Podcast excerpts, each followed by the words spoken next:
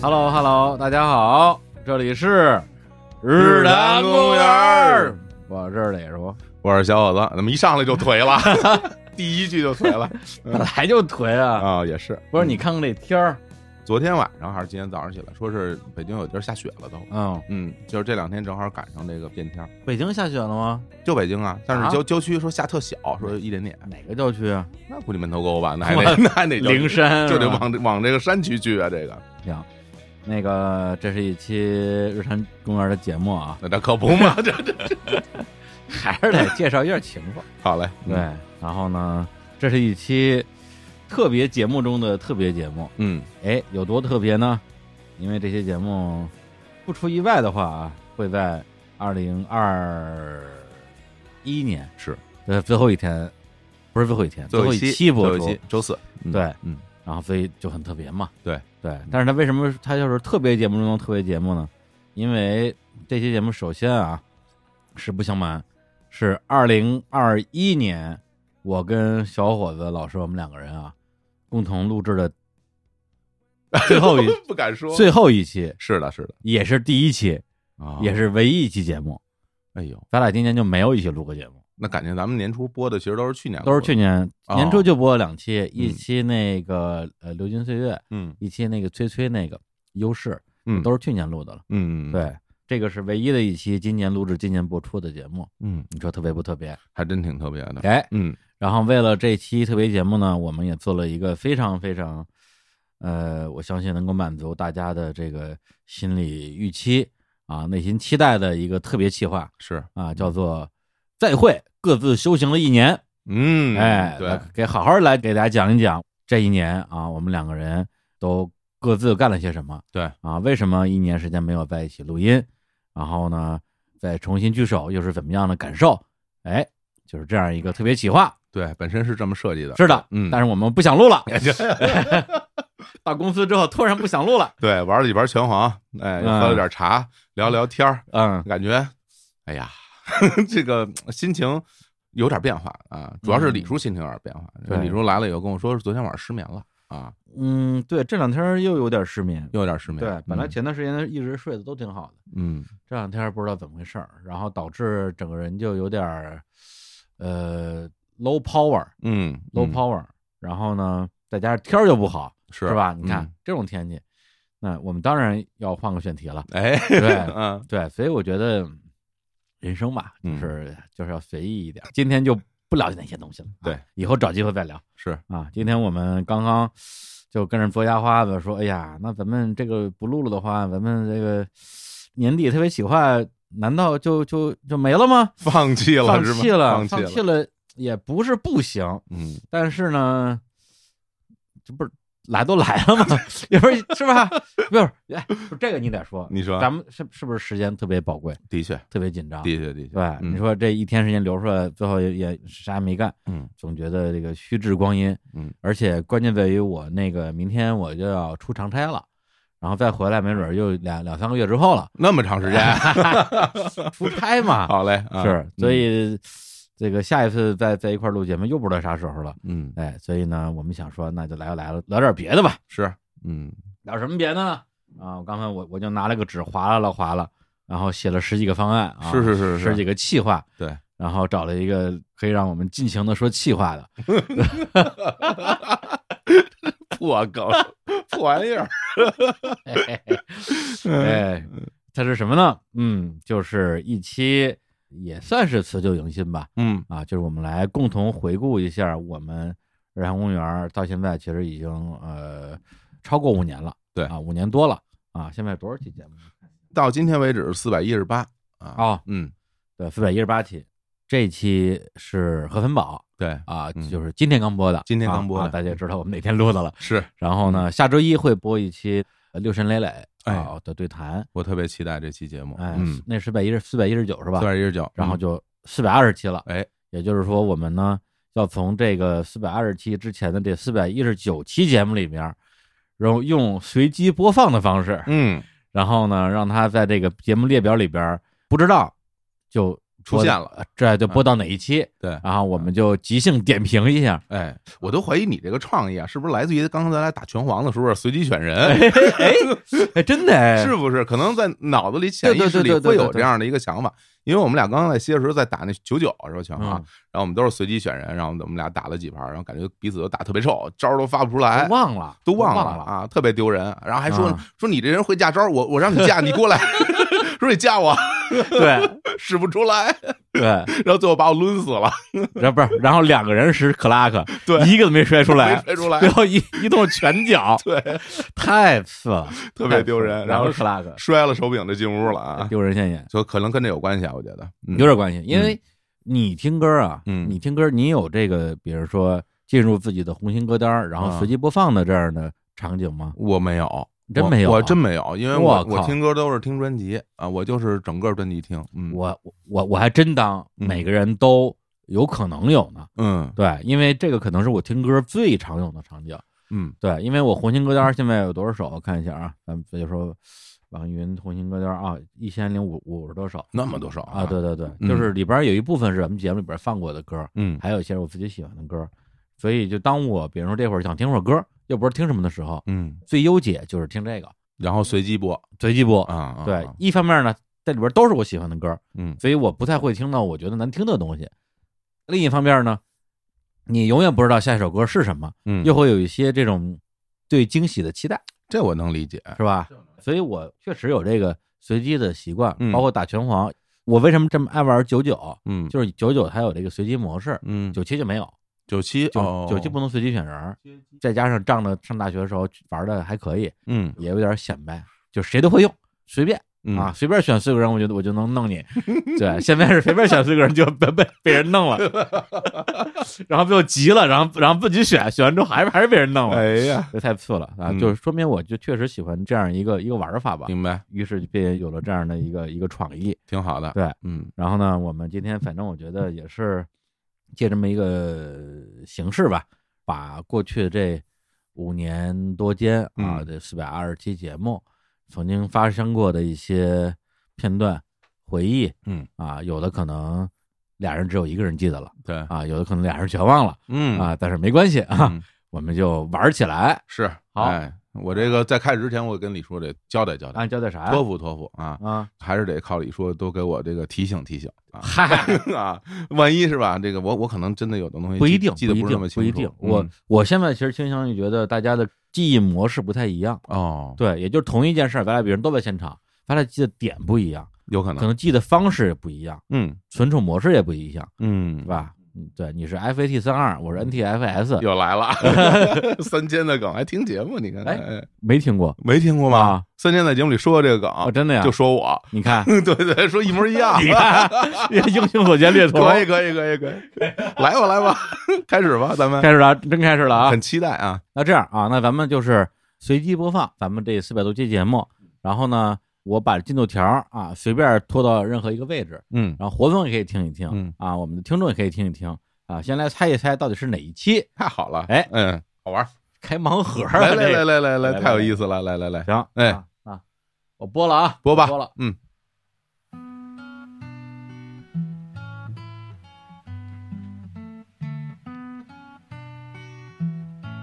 这期节目我觉得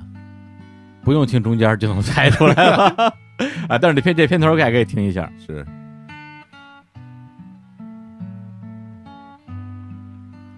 君が履いた白い木が今ゆっくり風に乗って空に浮かぶ雲の中に少しずつ消えてゆく遠く高い空の中で手を伸ばす白い雲君が入った人们接受了一天的忙碌工作，赶着回家的时候，我的一天才刚刚开始。菜单上只有这些，所以客人心意下蛋。只要能煮得到的，我都会做，这是我的经营理念。营业时间是后上十二点到早上七点，大伙儿都叫这儿深夜食堂。外国游客人母家还是挺多的。大家好，我是黎树，我是小伙子，我是雾草一，欢迎来到。深夜食堂啊。，哎呀，这不个是这这这是深夜宅堂，这集哎哎当可以啊，当时不知道啊，啊现在再回头一听，有点像梗哥哪个梗？这个口音，就是那个手工梗啊，手工梗啊哎，哦，你们这口音实际上是有点像的感觉。对，因 为先解释一下啊，刚才是我们的第五十期节目，嗯啊，欢迎来到深夜食堂。是，然后在这个节目的开头呢，我说了一段宅堂 rap 嗯，啊，用这个我们老家啊宅堂话啊，说了一下这个日剧《深夜食堂》里边的一段台词嗯，啊，因为本身宅堂那个地儿它离河北就有点近，是它靠近那个涿鹿，哦，对，离涿鹿其实开车几十公里吧，估计群就到雄了。着陆那个地儿，对，嗯，所以它跟手工梗那边的口音相像还是有理由的。有柳的，嗯嗯，听起来是是有点像，对，但是我刚刚听的时候，其实是听了一脑门汗，哦，太不标准了。是吧？，对，哦，，对，因为我就是从小到大就听这个斋藤话，嗯，但是呢，自己因为用的机会比较少，其实不太会说，所以录音之前我还是把整个这段话发给了我的一个相当于是发小，我说你你拿斋藤话给我说一遍，哦，让人念一遍我现笑的，啊啊，谢小 子，对， 笑不及你，嗯，哎呦啊，这什么意思啊？就是没学明白。没学明白啊，嗯对啊，所以当时也是为了这样一个这个效果啊，是，班门弄斧了一下。嗯对，那这期节目呢是对日坛来讲是特别重要的一个节目。嗯，首先是第五十期啊，一个这个整数，其实第一个整数期，第一个整数期对啊，还真是啊，真是，嗯，对。然后就开了一个这个整数期，一定要搞点飞机的一个非常不好的 头儿啊。但是后来到了什么两百五、三百五啊，嗯好像我们也弄不动了，看不动，对，嗯就是五十期就不弄了，是因为你中间还有什么两周年、三周年，两十三周年一百期两百期，，对，这样的话一年有五到六期特别节 目。成墨西哥了，天天过节了，这人， 嗯，那这些节目也是这个武术一啊，武指导成为日常公园主播的一期节目。哦。哟，那真是好早以前的事儿了。对啊嗯嗯，嗯对。今年我们五周年的节目的时候，其实还跟武指导聊起来，嗯就是当年我们相识的时候的那些画面，嗯大家彼此回忆了一下。记得当时我们一起什么打电话呀，什么还有跟青年还一起见面什么的，嗯也是从我们的一个听众，然后就变成了其实是身边的朋友，嗯，对，是这样一个过程。这样一想，哇、好多年都过去了，对，因为咱们日常的主播的这个构成啊，可以说一说、嗯，啊，有一些呢本身就是身边的好朋友，是，当然都是非常的有才华，然后有很多的内容可以输出的一些人，比如说老潘，嗯对嗯是吧？这是我以前《新京报》的同事。那还有青年就不不用说了，对，然后呢，还有一类呢是我们本来不认识，邀请他来当嘉宾，然后一来二去混熟了对啊，，就变成了我们的主播。对。最典型的就是淼叔要了说呃啊杨元儿啊，杨元不是主 啊，播，不是主播，对对不对是对不是杨元不是主播的原因很简单，嗯，我们的规律就是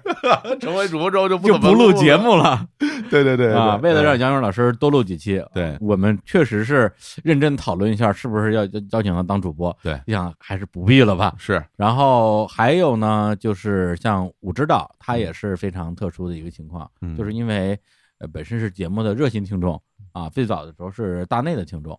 然后呢跟我们也经常有一些线上的交流，嗯后来就一来二去啊，大家就加了微信啊，然后探讨一些节目里边的一些内容，对然后说哎，那不妨邀请他过来呃录节目，从此就成了我们的这个正式的主播，真是，嗯嗯，我们那时候其实感觉，说实话，一开始也是人人单力孤啊嗯。我跟李叔，我们两个人最开始来做日坛，后来陆续的大家慢慢的这么加入。其实后来我们还有一个陆续的发布，就是他嗯成为主播了，他成为主播了嗯，还给大家做海报什么的对这种对对啊。啊，但是这个陆续呢，咱们这个实话实说啊。嗯，也没有那么意外，对我们来来讲是，啊，因为这些人本来就是我们拉过来的人，嗯 对是吧？对对对对啊，嗯就是之前那个不是在日常啊四百期啊嗯 特别企划里边有有那么一个梗嘛，啊，就是说，哎，李叔，我可为了你站的队哎呀，啊，你怎么回事啊？ 大家开说始猜了是谁呀？ 谁啊对说的呀话呀啊？到底是谁呀？嗯啊，这个人具体是谁，我们不能透露，嗯，我只能透露不是小伙子老师，对，嗯反正不是我。对，或者 说，如果硬要说的话，就是啊，当时我们日坛跟大内分家，嗯然后跟着应该说跟着我们俩吧，嗯呃，一起到日坛的主播里边儿，小伙子老师可以说是唯一一个没有站队的，对啊，他是自己选择了自己的命运，对对对对，那也是我们俩一起商量来做这个事儿的，是我们在讨论创立日坛公园这个节目的，和跟那战略没有关系。对，嗯并不是说我跟小伙子老师说我要走，嗯你要不要跟我走？哎啊，并没有这样的对话，没有啊而是说我要走，你留下吧。哎呀，的确有这样的一个对，然后他说不，我也要走是是是啊。实际的对话是这样的，对对对对对嗯。前一阵子还跟吴导一起录音啊，其实今年跟他录过几期节目，嗯，然后呢，最近我看那个咱们主播不是有个群嘛，嗯然后在发他现在正在跟一个电影儿，嗯，那个电影儿然后是他的编剧作品，而且他是联合导演，联合导演对，然后哦，每天在片场调教女演员哇和呵，演技，哎呀， 对，其实真的 真的，我我们俩昨天还没聊这个事儿呢哦，啊，就是我就看他，因为他拍了很多，就是呃有几张是在夜间拍摄啊，嗯那种外景的那个那个画面，我就觉得，哦，我天！我们之前大家一起来聊这个事儿，最初的时候说就是奔着这个梦想来去做的。他想就是真正的让自己的作品，然后真正拍成电影，署上名，然后呢，然后终于走到了这一天。我觉得这感觉挺漫长的，对，挺漫长的。我也想说这个，因为咱们日坛主播就是有很多啊，就是他们的事业的发展之速度嗯之迅猛啊，嗯远超我们想象对，啊，比如说像石老板儿嗯啊，像金承志都是很典型的。嗯，我昨天还把我五年前啊嗯，差不多是整整五年前，就十二月初吧，一六年，我写了一个文章叫《石老板的庸人俗事》是啊，就写了写我跟他二零一一年啊认识以来，那时候正好认识五年嘛，因为正好十年，嗯然后就中间发生了很多的小的片段跟细节，然后那个文章的最后一句话说：“追逐繁星的人终将到达。”石老板儿，你还欠我们一个星火燎原级别的成功。嗯，当时说这句话的时候是一个美好的祝愿，但没想到他这标靶火烧的还挺快，哎，哎，是吧？真是真是对，那嗯金承志就更不用说了。但是武指导呢，相对来讲好像是梦想实现的比较慢的一位主播。有些坎坷，对，嗯。之前好像你跟他是一八年吧聊了一期，就是什么我们心里的话。呃，始终无法说出口。对对他那个时候感觉好像还是在路上的一个状态。对对对，我们俩那那天其实一开始我们在录音之前也聊起了这个事儿，嗯然后就是我问他现在进展到什么程度了，其实他还说了很多很详细的一些一些片段吧。因为那期节目呢，我想说咱们大家就一起追问追问吧。那期我们说大家就敞开自己使劲问，嗯然后我就使劲问他，就是其实我说我说那个，那你觉得这个距离你想要的东西还有多远呢？然后他就没回答出来。其实我我印象挺深的，当时就嗯是对我觉得，因为那个时候在大家都会觉得说，我似乎离我想要达到的那个地方又近了一步，但是这又近一步，又离最终那个终点能够近多少呢？其实还差得挺远的，当时感觉，是，嗯所以因为我们可能因为就看片儿吧，嗯就看剧啊，或者看电影儿，嗯，它的剧情呢往往比较起伏跌宕，对，就是一个平凡的小人物啊，最后实现了自己的大梦想，然后有 一个 happy ending，这个是我们已经非常习惯的一个套路。真的是说到最后，这个人他也没有，或者是没有完全实现自己的梦想，嗯只是离梦想近了一小步，这样的作品就会比较少见。对，你说这个，我想起有一个镜头，就是独自等待，嗯李冰冰就是一个扮演一个想要去成名成腕儿的一个女演员，嗯，但是呢，其实发展也没那么顺利。然后整个电影呢，好像就相当于是最后几个镜头之一，就是她穿着古装在给人家拿剑比划，对，但是给人感觉呢也是个小角色。对，这个东西其实我觉得在生活之中确实是一个更接近于常态的状态，嗯并不是所有人都能说，哎，我做成中国最牛逼的合唱团，嗯，做成中国第二牛逼的喜剧公司，嗨，对这些嗯东西呢，搁五年前其实我们都觉得未必能实现嗯啊，只不过他们实现了。对，那武指导可能在实现梦想这件事上，更接近于我们自己生活中的一个更常见的状态吧。嗯对我昨天跟他聊，我说你这个戏拍的怎么样了？他说那个剧组已经解散了，现在在这个回北京路上啊，啊，为什么？没钱了。那是暂停还是？暂停，然后等找到钱 再再再重新建组继续拍。哎呀，太不容易了，，对，你不觉得这个是一个非常典型的一个生活中的状态吗？真的是真的嗯不单单是这样，因为我们身边其实喜欢电影啊，就是有这种影视梦的朋友挺多的。你就是有很多人在很多年前见的时候，大家都说我想拍个电影，我想当个导演或者怎么样。嗯其实中间那些年，我们可能大家都没有深谈这件事儿，因为不敢谈，嗯，因为你一谈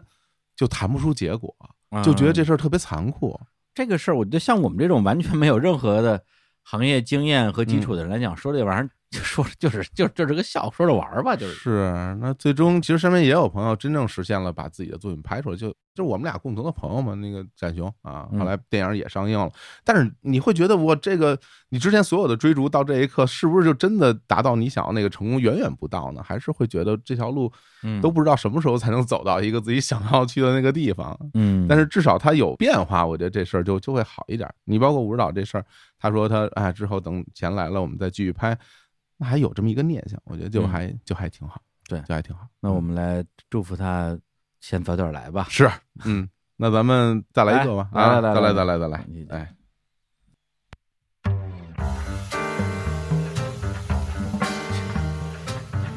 这是什么片这？什么片头啊？这是 Les amours perdus 是我选的片 ne 头 se retrouvent. Hello，大家好，我是小伙子。哎，在节目开始之前，我又来带货 了。我们日光集市最近新上了我们的尴尬不尴尬日光咖啡 讨厌，这个往后拉，往后拉，往后日光拉咖。啡嗯超方便 Plus 大瓜要自己想办法了。所以他从小其实就是在邵氏的片场去，呃，给电影当什么童星的那种小替身啊之类的。对哦对对对嗯其实他其实他还当过那种特技演员呢，就是对对对对对骑骑飞着摩托飞钻火摩圈托的那种啊，还受了很 多王伤。杰，对，哎所以王杰可以是真的苦出身，啊，他是他是真的是就是不得不去流浪，不是对，提前这种主动去流浪的。你要这么一说，这个这个其实都不是人设了，嗯就是真人啊，就是本人。这是哪期呢？对对，所以这个最后杰哥真的成为大歌星之后，自己也是特别的开心哈。他嗯在访谈里边说，他坐出租车是吧？对，这听到那个最嗯后，看来你是猜不出这个期的这期的那那个个具体的啊啊，那些年我们在 KTV 唱过的歌哦哎呀一场乐一场梦。嗯，然后人哎家我说觉得自你己是猜这个疯子嗯是吧？这这打扰我嗯太困难了太困难了，要不然一会儿还是你来，我来猜吧。行，行行哎对行吧？好我 好，好说你太难猜了。太费劲了。第多少期？呃，这是二百七十四嗯，啊，这是二二零年四月十三号。那些年我们在 KTV K 过的歌。嗯，哎呦，这节目特别受欢迎啊！你我对青年，这节目疫情期间，疫嗯情期间录的。对，那个时候我记得印象比较深，就是找不到人录音，因为那个时候北京的那个出行啊、嗯外出啊，嗯，大家还是有很多的限制。是，对，很多的小区什么的出入都会非常的困难。嗯然后呢，你真的说把呃任何的这个嘉宾，特别是没有合作过的嘉宾，邀请到录音室来录节目，几乎是不可能的。嗯那时候约谁谁都不来，所以只能是我们几个主播自己录。嗯然后青年老师这期节目，我印象中是咱们是网络录的音，哦，然后定了这样一个去 KTV K 歌的主题，是这一想，其实那个时候应该是疫情最严重的时候。没有春节的时候严重。哦，对比那时候是好一点，对嗯，那时候大家就是基本上都已经复工了，嗯，但是很多人都是在居家办公，嗯很多人还在老家办公。嗯，那样一个状态之下录这期节目。我觉得那个时候我还挺那什么的，腿脚还不是特别好呢。疫情期间你不是要做那个康复吗？对不是做不了吗？对，就是那时候，这嗯，那时候还特别费劲呢，就是其实整个那个状态就还特别容易肿，然后积水，水一肿一冻就会出现那种情况。其实当时心里边会觉得特别的紧张，嗯就是对各方面都会紧张。对于说这疫情对于我们整个节目的影响，嗯然后包括我自己的康复，因为也打断了，因为那时候本身在体育院，那个时候是在做康复，然后之前说过年你就回家吧，回家呢，然后你就跟家练，等好了你再来。结果这一来二去就再也没去过了。啊，是因为那个体育院后来是被用作那个奥运会呃嗯定点儿的运动员发热门诊，啊，差不多那啊么个意思。都是那么个意思。嗯是，然后就当时就就就觉得这哎我这我什么时候这才能好得起来呀、嗯然后以为自己或者我说有没有长好啊？所以整个当时我觉得整个人的状态是很慌乱的，是很嗯慌张的。但是我觉得可能在那个慌张时候，反而是需要这样的一个，就是这么一个主题吧，嗯能够让人多少从那种现实中抽离出来，去回忆回忆过去那些特别美好的日子。对，啊我觉得是一个过程，嗯就是刚开始，比如说疫情的时候那些节目，因为首先有些存货嘛，嗯存货就只能说先播着，因为那时候根本也也录不了节目。后来存货用完之后，我们那时候就是也纠结过大概一两个月的时间，嗯就应不应该在疫情大家现在都呃心情这么沉重的时候录一些特别欢乐的节目，是是不是不太好？对，对，但是那每期节目都特别丧，是不是 也不太好？这个事情让我们纠结了挺长时间的。对，然后到了四月份的时候，我觉得大家可能也多少有点儿逐渐习惯这种和疫情共处的日常了。嗯然后我们的节目也做了一些日常化的尝试，对啊、，聊一些相对轻松的话题。嗯对，咱们这期节目都放什么歌了？你你你给我看看歌单儿。好。这个上来就是五月天哦《恋爱 ING》嗯啊，然后杜德伟脱掉。哎哎呦那第三首是秦阳老师推荐一首歌啊，啊念念念不出名字来啊，什么嘿都啊，那个抓狗 ST 那个 DT 拉一呀呼，拉一呀嘿啊哦啊，拉一牙呀呼呼。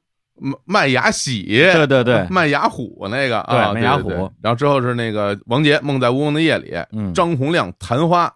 然后全子方的那个加拉嘿加拉，对对对对哎嗯对，然后周华健你说的对，李宗盛《寂寞难耐》，何润东那年我们十七岁，嗯，哎嗯，嗯那年十七岁后边还有一段青年老师的念白是啊，非常的让人这个动情啊。非常动情，对对，所以我就觉得，我这两天在琢磨一件事儿，就是我在大二大三的那个时候啊，其实整个人陷入到一种挺挺不好的一个状态里，因为我那个时候心情特别差，所以我就每天都在听歌，每天都在听歌，然后我那时候每天就在听什么我最喜欢的陈绮贞那个几张专辑，嗯然后窦唯的《山河水》、易幻听，还有那个艳阳天。嗯戴着耳机不停的听，耳边永远有声音。与此同时呢，在反复看村上春树的小说，嗯在反复看《巡洋冒险记》《世界尽头冷酷仙境》，然后我就会发现，其实，在那样的一个，我给自己营造了一个那样的一个一个空间。这空间有音乐，有书，然后有所有的，包括上海的那些天气。其实，在我眼里，它其实就是每一样东西，它都把我困在那个地方了。嗯，就本身我其实是想自我保护一下的，我本来想保护一下自己在那样的一个状态里，但是现在回头想，其实是把自己困在一个构建起来的那一个东西里边儿，就再也没有办法爬出来了。就是你就越陷越深，越陷越深，越陷越深，整个人的那个那个精神状态就已经完全不对了。最后是如何打破这个画面呢？就是因为后来我大四了，然后准备回北京，后来回北京工作，然后换了一个环境，然后才慢慢的好起来。然后后来我就在想，其实音乐，然后书，还有好多东西，它会给人营造出一个非常强大的、有能量的那么一个空间。但是在我们本身就已经往下走的那个状态里，你要你要真把自己放那里边儿，你可能就自己很难有力气再爬下爬。所以现在我在想，当时可能我们的选择是对的。嗯就那那个时候去聊一些这种日常的，可能过去快乐的这些内容的节目，或许能给大家带来一些一些帮助吧。嗯嗯，好，那咱们嗯再来，这这回我来，啊，你来这回我来啊，来。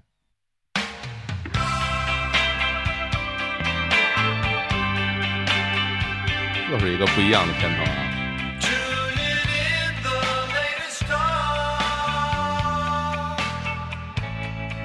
这是我我爸这是李叔文艺课的我爸片头。五五零年的对啊啊，我可能他们那时候就是这家里比较较困难，就就玩儿，指着下锅呢，所以都稳准狠。对，主要就好玩儿。对嗯那其实反正看来，我觉得我青年接老触师的也少，嗯一个是首先周围也没多少树，也没那环境；嗯二是我觉得啊，住楼房是挺有影响的。嗯，一一家子说在坐电梯，然后嗯你然没后住过平房是吧？对，我我们就的没80年住代过不是黑平白房的或者说我厉记事儿害以后吧，是吧太厉害了，可以吧可哎以，可以，可以，可以，可以，多少期？稍微太牛了！呃，九十二期， 92九十二期稍微代表啊，二代表零一一下七年十二月代表十一一下号的这节个目，嗯，然后主播还有武哦十一老师，很多一回忆怎八么十年代这么八棒十年啊代！哎呦，我比如就说北感觉疆这啊你看看相形差见距绌，差距太差大距差距差距太大，差距太大了大。家什么只要我参与过录的节目，嗯，对，基本上你你让我听一会儿，我觉得应该问题不 大。哎呀，嗯，哎，这节目咱们在哪儿录的呀？翻大胡同方家胡同，对，聊聊这个小时候那些事儿啊。是，嗯那个时候咱们好像还挺多这种。就是怀旧主题的节目的。嗯对，之前也聊了一些老动画呀，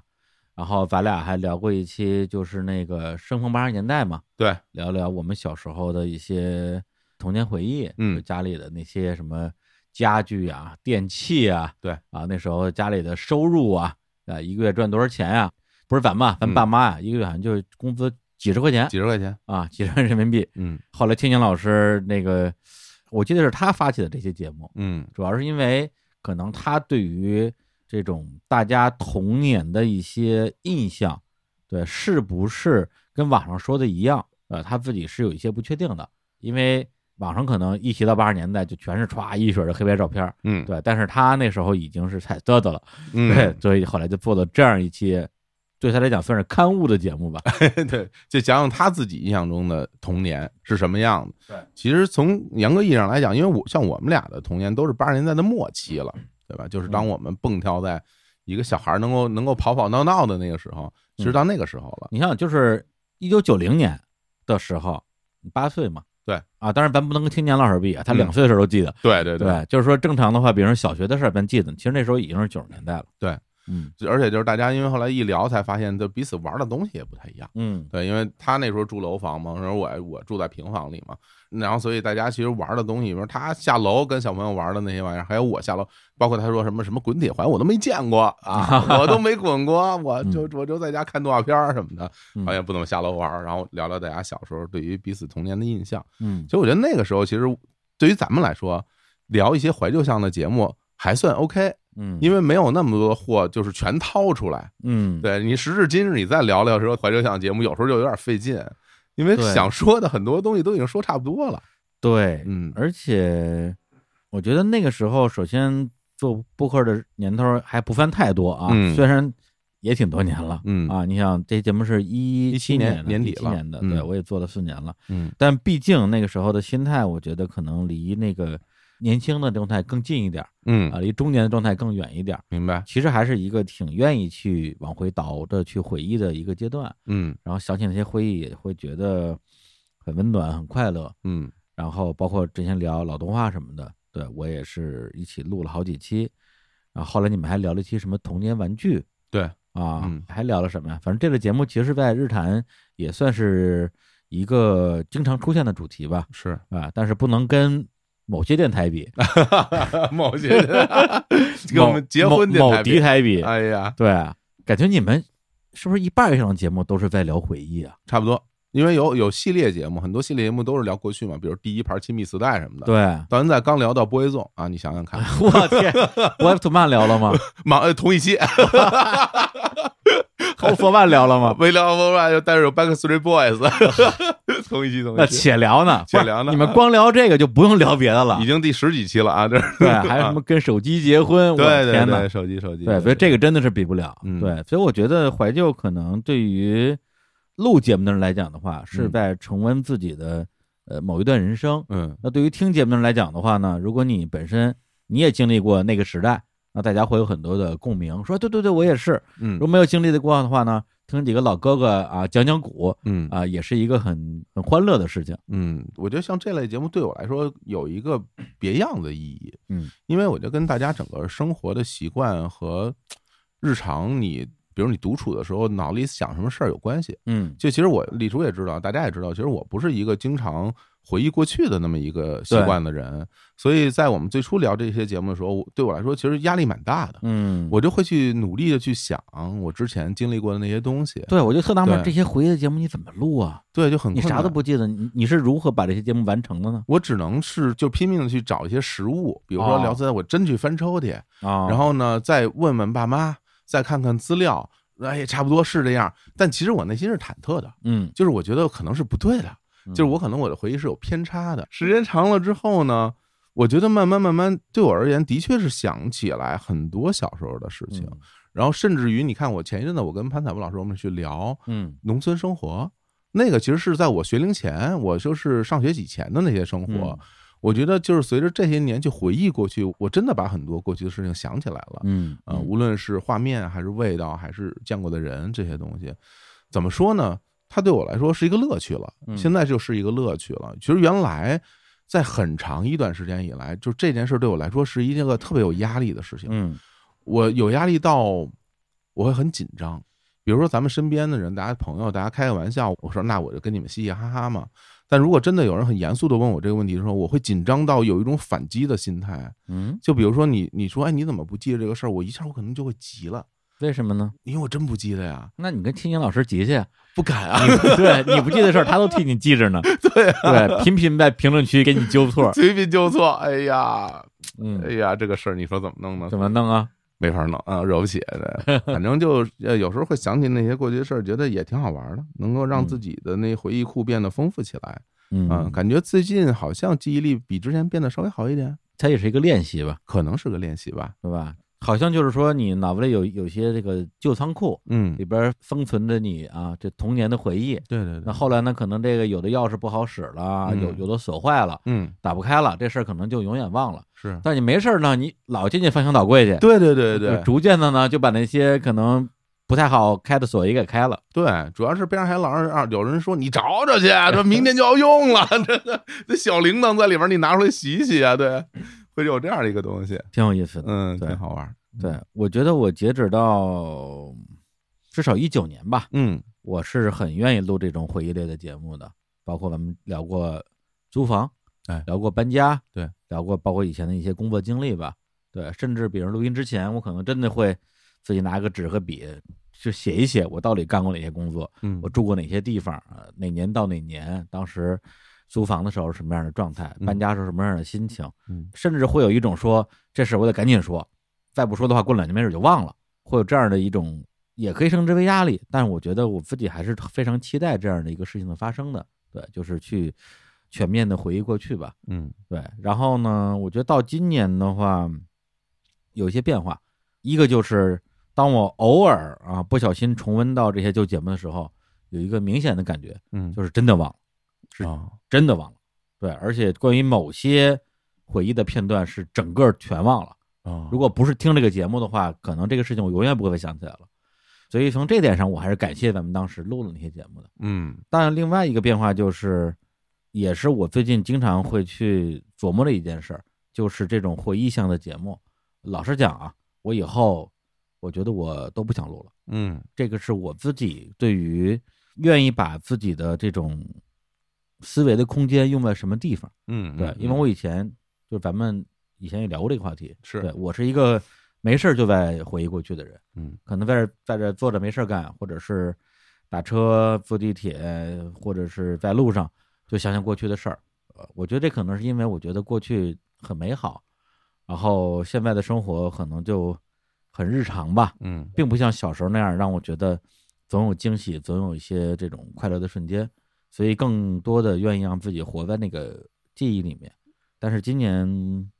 我的一个变化就是说，我现在很少回忆过去了，嗯或者说我有点儿，嗯，也不能说抗拒，我觉得是尽量避免回忆过去吧，嗯对，嗯因为我觉得人就活那么几十年啊，前面半截儿，后边半截儿，就算是现在分成前半截儿后半截儿，这后半截儿是比前半截儿长还是比前半截儿短，还还不一定呢。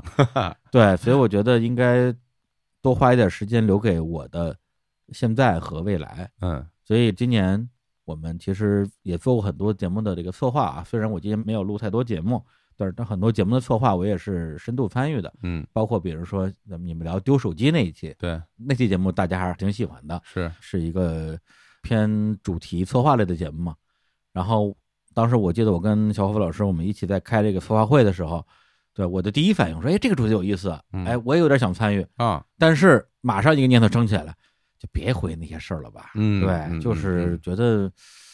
说那些东西干嘛呢？所以当时的那个念头就是说，如果那个时候我在一个可以随时录音的状态的话，这些节目可能我也不是很想参与了。嗯对，所以我觉得这个也是我自己这两年很真实的一个变化。嗯对，所以以后这种回忆向的节目嗯，我相信在日坛还是会占有一定的比例，但是可能就要有劳另外几位这个这个主播老师了。哎，我真是希望大家多帮忙了啊！这嗯我该回忆的东西也回忆得差不多了。 好嘞，那咱们再来一个吧，咱嗯们那什么吧，插个歌吧，插个歌，毫无必要的插个歌吧，行啊，对，让大家休息一下。好，那我们插歌的方式呢，也可以这个效仿一下我们选节目的方式哦啊，也是随机播放。啊，行也是随机播放。然后我跟小伙伴老师，我们俩这个轮流推荐吧，行，就推荐自己的红心歌单里边的歌，嗯，播等哪首算哪首。好，那么在放歌之前呢，哎，熟悉我们日产欧拜的同志们 就知道，哎，嗯广告时间到了。而且嗯你你别说欧拜了，就是因为这个欧拜这个广告这节目过于遭到大家的诟病，嗯，所以现在已经处于一个接近停播的状态了。是大家没有发现我们已经有两个月没有播过了吗？很久没播过了，对，因为嗯你录了没人听，还有很多人在底下骂骂咧咧，是搞得我们也有点心灰意冷啊嗯。所以这个欧拜这个形式，我们可能也会呃稍微放一放，看看以后有没有其他的更适合的这种打广告的方式吧。比如说，好比如说现在这种，啊，哎，呃，那我们今天第一个广告是什么呢？你找人吧啊，那乐摇人去吧乐总，乐总， 乐总来，怎么吃饺子了？来来来来来来来，喂喂，听到了吗？听到了嗯，我来了。你来了，你来了，来，我们乐总来给大家说第一个广告啊，嗯，今天广告都是给我们自己打广告啊，对对对，今天不是给客户打的广告，是都是日坛我们在今年年底自己出品的一些，也不能叫周边，这应该叫什么呢？产品文创什么玩意儿？这叫文化衫。啊？那 说吧说吧，第一个广告就是给我们立刻马上已经上线了的这个帽衫，嗯我们这个帽衫叫做三无产品。哎，这哪三五啊？这个是完了啊，要被下架了。啊嗯，我们这个三无呢是没态度、没意见、没想法，这三无。也就是说呢，我们会有三件卫衣、帽衫，然后呢会在胸前就简单直接的印上几个字，就是我没态度，我没意见，我没想法。嗯，然后有三个颜色，黑色的是我没态度，黄色的是我没意见，脏粉色是我没想法。怎么还有个脏粉丝？脏粉色是最近非常流行的颜色 呀，这多脏啊！就你穿那种那 种就是咱粉色，就是就是有点豆沙粉那种颜色。嗯，知道口红色号的女孩子们都知道，口红还有脏粉色呢。就豆沙粉嘛。哦，哦吓我！好 嘞，啊，然后呢，就是我们也邀请啊我们的模特们，模特分别是淼叔、李叔和小伙子，嗯，为大家穿上了这个帽衫做一展示，以及也拍了个小视频，大家会在今天的这个微信上面看到。啊、对对对，在这个拍视频过程中，也充分展示了淼叔的这个自编自导自演的才华，真是，全程指导，对我真没想到，啊，都都非常专业，对，啊而且还懂得这个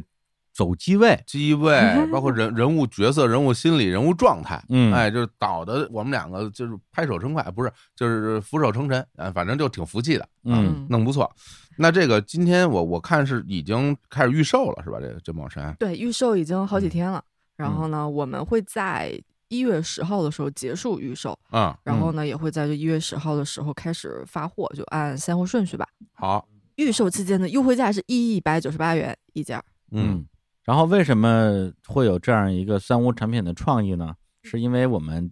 二零一九年我们那个三周年的时候，我们做了一个推开开门见宇宙。开门见宇宙的一个黑色的帽衫，对，然后特别特别特别的受欢迎。嗯，是啊的，，但是非常可悲的是，它它受欢迎的范围呢是我们送的那些朋友 们特别受欢迎。嗯，对，因为当时我们是在三周年大礼盒里边包含了这个帽衫，嗯，然后卖的非常差。啊，一共也没也没卖几百件儿嗯啊，对就导致剩下好多，剩下好多，我们说那是吧，我们也没地儿搁啊，都都送出去吧，嗯，啊，就送给了日产的我们的主播和嘉宾嘉宾，和我们的好朋友们，嗯嗯结果受欢迎程度啊，简直就是令人咂舌。对我身边有大量的朋友，肯定就每天都穿着，有段时间，对，包括那简丽丽，是拍什么啊视频出节目镜出镜都对穿自己拍视频节目，一直穿着我们的帽衫。嗯，还有我们上海的一个好朋友，那个企鹅车和指南的志伟，哦，对对，也是每天都穿啊着，志伟每天都穿，每天都穿着。他适合他的衣服不多，我跟你说啊，就是啊对，然后后没事就给我们发微信说你们那帽衫什么时候还出啊？我还 想要。对，就那个帽衫确实它那个版型特别的好，因为大家如果经常买帽衫的话，其实版型很重要，穿着特别舒服。嗯，对反正我是一到了冬天我就一直在穿，是，所以你说那帽衫设计的有多好看，我觉得呃也就正常吧。对，但是对我就是自己那有正那么多常帽帽衫嗯衫，没有一件儿它的穿着的舒适度能超过我们自己这件儿了，这个是不吹不黑啊，对实事求是。对，它的质量也还是不错的，也是不会有什么什么掉毛啊、起球啊，然后图案掉了的情况啊也没有。哎，所以我们后来就合计了半天，说今年，嗯，还是应该出一个这个日产的帽衫的产品。只不过这次呢，我们先把它设计的好玩一点儿，然后呢，除了日产元素之外，还有一个主题啊，但是这主题确实也不太容易想。嗯，啊，结果那天就是我，那天是谁呀、是二林还是虎子在啊？哦，可能是二林在你跟淼叔嗯碰撞出了这个三无产品的啊，想对对法对，就是因为我们碰撞不出来，然后淼叔要等着我录音啊，因为那天我们要录那个《百鬼日谈》，然后淼叔说你你们跟这聊什么呢？让我也听听。呃我们就说我们这儿的这个这个要做帽衫，上面不知道印啥字儿。对，然后淼叔就给我们现场来了一段，那这关于这帽衫，李叔你有什么想法吗？我没想法，那你有什么意见吗？我没意见，那你什么态度啊我？没态度。哎，哎，就出来了。对，淼叔当时就是这样跟我表演的。嗯，然后我觉得，哎，这个不错呀，哎，于是就把这个没有意见、没有想法、没有态度啊，印在了我们的帽衫上，对配，了三个颜色。大家可以挑选自己喜欢的 slogan，嗯是没态度还是没意见还是没想法，嗯也可以挑选自己喜欢的颜色，嗯，也可以三件全入。全进全买。然后下次碰到这种需要你那个扮演一个杠精的时候，嗯你就像川剧变脸一样，哎啪一换一件衣服，哎对，我没态度我没态度啊，套三件， 是呃对哎，脱一件。然后这就是我们今天啊已经正式上线的这个帽衫。嗯嗯，对，大家也可以穿着去开会。对，这个疫情期间啊，经济下行啊，大家工作也不太好找，嗯所以这个使用这个衣服的时候还是稍微谨慎一点， 谨嗯注意一下慎小场心合。啊。万一把工作整丢了，这个我们也没法负这个责任。九五后、零零后都不管这些啊是吗真的是吗？那么是厉害，对，现在好像是有这个趋势，老板比较怕员 工。嗯，是的，好好好，行，那我们今天第一广告打完了，然后是的一一会儿再再再再，再来第二个，后面的广告嗯更精彩，大家敬请期待。感觉这是我我大家为了听广告，就是要忍耐我们的节目正片了，已经。，对对对，那第一歌呢？李叔来，嗯啊，我来啊，你你来行随一个，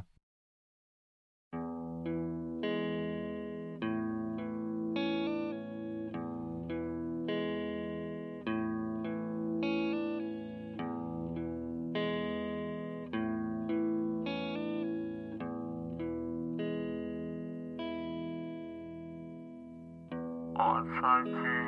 花环，吹过你的光彩，鲜花的颜色，是花的絮。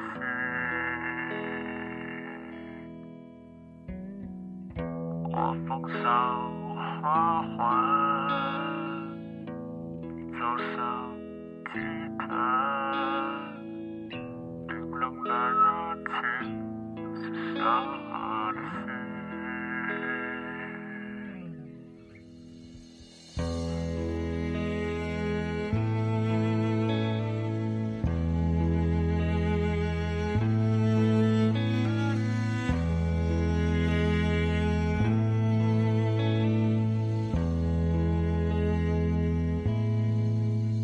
我采菊花环，吹过你的光彩，鲜花的颜色是花的血。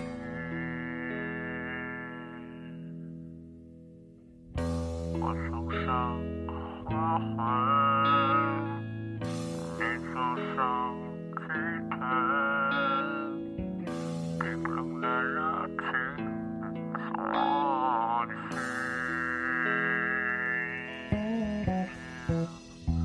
Oh,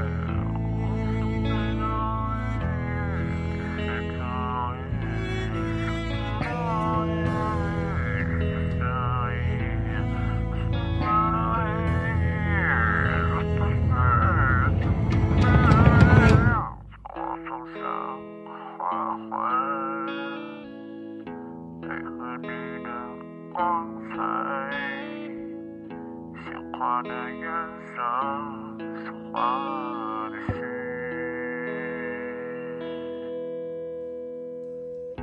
我采菊花环，你走上祭坛。冰冷的热情是我的心。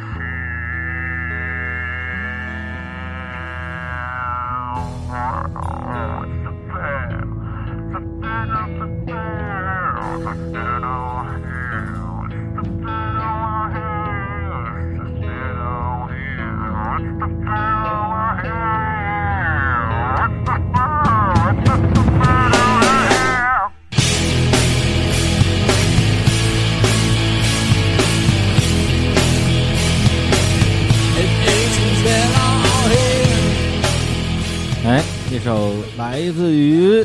周润，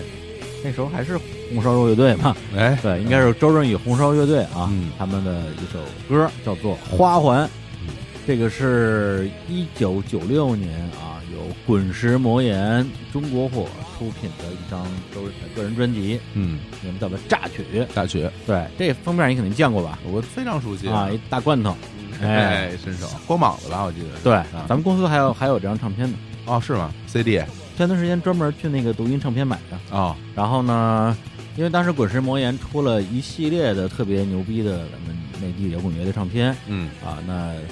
魔岩三杰是吧？对，大家肯说很多知都知道，包括窦唯一直到易幻听那张嗯都是在滚石发的，嗯包括了黑梦、艳阳天、山河水、易幻听，嗯还有一张当时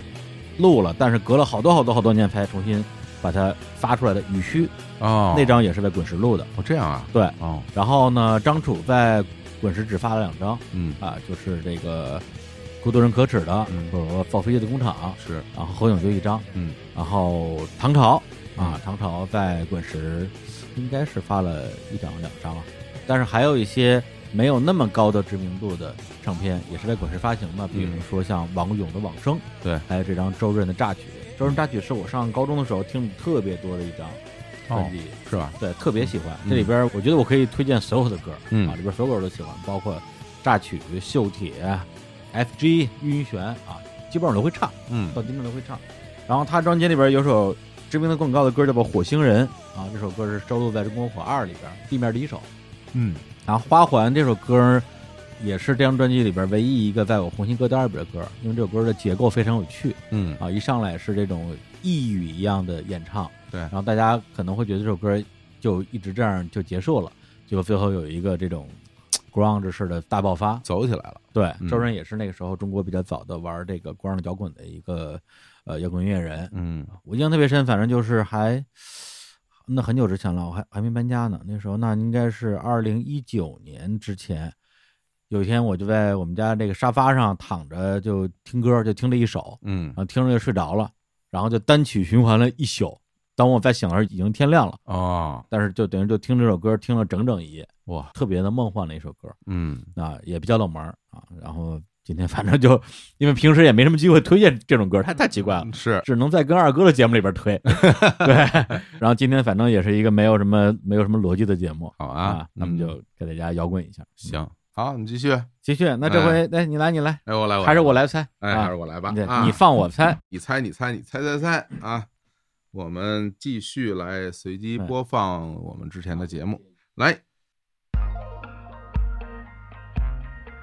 日之路，哎，嘿嘿，是标志性的这个开头啊！这个节目有在咱们这儿播过吗？你播一下吧。他俩单独分开了，给他们一个共通的这个国际标准号，把它放在一起。哦反正你那个地羊格是个马先岩锋上蛋也糕没人卖对我对，给就你日之单路的命名呢，第零期所以就是对有些朋友希啊望嗯在自己的就是微信里面咱们俩把自己定跟位柯成子老师养一块马儿录岩，但是搜这对不期到好像也是网络录音，哎，柯子老师给大家讲一下怎么操作这件事情呢？就是你是搜是搜是二百按万南你京就的能这搜期到是，这期是， 对。对，因为那个搜不是二这个百只万能是说很呀大的那，咱个们的这个网络录音的技术实在太成熟了，哎，确实听不出来。哎嗯，录嗯这太好是二零年的八月十号啊，也是其实算是我们给日之路做推广的节啊目。，嗯这多少？期啊？这是日常公园的第二百九十六。啊，九十六。哇，这也个一百多季以前了。嗯，嗯嗯，我天哪，是吧？感觉那是还日还录是刚上一个线很遥远的事儿。嗯，因为柯子老师啊，现在大家可能都很熟悉了啊，嗯日录都已经第三季了，是好家伙！最开始我记得第一期他那个节目就是那个他在沙漠不醉不归嘛，嗯，题目确实没起好，就应该叫九零后蒸汽波美少女啊，不嗯酗是酒美少女，蒸汽波酗酒美少女勇闯大沙漠，对，结果受欢迎程度确实超过我们想象。嗯对，没想到大家对于这一类其实是有点科普类的节目这么有兴趣，它也成为了第一个啊，就是在日坛公园只上过一期节目，就由我们来孵化这个，让他成立了自己的独立的节目的这样一位呃我们的嘉宾。是，而嗯且呢，到现在也更新了到第三季的话，也将近三十期节目了。嗯，对。然后，因为我觉得《日之路》这个节目啊，其实对我来说是一个很大的帮助。怎嗯么讲呢？因为在我们最初录播客的时候，其实我并不是一个播客的受众，嗯，那个时候我可能只会听，比如咱们之前在大内录的节目，嗯，我就听听。然后后来录了结婚，录了日谈，我偶尔会听一听。你有一句名言，嗯，就是没有我的节目我都不听。哎，那个时候真的是这只样，听听自有自己的节目。但后来我慢慢慢慢真的变成了一个所谓的播客的受众，我听挺多节目的。嗯然后呢，对，在这个时候我就会去选择一些我喜欢的节目，会追着听。然后尤其是当小宇宙这个出来之后，因为在那个里面全是播客嘛，嗯那我其实就听的就更多了。那日录这个节目其实是我非常非常喜欢，而且特别经常听的几个。嗯大家有可能不知道啊，李叔，你猜的我平时听的最多的几档播客，你猜是哪几个呢？我知道你听跑题，我听跑题，嗯对对，跑题我听，然后嗯，你还听什么呀？以前你听 VG，对现在是不是听的少一些？听的，少一些了。对，啊因为大力跟雷电都离开了嘛。对，但是现在因为他们那个新闻评论啊这些，啊我还是会跟着听我的，还是会听包括一些颁奖的节目。对，嗯，啊，别的我还真不太了解，真不知道啊你没说到我平时听的最多的节目啊，哎，天地无用。 哦哦，对对对对对，反正我是因为天地无用，平时基本上就是每期都听，嗯追着听，然后就是日志录，然后跑题大会，的确就是这三个是我平时听的最多的节目。嗯那日志录这个节目其实是我自己应该是特别特别喜欢的这个类型，因为我对于这种学术类的、科普类的东西，我本身就有特别大的兴趣，我特别愿意听，而且其实让我挺意外的，在哪儿就是。因为柯子来咱们节目做客就是当嘉宾嘛，对平时日常生活中大家就聊聊天儿，嗯然后我没想到，就是说他作为一个主持人能主持那么好，嗯，就是这种整个控住全场，但是以他的那种方式，并不是你听起来很强势的在带领着大家往哪儿去，而嗯是那种涓涓细水，但是又有他自己的那个力量在里边儿。我就感觉哇，这你说是有天分，还是因为智商高啊？ 我也我搞不清楚啊。嗯 但感觉的确是入门入的非常快。对对嗯对，而且当时决定邀请他录日志录的时候，你想那是二零一九年的夏天嘛？嗯对，之前节目里也讲过，我们俩在那个北鲁五巷一个墨西哥的一个酒吧喝了个大酒，嗯然后我就说，我觉得你应该做档节目，但实际上他那那之前在日坛也只录过一期，为什么我就觉得他能录呢？哎，其实我也不知道，就是一哦就是一感觉，就是一感觉但我觉得这可能因为大家人的这种关系的这种熟悉有关系，嗯因为大家对于科比老师可能只只知道他的在节目里的表现，是对因为我跟他认识特别早，我们俩二零一五年认识了，对，也就是截止到二零二零年，就是我们也认识了五年的时间了，对，私下的交流特别特别多。我印象特别深，就是第一次我跟他见面是在兰州，嗯，二零一五年那个时候是声音玩具的巡演，听你讲过，然后是嗯我们主办的，嗯然后呢，我当时作为主办方，我就过去，哎，正好没去过兰州嘛，呃，一方面啊去看一下声音玩具啊欧老师的演出，顺便在那边见见当地的一些朋友。那时候我还在大内呢，科伟老师那时候还在那边读研究生，应该是通过微博私信吧，然后就说，哎，想要带我品尝一下呃兰州美食，嗯参观一下兰大校园， 对对，正好我对兰州大学确实挺有兴趣的。然后那次是第我们第一次见面儿，然后当时也没想到他后来会来北京读博士啊，然后又读了那么多年。哎呀，别提这事儿啊， 不要揭人伤疤嘛，这个对对 嗯，就是我邀请他做一档科普类的节目那天，嗯他正在纠结自己这个博士到底能不能毕业的事儿，那时候是他就是最纠结的时候，嗯所以他说你这个做节目的事儿，我可以考虑考虑，但是先把这博士的问题解决了再说。你看对看，，因为那时候他的全部的这个精力和压力全在于博士毕业这件事上。是那现在已经是一名光荣的高校教师了啊！嗯对，而且我咱们日录节目现在都出周边了，啊，对对吧？虽然卖的不太好，哎呀， 那得大家得踊跃去购买、啊。对，怎么回事啊？平时大家天天跟这催更啊，说对这个表白啊，你看一出个周边啊都不买，就是我还在日录那个微信群里呢，啊，嗯就大家平时也也都聊天儿，聊的各种学术都特好，嗯然后也你们周边出了赶紧啊，踊跃购买。咱们沙漠少女科夫老师的这个日落的周边，它是一套徽章和冰箱贴的套组，选取了大脑、线粒体、沙漠、实验工具等几个元素，特别能够代表日之路探索新知的初衷。不好意思啊，这是我们的二林老师让我让我必须加上的啊，我我得好好念。不仅实物特别好看，而且从食物包装到产品命命命名都很用心。大家也可以在日光集市买到，而且现在还是预售优惠期。没错，就是这样。哎，那日之路，你有没有比较推荐的？比如说某几期节目？嗯，其实说心里话，对我而言都是很新鲜的东西。嗯，因为它里边讲的，无论是自然科学还是人文科学那些东西，嗯我其实都是一种完全的门外汉，有的甚至很多的我都没听说过。比嗯如你说你聊什么脑神经，我说这什么东西一点都不懂嗯，所以我是倒是建议大家，你随便选一期听一下，嗯基本上品质都在线，而且嗯那些人就是搞学术的人，大家真的是特别特别有料的。嗯而总体而言，聊的内容也都是比较容易容易收听的，嗯不会说一上来就特别晦涩难懂。我是觉得大家就就随便点开一期听，你嗯你找你感兴趣的那个那话题主题听一下就 OK 了。对，而且日之路在去年啊，嗯，只更新了一季啊，十、期还是十一期的情况之下，还拿了苹果的这个年度的应该是编辑推荐的播客的一个，我觉得还是很有价值的那样的一个荣誉。是，然后今年呢，天地无用啊得了这个奖啊，哎特别开心，非常光荣看咱们嗯孵化这些节目，啊嗯，各顶各 的，没有日坛了就啊，对，不是今年特别牛逼啊，因为我们是从二零一六年上线，嗯，上线不到两个月就拿了苹果的这个年度播客之一啊，对它每年会评呃若干个出来，对，然后呢，从一六年一直拿到二零年，嗯，连拿五年，嗯，然后到了二一年的时候就中断了，为什么呢？因为今年所有的经典播客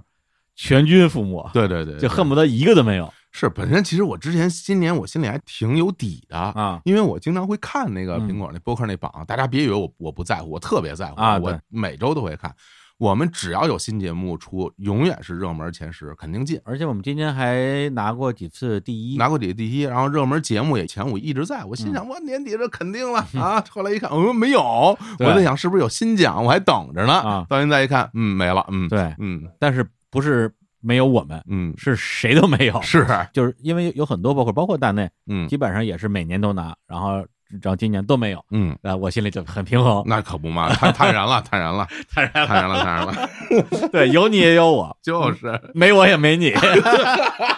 这下公平了，好好，嗯，那再来一个，再来一个，来一啊个，来来来啊，哎， Hello，大家好，这里是日坛公园，我是李叔。我是小 伙子，哎，今天我们两个人一起给大家打一段广告。双人口播为什么这个？ 猜一下这是哪一期？啊我先拍拍是什么广告吧。广告呢？哎，由日坛公园出品，史蒂芬主讲的音频付费节目《爆料史蒂芬的魔幻之旅大揭秘》大揭秘，正在火热销售中哦，具体购买方式请关注日坛公园的微信公众好嘞号，啊就叫听听内容啊日坛公园在里哎边点击日坛。导演和藤原启之的关系也特别好，就能看出来大家是觉得蜡笔小新的爸爸走我刻画了了，这个角色之后， 蜡笔马小新的妈妈出门远行出了，门远行了，哎啊，所以之后这是去年也是疫情期间录的一期纪念藤原启志的节目，我跟三金老师和青年一起录的。对，因为当时是那个团体是去世我了觉得嗯也挺多的事，就藤原启之这个是二百七十八，二百七十八期，哎，咱们五月四号，五月四号，嗯，这个是截止到今天为止，日坛二次元这档节目 播出的最后一期。 真的吗？对啊，那之后再没有再没有播出过这个名为日坛二次元的节目 这这啊题目里也没好意思挂这个二次元 logo 都啊。但是就是我们在在节目开头的时候查了一下，嗯对，说这二次元的节目好久没更新了啊。哎咱们今天聊个二次元的话题。嗯对，然后评论区呢查的比我们自己查的还狠，大概意思就是说这日坛二次元都成日坛追悼会了，哎对， 就是总是跟一些这个令人悲伤的消息，哎，还真是相关还真是啊还真是，嗯对，因为那时候正好是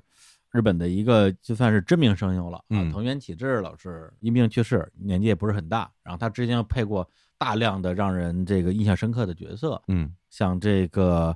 蜡笔小新的父亲啊，演员广志，嗯还有《钢之炼金术士》里边的这个马斯坦，哦马斯坦上校，嗯还有在我们都特别喜欢的一个作品汤浅证明的啊《四迪变神话大戏》里边的一个长得茄子脸的那么一个大师哥，嗯叫什么名儿我也忘了。对，所以那期节目我们也是重点聊了《蜡笔小新》《更之炼金术士》《四叠半神话大戏》这三个作品。哦对，，就这样是表达了对这个声优的一一种缅怀吧。哎呦，真这的这期节目也是也是网络录音的，网络录音，啊对啊呀，我天，五月份的时候嘛，嗯这么一想，那这日常二次元到现在已经有一年半 多没更新了啊。大家可以去去剧情跟新番结 婚，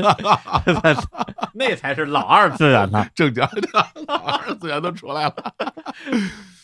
我必须要非常坦诚的跟大家坦个白，嗯哎，蜡笔小新，嗯，我没看过，一集都没看过吗？我没看过完整的一集都啊啊，只是知道这么一个形象，然后看过一些片段，嗯，可能是他在播出的时候我就错过了嘛，嗯，然后整个转回头来，可能也是因为这个畏惧这个集数太多呀，各种原因吧，反正嗯我觉得机缘巧合就错过了这个作品，嗯但是我在看周边大家很多的朋友，尤其是大概可能九零年左右的这些朋友，他对这个作品对他来说影响非常非常大。嗯我觉得可能在大家的心目中，他的地位就相当于阿拉蕾在我心中的地位，哦，差不多是这样一个状态。对对对，嗯，主要是差了一点岁数。对，蜡笔小新最火的时候是，呃，我上大学的时候，嗯就是差不多九九两千年的是时候，嗯，就是我们对门宿舍的哥们儿们，二十四小时不至于，只要是屋里有人醒着，嗯，就永远有些电脑在放蜡笔蜡笔小新。哦，这样啊，对，而且当时哦放的还是那个台湾的那个配音版那你就是在那个时候看的是吧？啊，不是啊，不我是啊我更早，我哦是上上高中的时候，我把那个漫画什么的基本上就全看了。哦，对，我是先看的漫画哦，这样，然后再看的那个动画。嗯嗯嗯嗯，蜡笔小新，我觉得关于他的这个解读啊，就是大家有兴趣的话，可以去听这期节目，是，包括蜡笔小新这样的形象，特别是他父亲这样一个形象。嗯而且我们在看理想平台上啊，我跟三千老师录制过一档叫做《神作一看入魂》的日本动画电影里边，嗯专门聊了一期蜡笔小新的剧场版的导演袁慧一。哦，然后呢，也给大家展开分享了有两个我们非常喜欢的蜡笔小新剧场版的作品，嗯有《呼风唤雨》《战国大合战》和《呼风唤雨：大人帝国的反击》。哦，这两期我豆瓣评分都爆了，对，啊是嗯确实是神作级别的动画电影，而不是一个大家想象中的蜡笔小新在那儿这个呃撒泼耍混的那样一个东西。嗯嗯嗯，然后这个大家感兴趣的话，可以自己去听啊，跟这儿就不展开说了。我想说的就是关于这个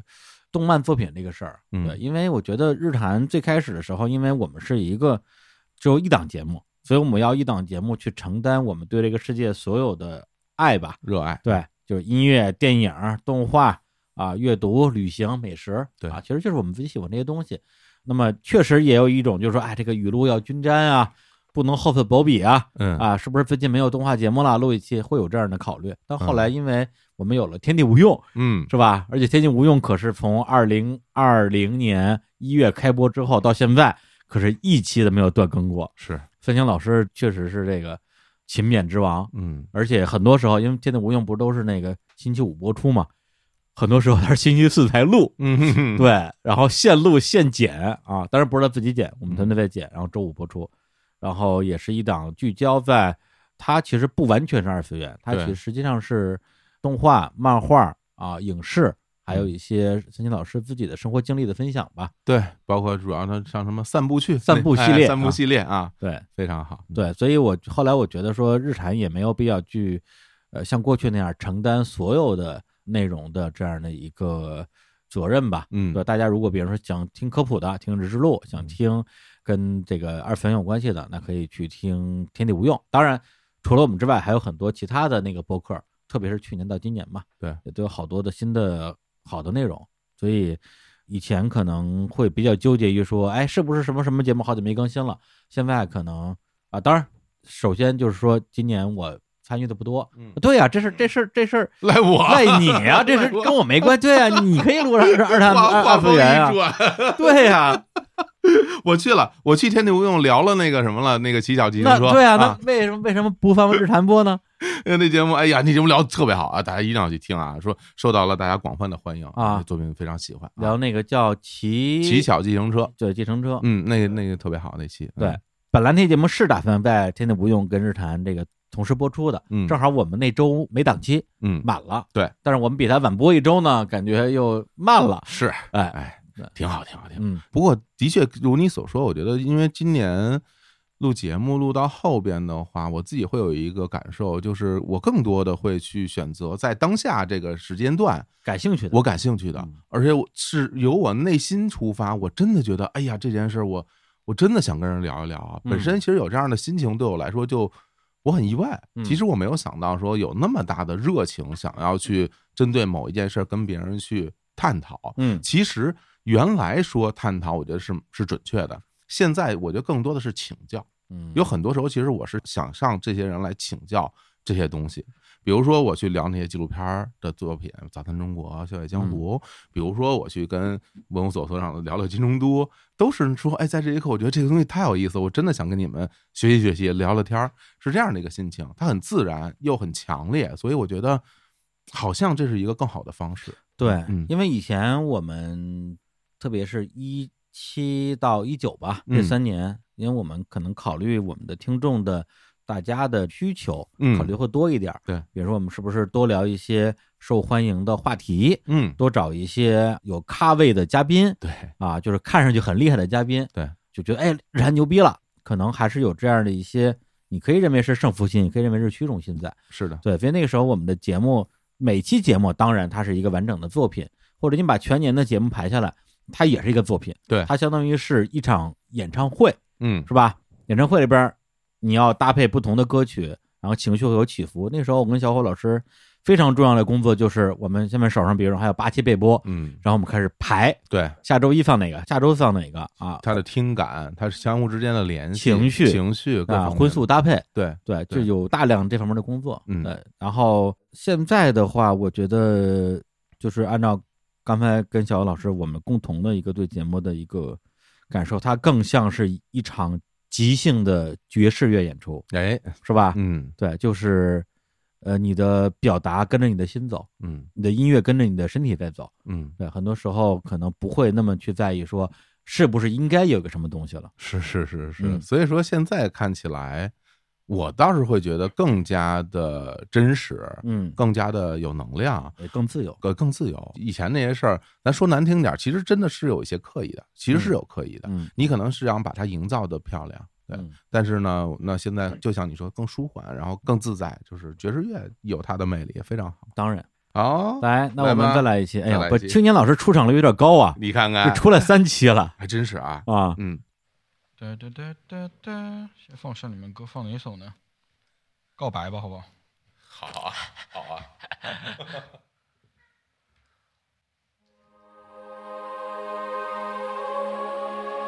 听中间了啊。啊，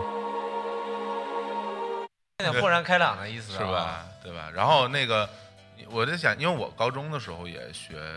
就是学音乐嘛，就是那个我是乐队，就是嗯管乐、吹长号、吹长号，然后跟大家一起排练什么的。其实你这跟后来自己去做音乐特别不一样。我觉得那个时候，因为你在一个乐团里边，你是其中的一员，你就承担你的角色，嗯做你该做的事情，吹出你该吹出的旋律，然后我知道，嗯就仅此而已了。对，我是为了让大家多听一会儿，所以我慢点猜，哎对要不然我刚才我只听了一句话，我就知道哪期了，要猜出来了。对，因为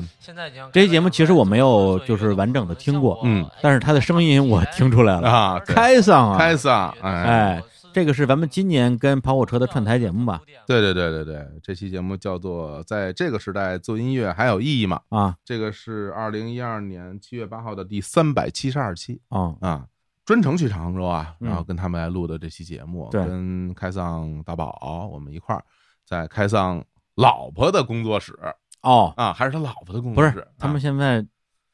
嗯，没有，也算有个地儿 也算也个算地有儿，也算算有个也地儿算有个地儿啊，在那儿跟他们一起录了这期节目，嗯哎呀，其实我当时到杭州之后，我挺感慨的，嗯因为有很长时间没去了。嗯但是因为杭州这个地儿是我可能除了北京以外去的最多的地方，不是上海吗？我 对也差不 多吧，其实差不多。其实哎呀，对对对，肯定比上海是要少一点，肯定比上嗯海少一点。但是因为呃上海，其实在我心目中，我没把它当做是去另外一个地儿的那种、啊，对那种对，那种心情。因为毕竟待了那么多年，对，毕竟待那么多年，然后所以杭州我真是，因为几乎那时候在上海，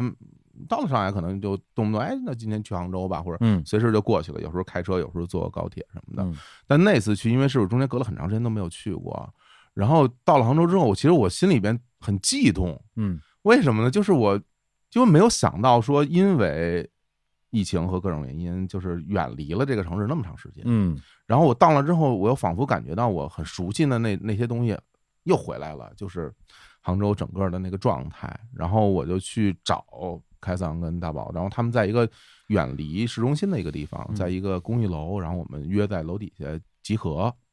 我到了之后呢，我也找不着他那楼，那儿那儿楼特多，然后我就给他打电话，我说我到了，他说你在哪儿啊？嗯我说我在汉堡王。他说 他说汉堡王，好好汉堡王，我下来找你吧。然后就看他们两个远远的从远处走过来，因为那条路特别长，嗯，所以我就看见他们特别远的向我走来，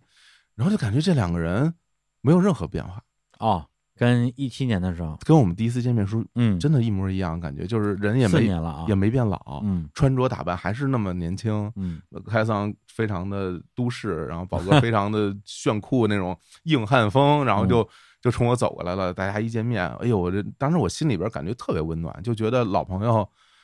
啊，这么长时间没见，然后终于又见着了的那种那种心情，嗯对，嗯然后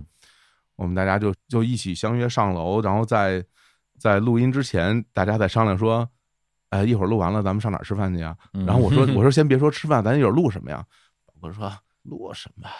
录什么？先一会儿 再说。我说我这我这会儿都到这哦儿了，还没想好要录什么呢。嗯然后就然后来说说这么杭州美食荒漠，一会儿带你去吃烤肉，烤肉好不好？我说杭州什么时候美食荒漠了？ 他自嘲嘛啊。那我说我说好吧，然后我们哥仨就一起在那样一个房间，一个嗯大落地窗，傍晚，然后里边放着开放的吉他，还有他老婆设计很多衣服嗯，在一个非常奇怪的搭配的那么一个地方录制了这期节目。嗯然后大家其实聊的非常开心，就聊聊彼此做音乐的那件事儿，因为。开桑之前也不做音乐嘛，然后嗯这两年忽然之间开始弹吉他了，都有写意思歌儿啊，三十多岁开始学弹琴，学弹琴。嗯然后那个，因为宝哥他是从小学音乐，嗯，然后就感觉也是受了因为很多伤害，嗯然后其实我们两个就感觉说，你说你有病吧，这时候你学他干嘛呀？多痛苦 啊！嗯然后看说没有，我挺开心的呀。然后其实我们就就着这个话题聊了起来，嗯，其实挺飞的那期，嗯，一会儿聊聊过去的事情，一会儿聊聊现在的感受，聊聊生活，聊聊追逐梦想。其实很多时候是嗯饱含着这样的一个情绪在进行这样一个聊天儿，嗯所以我会觉得这种感受特别好。嗯对，它不单单是为了去达成一个目的，为了完成一期节目，而是真的是一个朋友见面、大家聊天的状态。但是我们又能把它变成一个一个录音节目分享给大家。对对这个状态就跟开创学吉他的那个状态是一样的，他嗯不是为了达成一个什么目的，对对而是对因对为就是开心，开心嗯，真的是开心。嗯其实因为跟他聊了之后，我后来就时不时的我就会琢磨这个事儿，就我会觉得，在做音乐的过程里面，我好像有点特别紧张，就好像太紧张嗯了，就是一点儿也不放松。但是我看他的那种那种放松的那种心情，他说他说我后来我第一次登台，我登台时候特别紧张，嗯他说莫名其妙的就跟那个韩寒一起登了个台，嗯演了一个音乐节。然后他说我上 来我就把我把我吓坏了，我就他说这个我真的不不享 受，但是我在这儿弹琴，我觉得我挺开心嗯的。就你就忽然间觉得这音乐这个东西，在这个时代之于我们每一个人的意义，它到底在哪里？对，然后我们大家聊的可好了，后来就宝哥我们去吃烤肉，吃烤肉了哦嗯坐在那儿之后呢，从怀里啪就掏出一瓶酒，哎，今天咱就喝这个吧。啊什么酒？白酒，不知道哪儿来的，连标好像都没有。好家伙，说今儿就喝这个吧，我说好嘞，我说就喝它吧。大家又吃又喝，后来韩寒他们也来了啊，嗯大家就在在一起在吃烤肉，哇，特别开真心好，特别开心。对，嗯，一七年咱俩一块儿去的时候都没吃上饭，嗯，对，咱们是到那儿就开始录，而且是录两期，对，录到晚上一点多，天大黑啊！嗯而且而且到现在，就是说你让我白天再去找那个地儿，我可能都不认识。嗯，因为那个他那个一个园区里边一个院子，然后里边那么一个房间。后来我跟他聊呢，我说那个地儿，他说那地儿早没了啊，不要想了啊。对对现在对打游击了。好像上个月有有一天，我好像是他们哪期节目啊，嗯，被推了一下小宇宙的首页，哦我当时还看见了，其实还是挺感慨的，嗯因为在应该是一八年的时候，嗯还是一九年，我我我去杭州，去杭州跟那个开算，我们俩就一对一吃了个饭，嗯那时候正是他们做这个播客做的最颓的时候，嗯，就有点做不动了，而且最大的问题就是没有录音室了。嗯对，之前录音室不能用了，嗯，然后大家又各自变得特别特别的忙，好像甚至觉得说都找不到任何一个人很坚持地要把这博客做下去了。嗯，对，你想这么多人是吧？只要有一个人还在张罗，这事就能继续；要一个人都没有了的话，可能也就没有了。是，所以那个时候聊的其实挺挺颓的，嗯对。但是我自己因为呃，之前也说实话，还真是听过挺多期跑火车早期的节目的，因为他们特别早，一三年就有了这个电台，嗯，所以那个时候我无论是作为听众还是作为朋友的角度，是挺不希望说这个节目就真的就是呃不做了，或者嗯变成一个年更的节目。所以那个时候还是很很殷切的提了一些这个愿望吧，嗯希望他们能坚持下来。所以后来咱们去年做这个日光派对的时候，对啊，也是首先先把跑火车的名字写上去，对对啊对就是对对就是我们邀请的这个播客，对希望他们能够加入我们。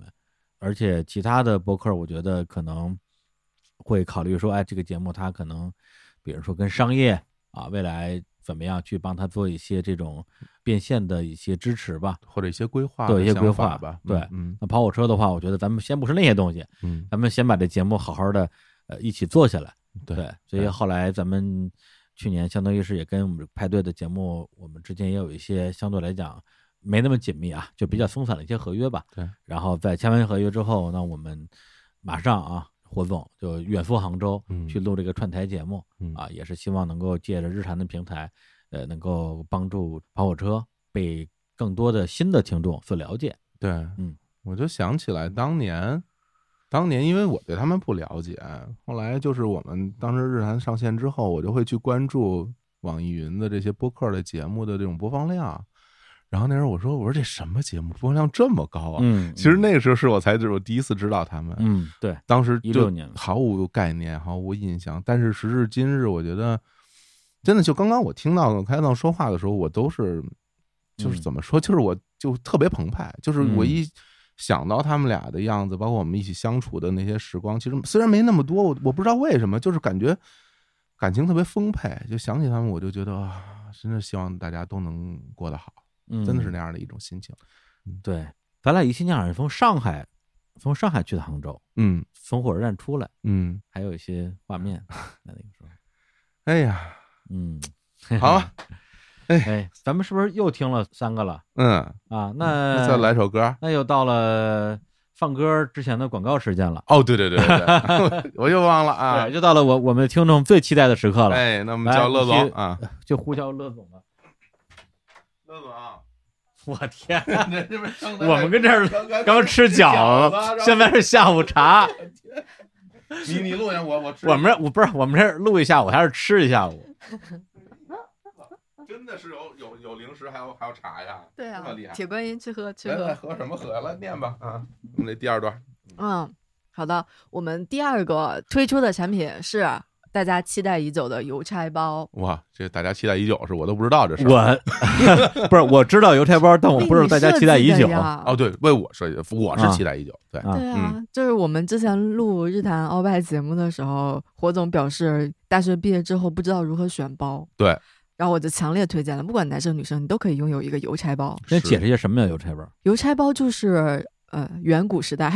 远古时代，远古时代就是曾经就是邮递员会背的那一种包，嗯，对，里面放信的，然后这种斜挎的，然后就是我单手就可以打开，就可以把信抽出来递给你的这种包，就叫邮差包。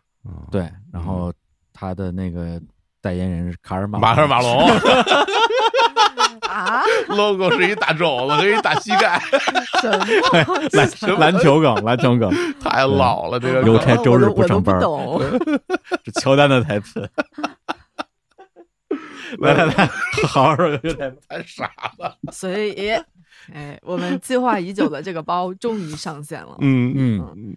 邮差包呢，是我们跟国货包包潮牌在地使用一起合作定制的。嗯，对，在地使用之前也推荐过他们家的一个荧光粉色的女生的斜挎包，这次我们就跟他们一起合作了一个邮差包。嗯，然后用的材料呢是废弃的卡车篷布手工制作的。哎，这听着就有点耳熟了。对，为什么呢？可以说是中国的 free tag 了嘛？对，这个我不知道他们自己这个这个品牌宣传语上会不会这么说啊？但是我们可以说，啊，对他们倒是没有。对，因为我自己是 FreeTag 的这个包的一个忠实用户了。是的对我之前还在我们的日日光那个集市的二手区卖过一个，嗯我之前背的一个白色的包。哦然后，哎，我那黄包去哪儿了？你的黄包好我非嗯卖哦，了我吧我我明白了，是这样的，因为我的 FreeTag 经过了几个迭代，嗯我第一个 Free Tag 是在上海买的一个一个白色的那个双肩背，啊我们肯定见过，见过咱们咱们后来去日本什么的都都背那个包嘛，哦对，因为它本身是也就是用废旧的这个卡车的上面那个篷布篷布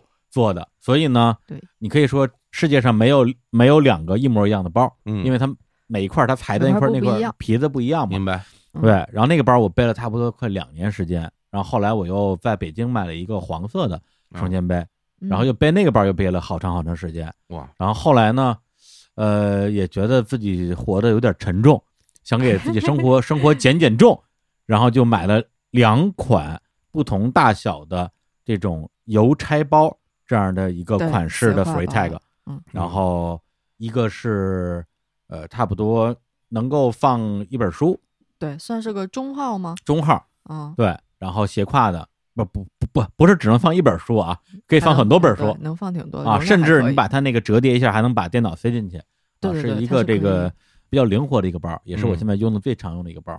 然后有的时候呢，实在是出门没有什么特别的需要那个带的东西，我就带那个最小号的，那里边恨不得就是一本书都放不下了，哦只只能放个 Kindle 了，放个 Kindle，放个钥匙，放个耳机，嗯，基本上就这样了。主要是因为我好像从大学毕业开始，我就一直背双肩包，就去哪儿都背双肩包，永远背双肩包。嗯，但是背着背着呢，一个是这个年老体衰，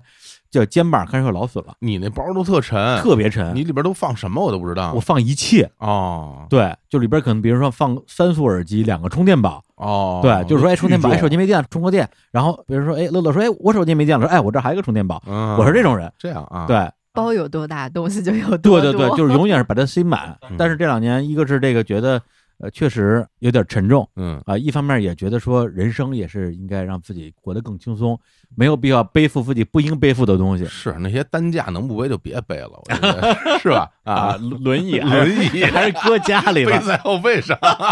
对，被子，对对对，被子才背在后背上呢是这个梗啊，又一 个又一个，龙珠梗，龙珠梗，戒网梗你看戒网梗，这张。嗯所以，我最近两年背的最多的就是邮差包，而这次我们合作的嗯这个国货品牌，在地实用。哎，在我们眼中啊，就是中国版中国的 Free Free Tag Tag。嗯对然后我们现在公司有有很多个啊不同设计的这个样包，是对啊，我非常非常喜欢，就是它的嗯从这个质地啊、设计啊，嗯和它的这个这个文艺气息，可以这么说啊，嗯都非常的中我下怀。哎，嗯，对我们这次用的材料呢，倒是没有像就是 Free Tag 那样子，就是每一块篷布都有不同的图案。我觉得可能这是中国文化跟国外文化的差别。哦咱们中国的那个篷布上可能没有印东西、啊， 嗯，就不知道啊。然后，所以我们其实是做了两个型号，一个是小的，一个是大的。大的呢用了两个颜色，有一款是黄色的，有一款是灰色的。嗯，对，就是材料黄色的篷布和灰色的篷布，然后在上面印了非常明显的日坛的英文字样的 BB Park。嗯对，然后所以就是整个非常的潮酷的样子，对黄色极其的潮酷吸睛，然后其实也挺百搭的，嗯然后灰色相对就低调一点。就是为了，比如说想要低调，或者是稍微有一点社恐，不是特别想在街上很扎眼的同学们准备的。嗯，这个包啊，因为我们拿这个这个语言来形容也比较苍白，大家可以去我们这个微信公号啊“日光集市”哎去找这个图看，就是好看。是的，而且呢，它还能装，就是我们这个两个型号嘛，一大一小嘛，大包它是能够放下十三寸电脑的，然后 A 4大小的什么文件啊什么的都可以放下。嗯，对，所以呢，相对来说呢，它也非常的实用。哦行，那我给这大包设计了一句广告语，哎，你可真能 装。呀， 太好了。本来我嗯们想给这个邮差包设计的一个名字就叫做“你一定缺一个包， 你一定缺这个邮差包嗯，还不如我那个呢。行行行，打一个包啊，来”。，等会儿打还一个有还有包还有，我没说完，还有啊，还有小的呢。啊小包，对，小的就是另外一种形式，我们用的是黄色的卡车篷布和白色的编织袋做的一个拼接款。嗯啊，对对对，所以呢，小包呢是每一个都独一无二的，因为用哪一块编织袋儿这是不一定了，所以那个嗯编织袋上面它可能会有自己的一些图案，也可能是全白。嗯正好是用在地使用他们家常用的两种材质，就是一起做了一个很有特色的，你拿到的是独一无二的一款的小包的，嗯这样子的一个包。嗯，这个就是一个迷你包了。对，它可以当做腰包，嗯然后呢，你也可以就是挎在身上。现在潮男潮女们都很喜欢的背腰包的方式，嗯就背在胸前，背在后背，就是不背腰上的这种。 哎 呀，小包更厉害，嗯大包你就是扔出去，小包把自己裹在那个包里来回飞啊，然后咣咣还烫着我，直接把我半条血都给我烫没 了。 啊，这又是什么？全网 搞啊 没天完哪了！哎，我拿那个打一个包 啊，对，我天啊，把活蒙给灭的，这辈子没被那 那东西打败过，我给 被我羞辱了，气死我了！打 一个包，对嗯哎，还没还没说价格啊啊，说价格格价说格价哎格对哎，大哥价格，嗯价格呢，大号邮差包的预售价格是三百三十九一个，小号呢是二百六十九一个。嗯，然后呢，两款包呢都会附赠一个金属挂饰，写着 BB Park 嗯这样子的一个，可以当钥匙扣，也可以挂在包上。嗯另外呢，前一百名下单的同学们，我们还会赠送酷酷的链条一条。链条，嘿嘿，我拿来给你们看，等我。链条都出来了，是从自行车上摘下来的是 吗？是啊，哎，是哎，真的吗？什么链条啊？吓人了！感觉这个拳皇里也 能用，能用，能用，能用。那谁带链条？陈国汉带链条，啊对对对身上有链条啊。 真的是自行车链条，什么东西啊？太奇怪了，这个我天，这太猛了吧！大铁链子，嗯，我哎这个天，就是潮人必备啊，就是你把它潮人就必背这个，你你的生活一定缺一个链 条。这个广告语我觉得可以， 对，就是它这两边你 都把人给说，你你懵了。我就大家会想，是不是这样啊？拴就是它是可以拴在这个裤子的那个腰带那个还是口上， 嗯 这摔哪儿摔手也没问题啊，这对，个。拴手里，然后你当项链戴也可以。然后我哦们不是把那个 B B Pack 那个小嗯吊牌是附赠包上的吗？戴着 挺合适。我操！哎呦我的天哪，倍儿凉！ 我但是以后我就我离二哥又近了一步，有点有点分量，有点有点分量。我们到时候图文里面会有附赠这个链条如何佩戴的这个方式啊可以可以，前一百名赠送这个链条，我天，怎么手手慢无啊， 对，还可以搞在头上，沙可以石的地，嗯 女生如果腰细的话，可以当腰 带。嗯完了，你们在说啥全听不懂。哎我觉得大我说师傅，我觉得大师兄说的对，不是，咱不打岔啊。嗯，这个包儿，我我我就说三句：第一，太好看了；第二，太便宜了；嗯，第三，卖爆，卖爆，卖爆，卖爆啊！因嗯为我们最近上了好多的那个周边产品，然后全都卖不出去，但是这个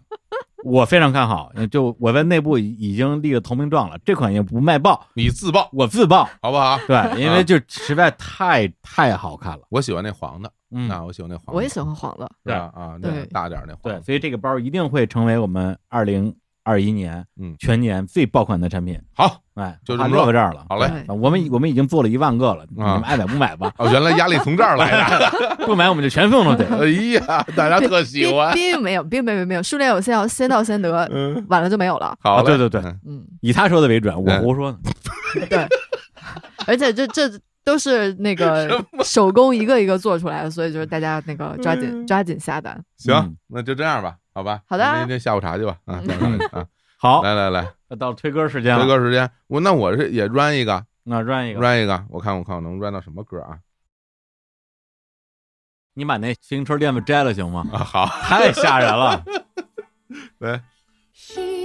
光が差し風が泳ぎ生きてゆけると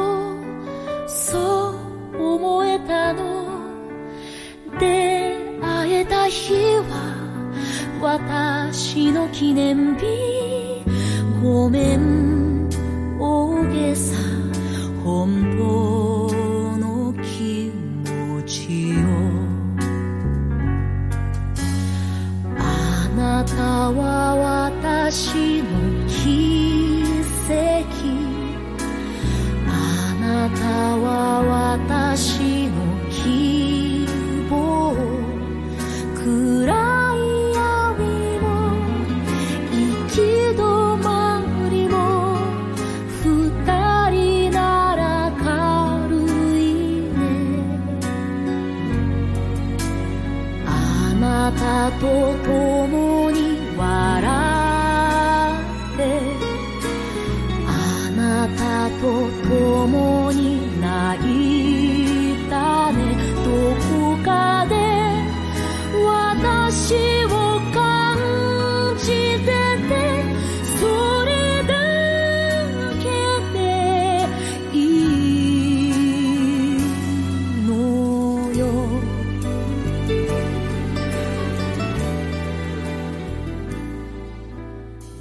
哎 run 到了一首我听过特别特别多多遍的歌，嗯，这歌来自平原绫香，然后那歌名我念不好，我就嗯不念了。然后因为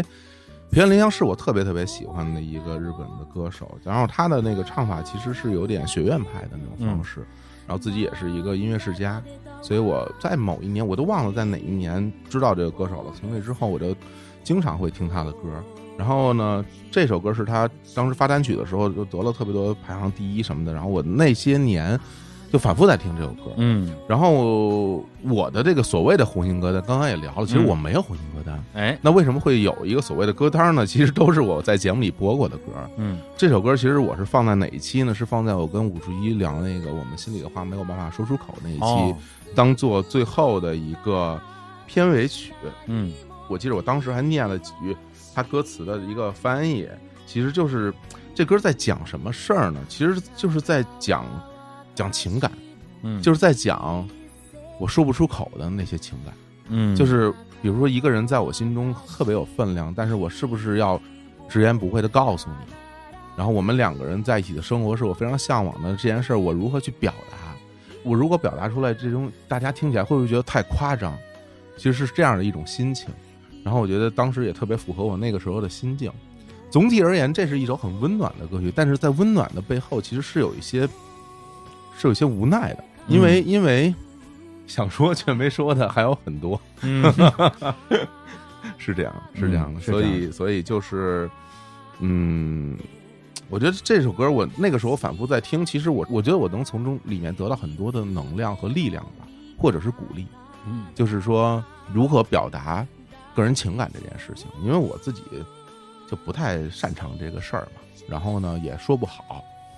其实是随着日坛录节目这么多年，我觉得我才逐渐的能够把自己内心的一些想法能表达着出来，嗯但是其实也说不太明白，有的时候会觉得很烦。嗯，这个东西说来说去说不明白，感觉就特别的费劲。你说的是表达观点还是表达情感？表达情感，嗯嗯，表达情你感。在结婚里面会会表达情感吗？没有啊？啊，你们那节目结婚哪有情啊没有情感？结婚只有快乐。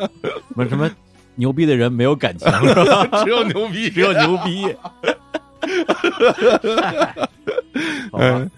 然后就是就是会有这样的一种感受，然后但是随着这些年，我觉得录音录节目啊，其实这自己整个人真的感觉成长了挺多的。然后这其实说回来，我觉得就是尤其今年，我有一个特别大的感受，就在于说，在很多生活的细节里面，就会去发现自己是一个什么样的人，嗯就感受到其实，嗯，过去对自己很多的认知其实是不准确的，甚至可能是背道而驰的，就是理解自己理解错了。就比如说，我原来总觉得我是一特放松的人，哎，你这这没什么事儿啊，反正我跟家喝喝茶，听听歌，就像《历险记》里那歌写的似的，好像是那么一个状态。嗯但实际上，反过头来，现在再审视一下，我其实我是觉得我是一个很很紧张的人，呃，非常紧张。然后那个时候用紧张可能没有那么准确，可能算紧绷吧。我嗯可能是一个很紧绷的人。嗯再回过再想，《历险记》那首歌真的是很放松吗？完全不是。他整个人的心情那个状态其实是非常的沮丧的，甚至会很绝望的那样的一个东西。但是你会用一些生活里的细节来来告诉自己我不在乎，实际上你是在乎的， 是是因为你无力改变，所以你你才能跟自己说你不在乎。嗯嗯所以有了很多的这种真真正正的生活上的收获之后，我今年我觉得最大的一个变化就在于说我没有那么关注自己了，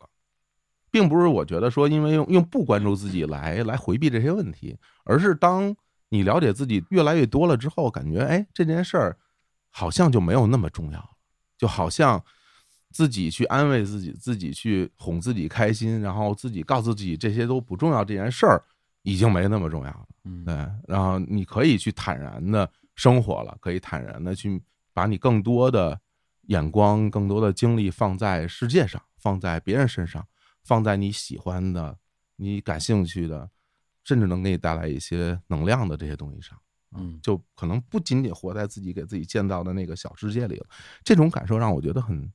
很舒服，就觉得好很多了啊。所以就是 说到这首歌，我就想起当时我听这些歌的那个时候的状态，其实还是挺挺难过的，嗯，挺为自己难过的，就觉得啊。这个怎么办呀？也不知道该怎么办好啊！安慰安慰自己吧，把这首歌导出来就就听一听。嗯对，其实你是一个壳很厚的人，嗯呃，某种意义上我也是，但咱俩壳儿的位置不太一样。嗯你的壳儿更靠外面一点儿，嗯对，我的壳儿更靠里面一点儿，嗯嗯对，或者嗯说我的这种比较感性的、比较敏感的区域会相对更暴露一些，嗯，对，然后你那个区域就是在你的壳儿里面的，嗯，对，但是这个东西呢，就像刚才说的，这个是我们的一个职业，就选择了这样一个职业。嗯，然后如果说你的嘉宾、你的对谈者本身是一个情感很丰富，而且很愿意表达的人，然后你一直在壳里面的话，那两个人就没法形成对话。嗯，对，就会有这样的情况出现。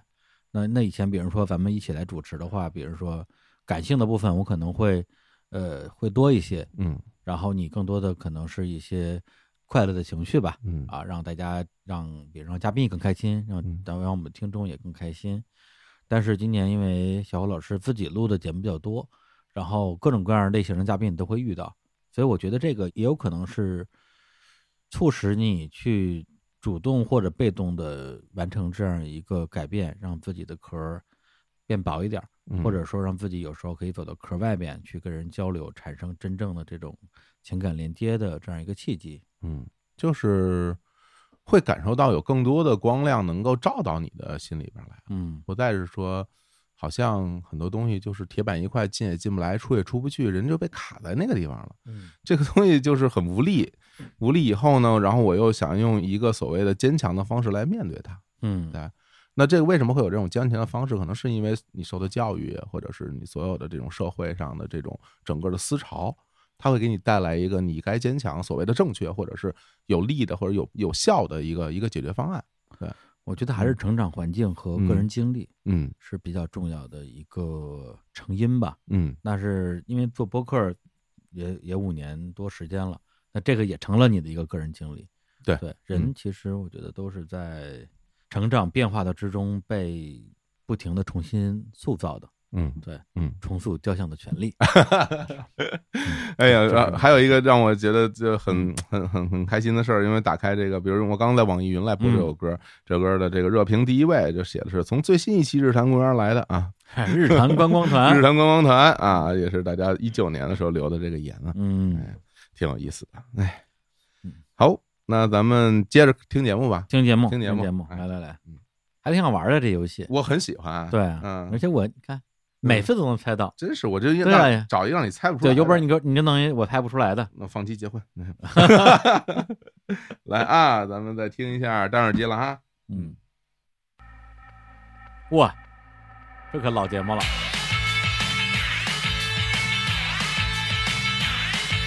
听个头儿，我觉得我听个头儿就能猜出来。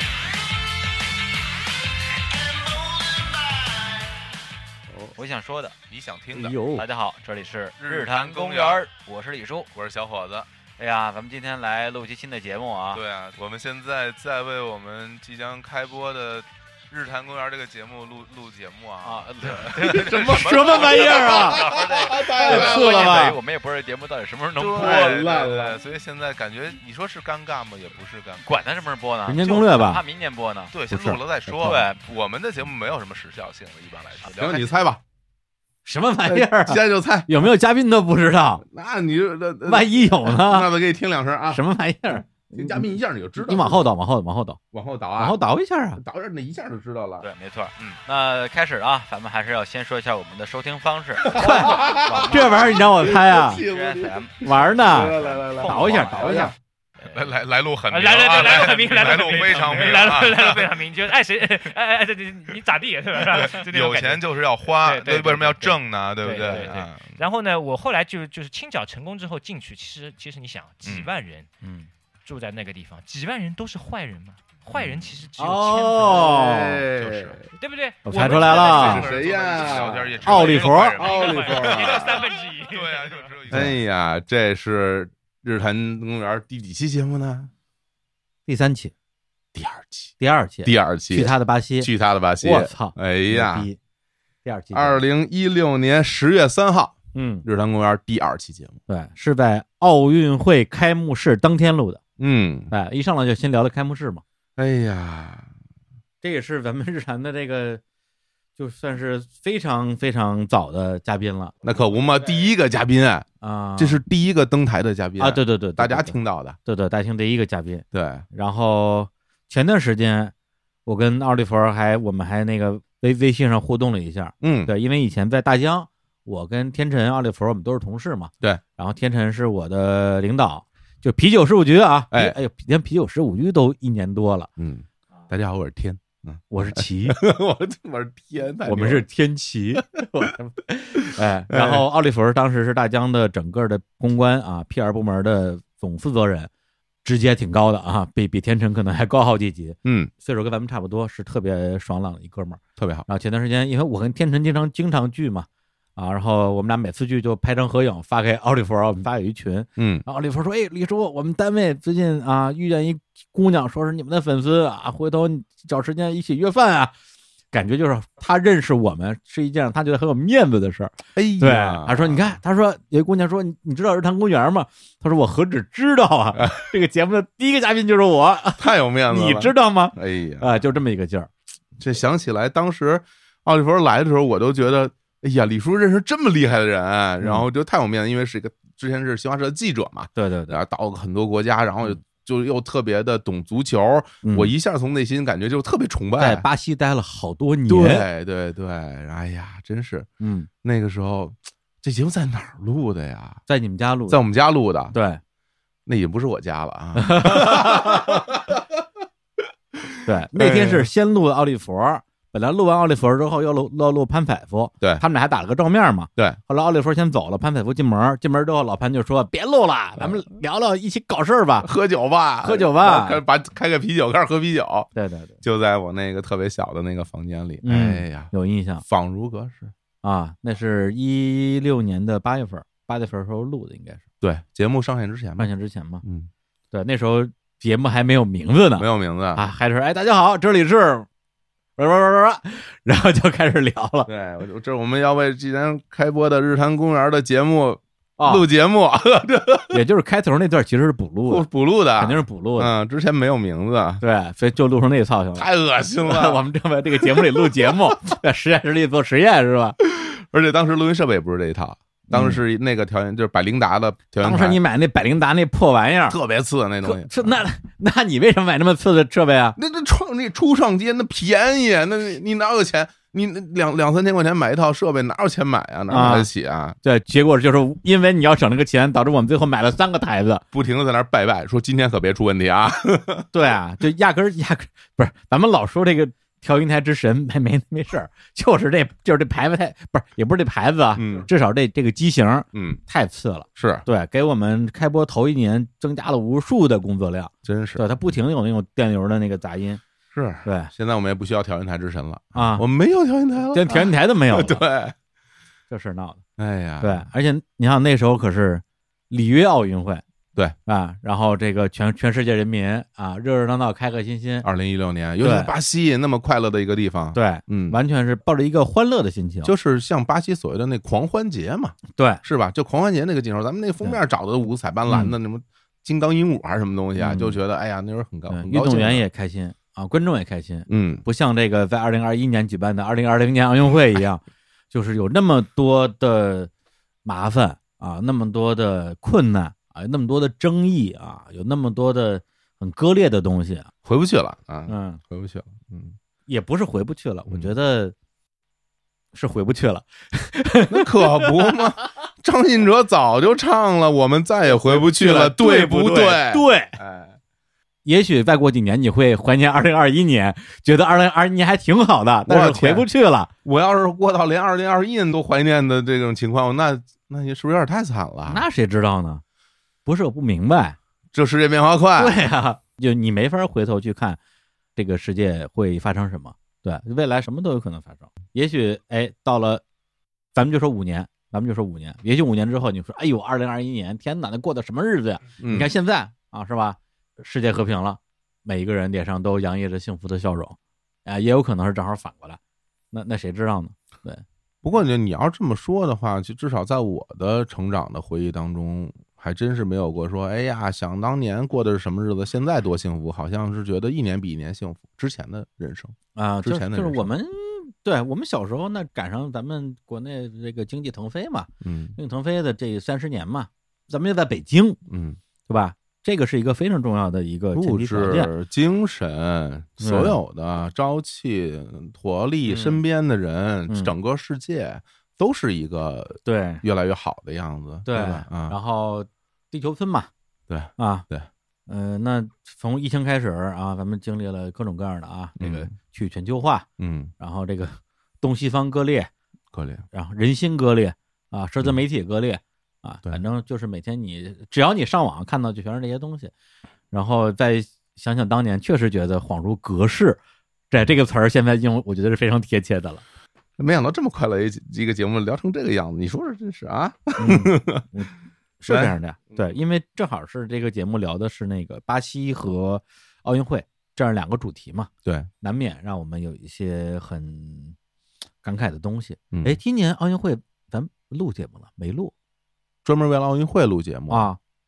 没有录聊奥运会的节目没有啊？没有，没有啊，嗯，但是聊了一期欧洲杯是吧？欧洲杯聊两期，聊两期，对对，嗯欧洲杯的节目我倒是听了，还 还还聊得挺好，还挺好是吧？对啊，非常喜 欢。哎呀，对啊哦哦，因为奥运会的节目在节目里录了啊，同样的阵容就没有录奥运会。嘿你 看，那那没那前两天我奥运会还直播了呢，是不是？我、啊呃我之前咱们还代表那哦个日坛在云云听去啊播奥运会，其实也有也这方面的东西。嗯，对，哎，发现咱们今天就是刚才随机到的这些节目，还真是每一期都值得我们都挺好的隆重推荐，嗯隆重推荐。那咱们再听几个呢，来一个，来一个，再来一个。啊！不是，就是咱们就你先来，先来我吧，来那对，就接着先先别算数，不要老想以后的事 好好儿，咱们就关注当下。哎啊呀，好好好，对啊哎活在当下，活在当对下，啊，再来五十个，再不再五十，好，下一个，哎，李志姐行不行啊？嗯，努努力了。先试吧，就是很多东西我也我现在不好说，咱们就都不用播了，我觉得，再不再播会儿，让咱听会儿。就是能录完就能录完，录完之后呢，我这个节目我先放半年，哎，李志姐行不行啊？嗯，努努力了。先试吧， 就是很多东西我也我现在不好说，咱们就是就是能录完就能录完，录完之后呢，我这个节目我先放半年，那半年之后我再拿出来听听，要哦缓是缓要是能剪得出来我就剪出来，剪不出来就就 缓缓就就就再说了，就就就酿一酿。就是，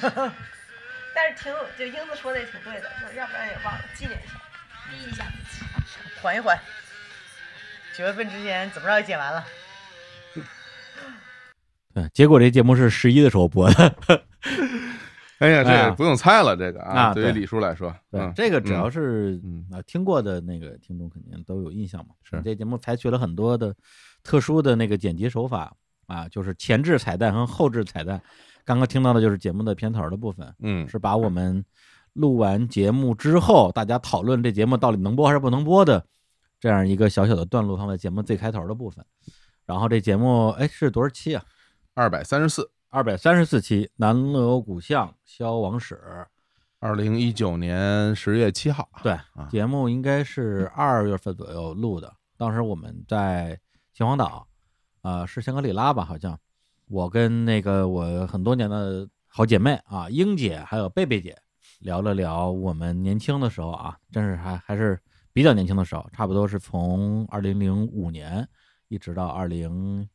一零年左右吧，那几年在北京啊东城区南锣鼓巷，嗯，这条呃胡同里边儿，我们几个人在那儿，嗯，生活的一些经历吧，这样一个节目，也是日坛公园。我们到今天为止，从它的播放量，还有这个互动的量，包括评论的这个内容质量，嗯非常高的一期节目。数一数二，嗯我觉得就是青春嘛，是吧？嗯，就是谁没年轻过呢？而且这节目真的，第一，幸亏那时候录了；第二，幸亏最后我给它剪了，否则的话，这节目我们现在也不大可能录了，嗯就也没有当年那个心情了。嗯，然后那个时候，那对我现在可以承认啊，为什么录这节目，又回到刚才咱们说过的这个胜负心了。要不是因为大内录了一期《南锣鼓巷浮沉录》，我也不会录这期《南锣鼓巷消亡史》。真的哎呀，哎真的， 我都不知道，这是真的我都不知道，对嗯，因为我对南锣鼓巷这个地方的感情太深了。我自己在那儿虽然住的时间不长吧，就半年，但是那几年基本上就每星期都去，然后在那儿跟姐妹们大家一起吃吃喝喝呀，斗地主啊，太多太多美好的回忆了。结果后来一看大内聊了一期这样的一个内容，其实心里就腾一下就燃起了一个想法，说：“哎，难道我像这东西应该我来聊啊？”就这种感觉。嗯，然后就开始有了这个起心动念，然后后来跟谁聊呢？啊，那英姐当然不用说，他们南锣鼓巷开了九年的店，然后另外一个就是大家刚才也听到的那个贝贝姐，贝贝姐她在生活中是一个特别特别的，呃，性格，嗯，对，当时啊，当时我觉得性格很很开朗，然后也很擅长表达的一个人，但是录音现场确实，我觉得这个现在想想倒不是说别的，可能就是他从来没有录制过博客这个形式，又是一个所谓的素人，嗯啊，而他又不像英姐那种一上来之后就没有一个这个所谓的啊适应期啊，第一期就特别好，是聊墨西哥嘛，贝贝姐呢就是这期节目我们其实我们相当于录两遍，头一天晚上录了一遍，然后贝贝姐就整期节目说不出话来，嗯，不知道自己什么时候该张嘴，然后她自己特别愧疚，然后说不行，咱们那个明天上午再录一遍，然后我们就第二天转过来上午又录了一遍，然后贝贝姐为了让自己消除那个紧张，然后就带了一瓶 whisky，然后一边录一边喝，然后就是还没录完就已经喝的完全喝大了，嗯，对，所以大家有很多人说哎这节目很好啊，哪里录的不好？但是因为你们没有听过那个原始的那个版本，因嗯为四个小时的素材最后剪出一个多小时嘛，能想象。对，你嗯就就因为活总也讲过，也讲过不少期这样的节目 嘛，对，是吧？对，基本今年还哎呀三个小时节目最后剪了剩多少时间？一小时十几分钟，嗯十几分钟是吧？就是，所以刚录完之后，确实就觉得说这节目，要不就算了吧，因为会有这样的心情。对，就算了吧。就是一想到这节目就痛苦，甚至就是我在剪的过程中，因为我是从就是从美国从拉斯维加斯飞到墨西哥，到英姐那个村儿的飞机上剪这些节目，嗯，对，当时真的是剪到可能比如三分之二的部分的时候，就觉得说，我能从飞机上跳下去吗？哎呀，对，就确实剪得非常的痛苦。但是因为这个成片儿，最终大家也很喜欢，我也特别喜欢这节目。我自己听了，肯定是我听过的次数最多的一期，我听了嗯可能有十几遍，嗯每隔一段时间听一遍，甚至让我其实都已经忘了这期节目里边本来还有什么东西了，而且不重要了。嗯就好像一部电影是吧？你拍的那个胶片那么长，到最后剪出来就是这样一个作品。那那些没有被剪下来的那些胶片就不重要了。嗯，特别是那些拍纪录片的，对动不动拍几千个小时的素材，对对最后剪出来一个多小时，对对那剩下那那些东西是什么呢？不重要了，因为他们已经被选择过了。所以这个节目，我觉得对于我自己来讲，确实是一期，呃，就假如啊，假如有一天我能带且只能带一期节目，嗯去月球 或者是去荒岛啊，嗯然后我可能会选择这一期哦，我可能会选择这一期，因为能这理期解对我来讲比比较特殊吧，嗯，然后关于节目里的部分啊，关于南锣南鼓巷的爱，我觉得大家还是听节目就好了。嗯对，讲一点就是节目之后的尾声吧。哎今年嗯呃有几个对我来讲挺重要的瞬间，一个就是应该是六月份，英姐过生日，因为英姐那时候已经就是收拾行李准备回墨西哥了，因为她是正好是疫情之前，二零一九年的九九月份左右吧，好像是那时候回的北京，准备就是收拾点锅碗瓢盆儿，就准备去那个墨西哥去开饭馆了，结果就疫情了嘛，然后也非常幸运啊，在国内安全的度过了这个二零二零年和今年的上半年。嗯到下半年呢，他观察了一下这个啊、他们墨西哥啊、嗯村儿里的这村儿个这个呃情况，他觉得应该问题不大了，所以那时候已经准备出发了，然后他就去秦皇岛去过生日。前几他就他就一直问我说要不要过来给我过生日啊？我说我这两天特别忙，最近啊就是又要见客户，要见投资人什么之类的，我忙的我简直就是整个人已经疯了，而且压力也非常大。我说我估计去不了。然后他到第二天又问一遍，李志姐要不要来秦皇岛呀？我说哎呀，真的去不了。然后到当天说今天要不要来啊？我就觉得说他都说到这个份儿上了，那说明英姐是真的想让我去。然后那天就相当于是下午几点啊？就是就在办公室见投资人，见完已经六点钟了，直接我们东直门嘛，咱们特别特别方便，东直门地铁去那个北京站啊、十几分钟就到了，直接就到了北京站，然后坐火车到了秦皇岛，然后打车到了贝贝姐的那个咖啡馆，叫幸福咖啡馆。然后他们其实都已经吃完饭了，然后我去那儿之后点点外卖，然后大家一起吃蛋糕啊，然后吹生日蜡烛什么之类的，度过了一个我觉得特别开心的一个晚上，而且是真的是 下了班儿千里迢迢跑到跑到那个另外一个城市去给一个朋友一个姐妹过生日，感觉这种事儿真的是只有二十多岁的时候才能干得出来。 那两天咱俩在一块儿还说起这事儿呢，对，你还跟我说呢，哎呀，我就想要不要去。其实我当时听你说的时候，我我心里就会觉得你会去是吧啊，我会觉得你会去，嗯或者是说，如果因为我当然不了解你们之间的感情啊，但我我会能感受到那种那种状态。就比如说，如果是我的话，那我可能可能我也会去，嗯就是是这样的一种心对情。对然后其实我挺羡慕的，因为我没有过这样的生活，嗯，我也没有过这种你好像没有什么姐妹啊，对吧？就是说这种女闺蜜没有，对吧？你好哦像哥们儿相对多一 些。嗯，对，那其实也不太也不太多，就是 哦就是我我没有那种说大家有一个据点儿，然后在这个据点儿里我们一起哦干点什么，就是这样的生活经历。嗯嗯，对，所以有的时候我看见这些东西，其实我一方面会觉得很羡慕，一方面其实我又有点恐惧，一直到现在，就是其实我都不太能够享受，呃比如夜晚大家出去一起聊聊天儿，坐着喝一杯的那嗯那种那种那种状态，我觉得我都不知道我该如何参与到这个活动里嗯来，但是我会能够感受到你们的快乐。挺奇怪的，因为你刚刚跟我说这个时候，我一下就想到当时你在朋友圈发那张照片啊，对，英姐带着一个过生日的类似于小皇冠一样， 对对对捧着蛋糕然后有蜡烛的那个照对，就特开心，我印象特别深，嗯一下我就想起 她因为其实一个人想起另外一个人的脸这件事儿不是那么容易的。嗯嗯，那我觉得这个方面让我觉得印象特别深刻，就觉得特别开心特别好，特别开心的一个嗯照我片我很喜欢他。嗯，然后第二天我们俩就，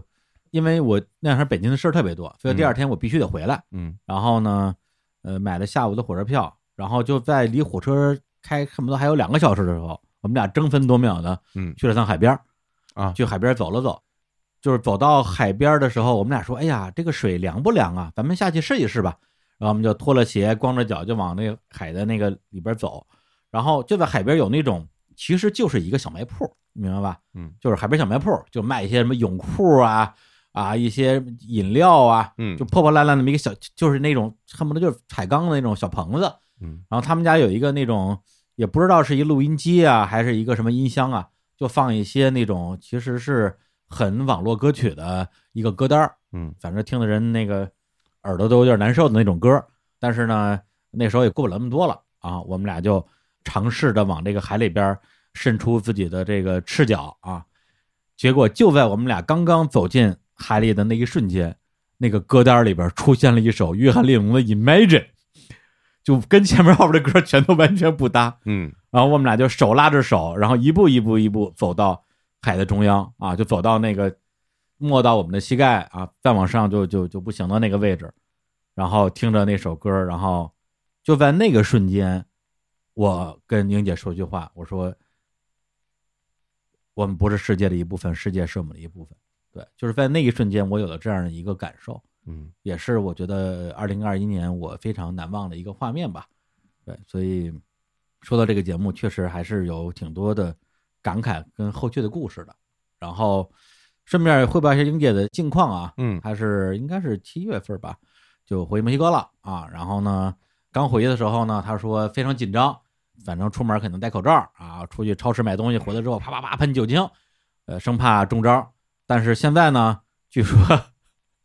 已经完全放飞了啊完全不戴口罩，因为没有人戴口罩。嗯，我说你们不怕得新冠吗？他说我身边的朋友都已经得过一遍了，哎呀，啥事儿没有，现在都活蹦乱跳的，三两天就好了嗯啊，所以呢也没人当回事儿了。然后他呢在那边儿啊非常顺利的盘下了一个好几百平的巨大的一个地儿，然后开了自己的一个饭馆儿，而且是前面是饭馆，后边是民宿，开业现在不到一个月吧，非常的红火，每天都有好多客人，而且因为呃疫情的情况，其实跟咱们国内也有一些相似的地方吧，比如说像北京啊，疫情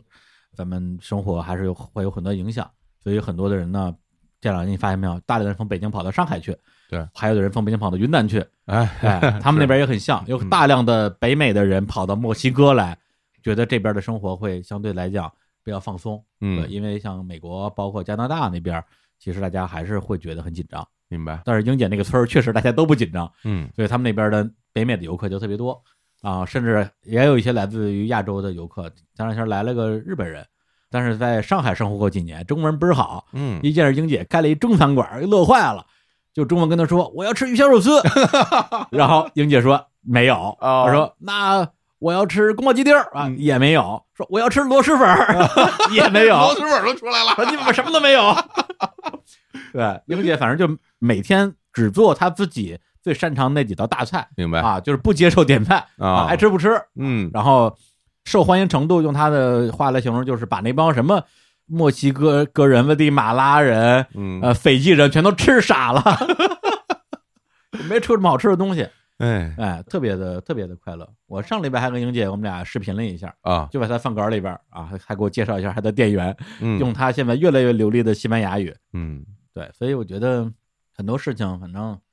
大家可能对于过去会有很多的怀念，然后对于未来也有很多的期待，但是嗯到底你会拥有一个什么样的未来呢？还是要靠自己劳动来创造。哎呀绿绿看的英叶姐儿红红的花看看英姐就就觉得特别好，能得到特别多的能量，啊对，特别开心。然后因为是这样，你你比如你刚跟我说啊，英姐盘下了一个什么几百平米的一个大的餐厅什么嗯的，一般来说大家可能去想象一下，一个人站在一个几百平米的大餐厅里是一个什么样的比例，一一个很大的地方，嗯一一个人站在中间。但是其实，在我心中，你跟我说这个画面的时候，我都会觉得英姐比那个餐厅大多了啊、真的就是嗯对你感对觉人的场它不一样的。一个中国人，嗯而且是他们那个村儿恨不得唯一的中国人，然后西班牙语就说的就稀里糊涂，居然能够张罗着开了一个饭馆出来，然嗯后所有的他的这个服务员儿、他的店员全都是当地人，嗯，人家就就能 hold 得住，对，就能 hold 得住。 对，这个你 是吧？真棒。对，所以还是二零零五年，嗯在南锣鼓巷恨不得只有呃一两家酒吧的时候，就过客嘛，就赶在那儿开店的英姐，还是那个英姐。哎呀，嗯太帅，开心吧？开心。嗯嗯，咱们这一趴放了几个了？两个还是三个？三个了，又三个了，又三个了。那么又到了 人民群众喜闻乐见的放歌之前的广告时间了。但是我不太确定是不是三个， 我觉得是三个那。上一个是什么呀？上一个是什么呢？奥利弗。奥利弗，那奥利弗上一个是什么呢？上一个是奥利弗 吗？之前有一个那个就是奥利弗。奥利弗，上一个是奥利弗，那奥嗯奥利弗上一个呢？是什么呢？不是，你看一下，看不了啊，这个能看能看能看。那怎么看呢？给我给我啊！给你你看看，你来的正好，等会儿等会儿等会儿看看。你来正好，你你念念广告，上一个是跑火车，再上一个呢蜡笔小新。这跑火车是之前还是之后录的？不知道，怎么着吧？来乐来总了练都了来了说吧 来都来了，定广告，来来乐总，我知道我签字儿，你先说。真的乐乐刚才吃什么呢？刚刚没吃。终于没吃了。哎，好，开始啊等会儿，啊刚才那个包儿少说了一件事儿，啊大家就是想看这个包儿有多好看嗯啊。同样啊，是去我们这个日坛公园的微信公号啊，里边有一个呃日光集市啊，里边会有我们这个呃邮差包儿，而且我们为了让这个包儿啊它的这个魅力得到充分的展示，我们这次还对邀请了两位麻豆。哎哎，两位麻豆来给我们这个当当当麻当模特儿，当模特儿什么玩意什么当模特儿玩意儿啊？谁谁哎啊，一男一女两位啊，这个男模特儿啊，就是我们的淼叔，哎哎，背着那包简直太有范儿了。哎嗯，然后女模特儿呢是在二零一七年曾经做客过我们的节目啊的一位女演员，叫做李艺晨啊，哦艺晨，一晨啊对，嗯那期节目应该叫什么？一个演员的诞生吧。她当时是一个中戏表演系刚刚毕业没有戏演的女演员啊，这样的一个人设。嗯那现在呢？你看她就有活儿了吧？她把我们拍了包儿啊，就这活儿 啊！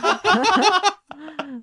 没有没有没有，他今年还是还是拍了一些戏的哦，这么好啊，对，太好了嗯然后对我甚至今年我还去横店给他探了个班啊哦，哎，跟他一起体验了一下这个剧组的生活啊，嗯然后现在也是那个我非常非常好的朋友。好，我嗯还在抖音上刷到过他啊，是吗？的戏，啊，好像是他被人从楼梯上推下去。来来点广告吧，好吧，对对大吧对，大家就一定要去我们那边去看看他们的美照啊。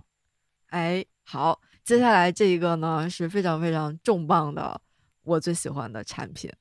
就是日坛要出一个笔记本儿，叫做 HiFi Five 录像带笔记本儿。哎呦，高保真了， 高保真，HiFi 的，高清 晰，还 有这个意思啊？特别清楚，不是啊反应过，HiFi 的，来不是你 High five 吗？嗯对呀啊不是难难道你你 High five 你管它呀叫 High five 的时候，你不是因为谐音梗才叫 High five 的吗？ 没有，不是吗是因为这个的 High Five，就是有一个机长的 High Five 啊。我们跟乐总已经都有代沟了 吧？就是啊，我觉得这这 这，好好哦啊哦啊来来来来来就是 Give me five 那 five，对啊对啊啊，那那叫 Give me five，我不叫 High five。 啊啊，不叫吗？啊哦，原来你不知道啊， 这这行吧，就叫不这是，名你儿就被混你混混淆我了，啊，这这就没就有这吗么？着吧，啊，来啊啊啊，好，HiFi 的，，啊，好的，行，HiFi 也行，反正我们是录像带啊 也行录像带笔记本。好随意了，嗯，来，嗯，嗯，为什么就是叫这个名字啊？首先，因为这不是日坛的五周年嘛，所以呢，我们就想说出一个五年笔记本儿，啊，然后呢，这个本子就可以像日坛过去五年一样，陪着大家去过接下来的五年，然后大家可以把自己的生活的细节可以记到这个本子上。就是这笔记本可以用五年是吧？对，我们的想法是，哦嗯但是并不是说这个本子上面有那个标好的日期，什么二零二二年几月几日你要写在这里的，嗯那并没你有要。是五年三百六十五 天，可能稍微厚了点 儿，稍微厚点儿。 啊没有，就是现在那种什么五年笔记本、十年笔记本，就是给一天的空间就只有这么宽。 哦， 那么宽啊？大家看见比了划什么呀？ 大家已经看见了啊，就那么宽啊，就那么哎就那么宽哎，就那么宽，就那么宽啊嗯，对，所以其实这个笔记本就是设计的是，呃，一页上面是可以写五天的，是这个样子。哦，哦一夜五天嗯啊，，对，然后但是并没有写日期，所以大家可以随意使用。嗯如果就是那种每天觉得我写日记特费劲，然后每天其实又想记点什么，每天只想记一句话的，就很适合用它写五年。所以它到底是个笔记本还是个日记本呢？笔记本和日记本有什么区别？ 笔记本可以写日记，但是日记本儿也能写笔记啊？日记本好像不太能，好像不太能写笔记啊为对，什么不能？别扭啊。因为日本是按日子算的呀，对啊，不是不是，你会在你的日记本上写今天的会议会议记录吗？呃、 不是，就是这本儿到底你如何定义它？我就是你用它记 会一句。 笑死我了！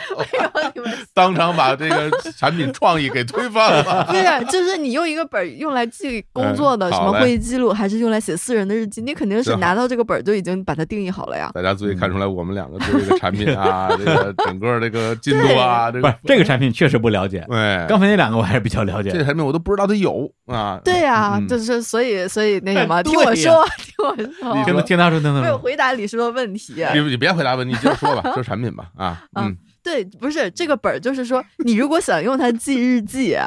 你可以用它记日记，但如果你想用它当工作笔记， 也可以当工作笔记。又说一遍，好了，太好了，太好了所以大家多买几本儿，嗯，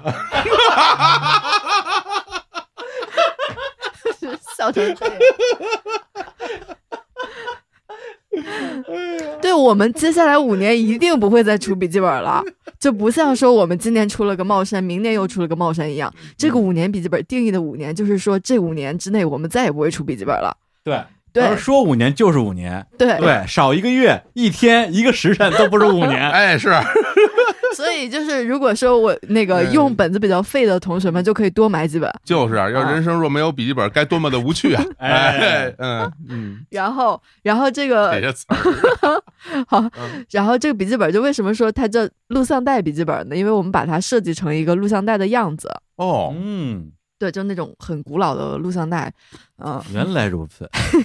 就它外面就是像录像带和像那种磁带、CD 带一样，就它有一个壳儿，嗯然后你可以把本儿从里面抽出来，就像你抽出了一哦个录像哦带一样。嗯，对，那个笔记本的封壳呀和封面封底也是设计成录像带的那个图案上去的，嗯让它看起来其实就像是一个录像带一样。哎，嗯，所以呢，它叫做录像带笔记本，就是 slogan 叫做每一个日常都值得被记录，就是可以记一些生活的小碎片。嗯，呃，因为我自己其实有一个一句话日记本，是我使用频率最高的，写的最满的一个笔记本，嗯 所以我们就是设计了这么一个呃笔记本，希望大家可以每天都写点什么。嗯，刚才不是说这这笔记本可牛逼了吗？它牛逼在哪儿啊？它这就是它牛逼的地方啊。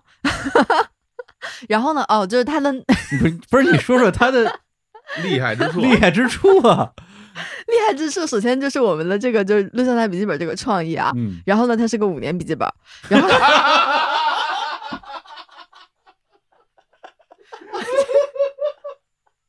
不是你们笑，我还没我还没说完。 我知道你没有说完就已经非常非常那个什么啊我觉得这个笔记本能卖 爆。太白跑了！你跟你说你那都不行，什么包你跟这怎么比？ 然后没有，然后那个我们就内页也是完全精心设计的，不是那种什么市面上有的内页，嗯就是我们呢，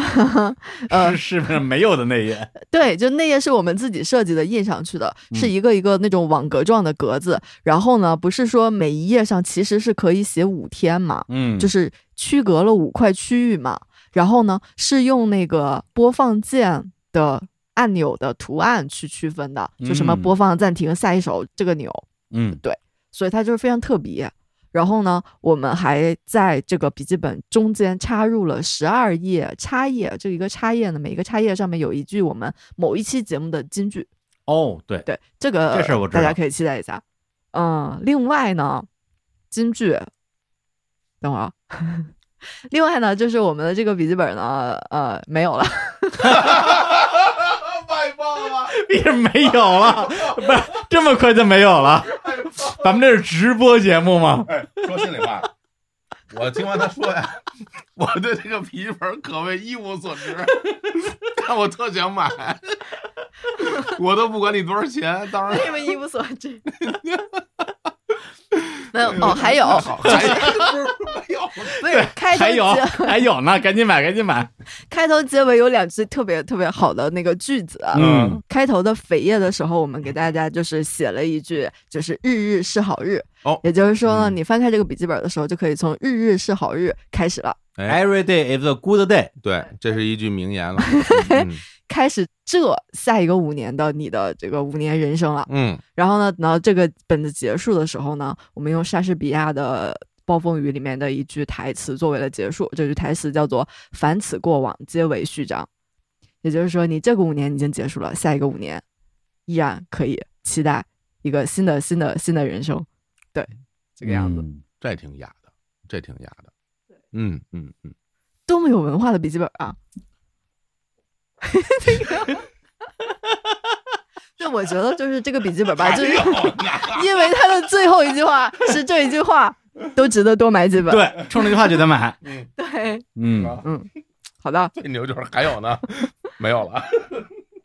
好，那这就是我们的这个笔记本。好呃，它现在还没有上架，就我们节目上啊，还没上架呀？ 对，这是我们即将 我要我要笑死了。 即将上架的一个笔记本，就接下来几天之中就会上架，大家期待一下。嗯，所以现在也没有价格，就是大家去看就好了。啥也不知道，啥也没有， 也不知道哪天买，不知道多少钱。那为什么要在这期节目里边说它呀？ 因为我没有档期啊，就只有这期节目有档期啊。嗯，确实，好因为因为后边的对节目全都是一些各种嘉宾，嗯，你在这里边说，哎，我们这儿有个笔记本儿，要不要？好在哪儿？不知道，对因为它是一个录像带的笔记本，哎，对，这个录像带的笔记本呢是一个五年笔记本，对，那这个五年笔记本呢，它是一个录像带的笔记本，嗨翻，哎，它还是个嗨拍笔记本，嗯，对，哎，最后乐总再再说一说啊，就是啊今年我们其实出了挺多东西的啊，出了这个呃摸鱼咖啡啊虾白茶，嗯然后前段时间又出了一个啥来着？接下来就是帽衫了呀不是。还有袜子什么的吗？哦，对，那个袜子会跟那个帽衫一起出现。哦，嗨，嗯对，反正一堆东西。但是呢，今年我不知道是因为什么原因啊，是不是因为大家大家都变得贫穷了， 所以我们卖的也就马马虎虎，嗯啊。但是呢，我们现在是一边儿卖不动，一边儿又在做新的对啊。我也问过乐总很多次这个问题，我们为什么为什么还要不停的呃推出我们的新品？嗯，首先呢，就是因为好多东西只能在今年出，嗯比如说这个五年笔记本，嗯，你等到六年出的时候就这个就不对了。给出六年笔记本 啊就很奇怪啊！人家要不是五年笔记本，要不是十年笔记本，那六年笔记本就很奇怪。嗯，就你看国家政策的计划都是五年计划一个一个的推， 你敢反 驳吗？ 你以为乐总瞎说的？确实有道理。突然之间来这么一句， 深以为然，深以为然。嗯嗯，对啊。然后呢，嗯茶和咖啡都是日常的这种消耗品了，嗯，历年的这种更新迭代嘛。嗯，袜子就因为我们卖完了， 就是大家都互换新的袜子，嗯和帽衫一样啊。然后呢，包的话，就是我会觉得我们还是需要一个像样一点儿的单品，而不是帆布包。对对对，嗯，帆布包就有点随意了。嗯，然后虽然说现在帆布包一个一个卖的都挺贵的，都一百多块钱，但综合比起来也确实有点儿不太合适，不如一个正经的包。而且这次这三款产品，我感觉啊，当然之前摸一咖啡那个咖啡茶就更不用说了，那本身摸一咖啡它卖的就是这咖啡本身，嗯对茶咖啡也是茶咖啡本茶身卖的也是茶茶本卖的也身，是茶对它并不是一个周边。那这次对这三个东西呢，虽然看上去像是个周边，但是我们整个的这个企划呀、制作呀、设计工艺方面都不是按照一个周边的思路来考虑的，它都是嗯对实打实的好用的产品。对，就是好穿，同时呢上面又有一些非常奇怪的字样啊，让你生活增加一些乐趣的这样的设计，包括对刚才提到的这个邮差包啊，还有我们嗯这个五年的笔记本、h i f i 笔记本 啊，都是一个你哪怕你不是我们日常的听众，拿到手里也会觉得说哇这个东西真棒，以没及错你愿意跟别人分享，然后这个人嗯哪怕没有听过日谈，他也拿到之后会很开心的这样的产品，对，是的，没错。嗯嗯，其实我们做产品一直都是这个想法，就是不想让我们的产品依托于日坛。嗯对，就不只是说呃消费粉丝们来买一些节目的周边啊什么的，就跟那个那粉那个那个饭圈应援似的。嗯就我们还是希望能出它本身就立得住的产品。对，比如说所有的这些东西，我要是拿到抖音直播去的话，我照样卖，就是这样的。嗯，好，没了。 谢谢。下单，嗯啊啊，来就来还是抖音直播啊。对，对多买一点。嗯，多买一点，嗯，五年笔记本买五十个，好，对，因为我们其实每次出这些产品都是限行量。行行行行行行行了行了行了行了行了行了行了行了， 一共就只有那么嗯嗯好， 哎呦完了还，嗯好好好。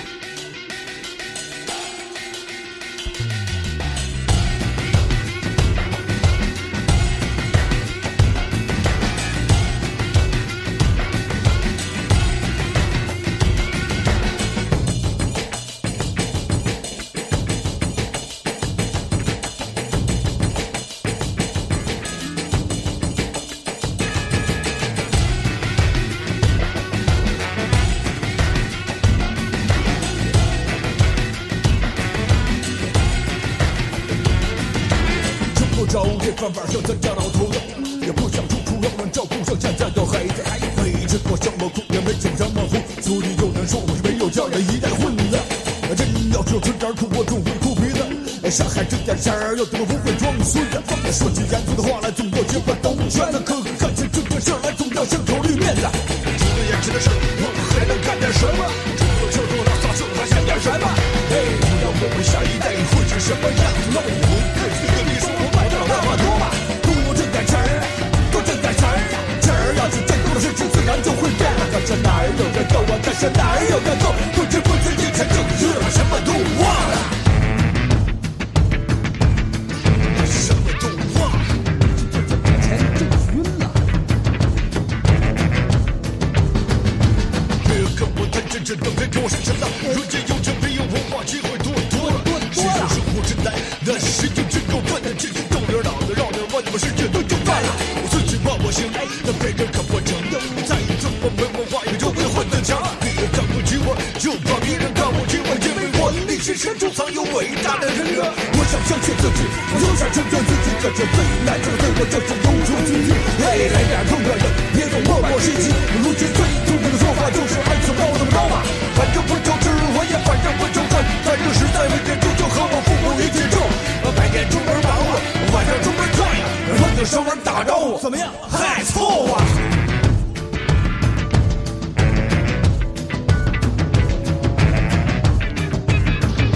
碰见熟人打招呼，怎么样？嗨，凑合、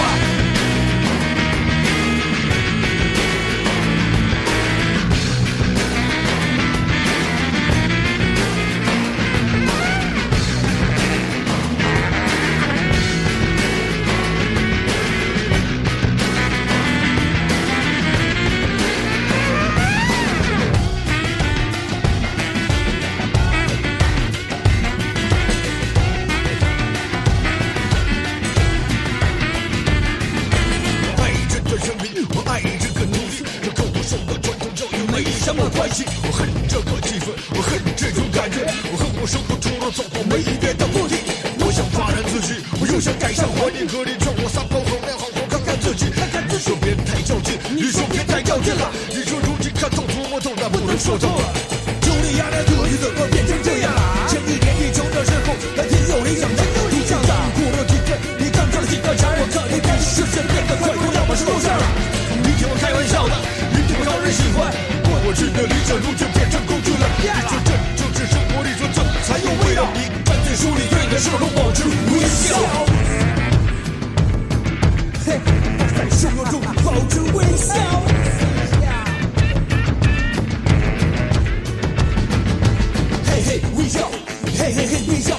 无所谓的无所谓的无所谓的微笑。你说这就是时髦，你说这就是潇洒，你说这就是当年流行青春的微笑。新的时代到了，再也没人闹了。你说所有人的理想也开始在抽票了。看看电视，听听广播，夜夜报纸吧。你说理想现在早上已经不复存在了。别让生活控制，别让我控制，因为控制久了事儿到最后你也看不见了。你也胡思乱想了很多玄学知识，因为知识路前路这么理想来到了。一直往下走吧，哥们儿，别再回头找了。你说以后的问题，那就以后再说吧。放眼看看世界，放松你的下巴。这么多年混过来，也该混出点头来。你说这么多年混过来，也该混出点头了。哎，这首来自于崔健，老崔，你这混子，可以吧？怎么样？操操操！如果说让你排名啊，哎，如果让你排名排这个老崔的歌里边儿前三首，你最喜欢的歌啊？嗯，这个有点难了吧？或者是说，因为我我不想让你说你最喜欢的歌啊，如果是第一，那我就说，如果是第一首，就这么一个，你就选一个，你选哪首？嗯，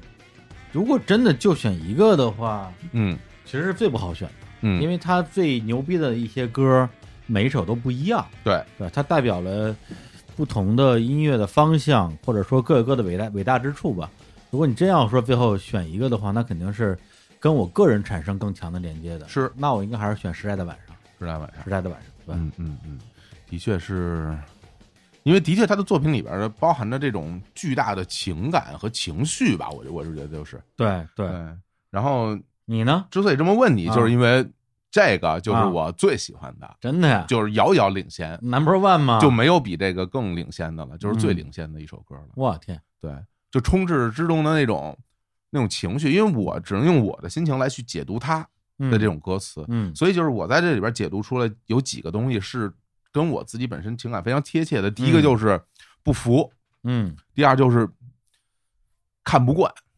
第三就是不甘心，嗯，就是你就说就所有的这些东西吧，你就交织在一起，嗯就是你就感觉，哎呀，这是用用一一句脏话来说，就是操大爷 的，就是哎就哎 纯脏话，纯脏话，纯脏话，就啊就这个真的就是我，就是每一每一次听到这首歌的时候就停不下来，你讲啊你离麦越来越远了啊是吗？没没没有啊，来对，嗯而且你现在说话，不戴耳机说你说话都是这样说，哎，对对对，完全飘忽， 完全飘了，完哎全，飘就是大家喜欢，非常喜欢里边的这种这种情情绪吧，嗯嗯，而且这这歌的那个就是音乐的部分也是，就我觉得就疯了，这东西怎么弄出来的？这东西是啊太好了，太好了，对这歌儿，我觉得它从精神内核上跟我比较喜欢的一些作品是很接近的。嗯，对，像《顽主》啊，嗯你不是一个俗人那个系列的东西，对，包括就是电影版的那个《顽主》。前段时间我还把这个在那个淼叔他们家跟徐浪我们一起看了一遍，关注啊，对，《顽主》嗯啊，然后看的过程之中，其实一开始觉得逗，很逗，很贫、啊，嗯混嗯有很多的名台词儿、对，但看到最后，其实会觉得很悲凉。嗯对，因为这些人他们，因为这片儿很早啊，是八几年的电影，嗯对吧，他们虽然是啊没有工作，然后啊没有单位啊，甚至或者说没有一个身份的嗯这种所谓社会青年，但他们那三 T 公司呢，是真想帮人干点好事儿，就是这个事儿是一个对他们来讲是一正经事儿，嗯但是因为环境啊，因为定义啊，因为他人的看法，让他们跟所有的人格格不入，对，然后被看成是一帮盲流社会青年就是混子，混子，嗯，对，但是他们的内心的世界比电影里边出现的那帮人是吧？宝康，嗯是吧？赵尧舜，赵老师，对，还有那个就是老太太住院老太太那儿子，哎，对，这就是是大家的妈妈呀，哎对啊，哎，嗯，对，就是你看看是谁才是真正的低矮，是什么叫做低矮？所以包括里边有就太多的那种假正经，嗯然后假斯文的，对，所以那个片子我觉得它是一个杰作。那么《混混》这首歌，我觉得它其实表现的是也是类似的一个东西，嗯对。然后这张专辑是九八年嘛，九八年就正好是我高考之前出的，嗯，所以那个时代，嗯，现在想也也也很遥远了，也过去二十多年了。嗯，但是我第一次听到这首歌的时候，因为这是专辑第一首歌，对，它的那种带来的非常强烈的那种冲击感，我觉得他之前的作品一上来就能给我这种冲击力的，可能就是飞了，飞了。对，嗯，这这首歌也确实有它相似的地方。嗯，对，当因为刚才放的时候，大家如果不看歌词儿的话，可能也不见得都听得清老崔唱了点啥。嗯对。但是大家有兴趣的话，可以自己去各大平台吧，就 QQ 音乐应该是有那个版权的，对，去好好看看它的歌词。当年我听的时候，大概知道是个什么意思，但并不是完全特别理解。但是现在你再看，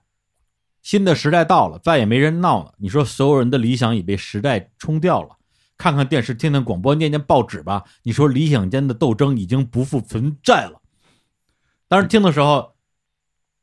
就觉得说理想间的斗争已经不复存在了是一个什么概念呢？嗯，啊、现在明白了。 现在不但理想间的斗争已经不存在了，电视、广播和报纸，呃，现在咱们身边都已经嗯没没有人看，没有人听，没有人读了。嗯，对，这就是他妈的时代啊！这就是我们我们所见证的一个时代啊！对，所以他们这种呃精神内核，其实你要往上追的话，我觉得跟美国的那垮掉乐队的那些其实都是相似的，就是嗯在一个其实你有点无能为力的一个时代。对啊，包括二零二一年的年度关键词是什么呀？那你要让我说躺平啊，躺平啊对，那躺平是什么呀？躺平不就是一个像混子这样的一种消极的反抗的一种一种方式吗？反正努力也没有 用，嗯， 无能的力量嘛，是吧无能的力量无能的 The 力量 power of powerless。我当时就，我其实一开始我就不太懂，嗯，我不知道什么叫无能的力量，嗯，一点儿都不懂。那时至今日，你看，就反正大家就琢磨吧，是吧？嗯你就琢磨吧，你心中无能的力量是什么样的一个答案？但是这是，但是他在嘖内心的层面，其实还是会有说，我还是不太甘心的，就其实并没有完全放弃，并没有完全放弃。我觉得啊，它就是一坨牛粪，就是在这个草原地区当成火种的牛粪。嗯，对，然后虽然看上去这火焰已经熄灭了啊，但是在适当的机会，它依然可以当做火种来点燃下一堆篝火。嗯，对，嗯，所以我觉得可能是这样一个状态吧。哎然后，而且他牛逼的是，刚才我们 还有我们办公室啊，嗯，我最近刚买的一个音箱啊，欣赏了一首歌，然后这个效果加倍， 太棒了，我管它叫 Magic Box，就是 魔法盒，魔法盒啊太棒了，这对东西，这就是我认识你以来啊你买的所有东西里边，我觉得最好的一 件。天，这评价太高了。嗯嗯，对，这个这不是广告啊，嗯但但是可以推荐一下，这个是这个品牌叫 Naim Naim 啊，N A I M，嗯对 N A I M 啊，这款音箱是去年的一个国际的这种就算是蓝牙音箱吧，无线音箱啊，去年的一个评选的第一名。嗯然后我也是看了很长时间，嗯，然后今年双十一下单了啊，哎呀啊，省了好多钱，黑很盒开子心。真好。嗯，那咱们继续吗？来来来来咱吧们，这回最后一轮了啊，最后一轮了啊，好，对，你把这个设备给我，设备给你，设备还有电吗？设备设备有的是电。 那么 厉害，当当当当当当当当当当当当，把这个唱出来来啊，那苹果真好吃。那我也吃两口，嗯，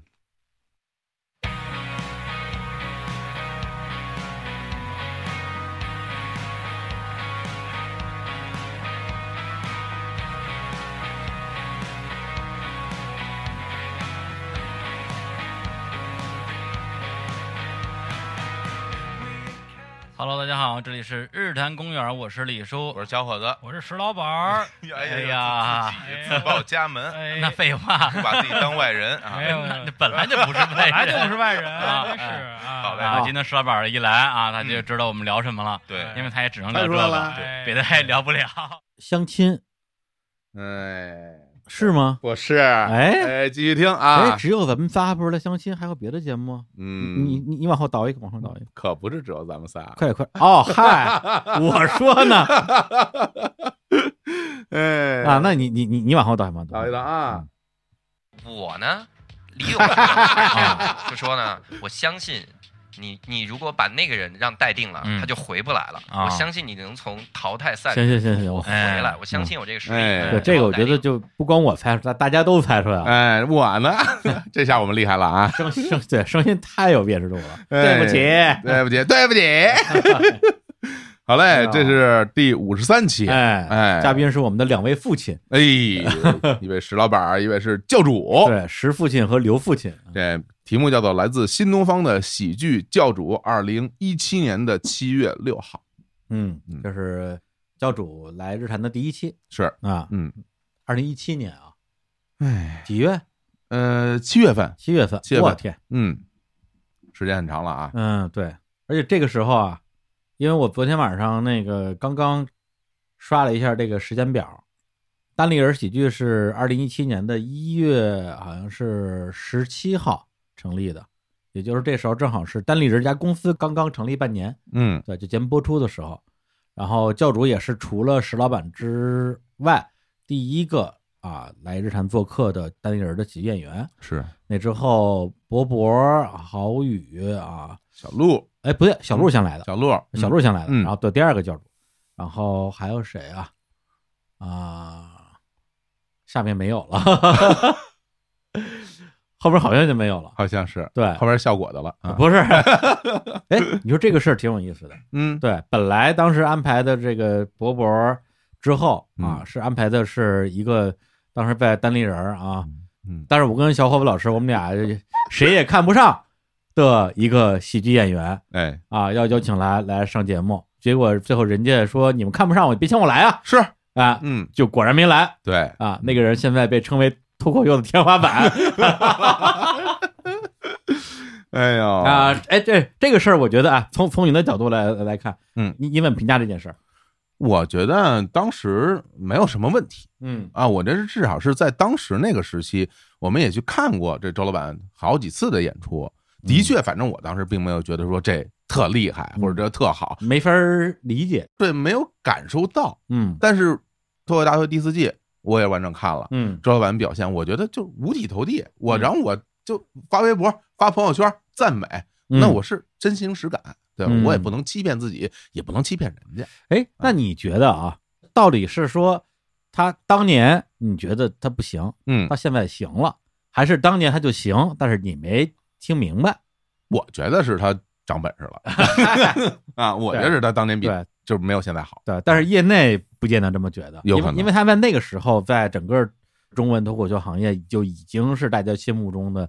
呃无冕之王了。是的，当然，我觉得可能还有一个情况就是我没有完整看过他的专场那种长段，咱俩看的就是专场，那是整个一个专场吧？对，那是他的一个专场，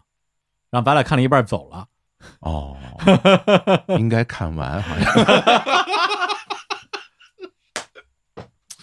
这段咱就别播出去了吧，多不好意 思呀、没什么呢，嗯我觉得开玩笑，嗯大家都可以真实一点嘛，是的，是的，真实一点，嗯面面对过去嘛。嗯，而且当时这这真的，我是觉得这个东西咱们所有的讨论都是说就作品讨论作品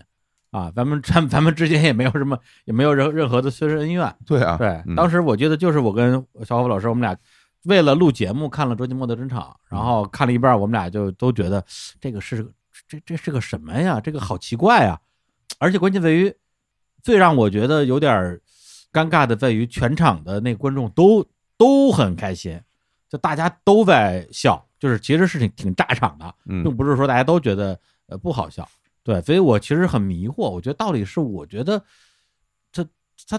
你知道吧？就问题问题出在哪儿？你现在怎么看呢？如果从现在这角度回头看，我会觉得是这样的啊，当然以下全是我我现在的我的水平的认知，嗯啊，说的也不一定对，嗯，我是觉得说，如果从牛逼的角度，周清墨应该是那个时候就已经很牛逼了，嗯，但他不是一个人人都能欣赏的牛逼，哦，到今天依然有很多人是改不到周清墨的点的，哦，对，周老板他那个点其实可以非常的怪，包括这一季里边好像也有也有一集，我忘了是是是哪个段子了啊，嗯就是他反正就是那个呃得分不是最高的嘛，对，就是分儿相对最低的一次。看那一集的时候，我觉得说，哎，有点当年那个味道了哦对，就是你能感觉到他的厉害，但是你没法跟他产生这种情绪上的强烈的共鸣，就觉没有觉得那么逗吧？对、嗯对，共鸣当然就是开心，对啊，或者说让你让你叹服，嗯所以我觉得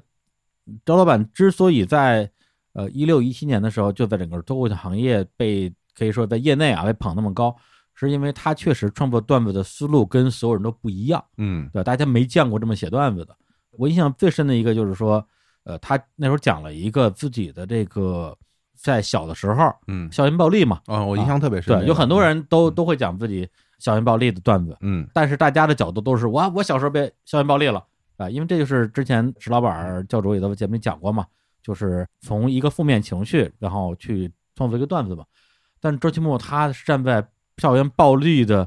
加害人的角度这一边，嗯，对他去暴力别人的角度讲这个段子，嗯，然后说实话，我听得我就非常的生理不适，我觉得我天，我这为什么他一个人在这讲自己欺负人的事儿，还讲的这么开心呢？嗯，受不了。但是后来我跟石老板聊，石老板说这就是他厉害的地方，因为别的人想都不会想从这角度去写，因为啊就肯定会招人讨厌嘛。嗯，我说他确实很招人讨厌呀、 对，所以就是从这个角度来，然后嗯还还有一些吐槽前女友的一些段子就不提了。哦，对对对，挺多的，所以当时发生了一个特别逗的一个场面，就是那时候单立人第一届喜剧大赛啊，喜剧新人赛。然后呢，我那次还真是挺呃认真的啊，我好像连看了五场，我每场都看了。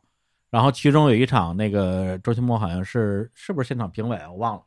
我就跟石老板说，我说这个节目呢，我肯定还是想录啊，因为咱们这么紧密的合作关系吧，啊，但是呢，我们看了周奇墨的演出之后，确实欣赏不了，然后也确实有一些迷惑，就是说，比如说创作段子的方式啊、思路啊等等这些，所以我我在想有没有可能在节目里边就是就事论事，嗯我们就讨论一下，哎，为什么我我们不喜欢你这个东西，嗯对，以及为什么你这东西是有人喜欢的啊？当然，现在这话说出来可能可能有点很冒犯，但我是觉得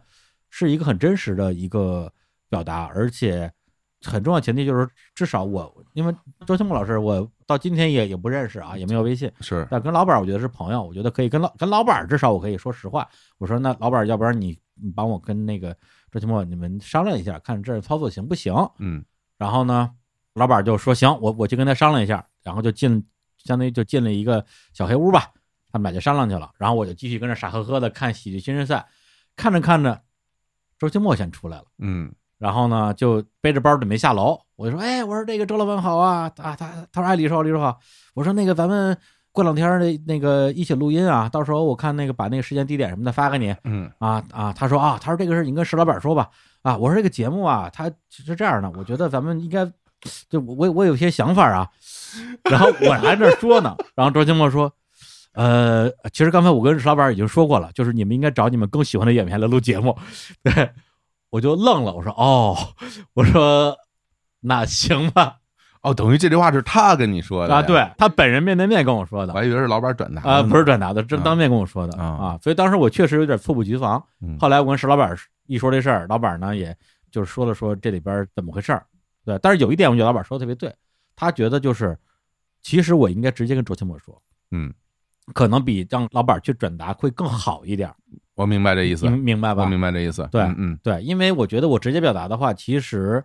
周奇墨更能够感觉到，就是我们第一，我们没有恶意，你的段子我听不懂或者我不喜欢，不代表我讨厌你。嗯，第二个就是说，我们之所以设计这些东西，还是为了能够在节目里边尽量的去展示你的魅力，而不是在节目里边去质疑你。对，质疑你。对，就是出发点不是这个出发点。嗯对，但是一个语言嘛，嗯，被转达之后，它一定会有一定程度的变形或者角度不一样，包括语气、表情什么的都有对加成，嗯然后听到别人的耳耳朵里边，可能就会让人更加不舒服。是所以这个事儿呢，就是其实就差不多发生在那个一七一八年吧，应该是一八年。嗯，然后当时是觉得有些许尴尬，但是现在想想，其实是挺有意思的一个事儿。而且我觉得时至今日回过头去想他说的那句话，恰恰是现在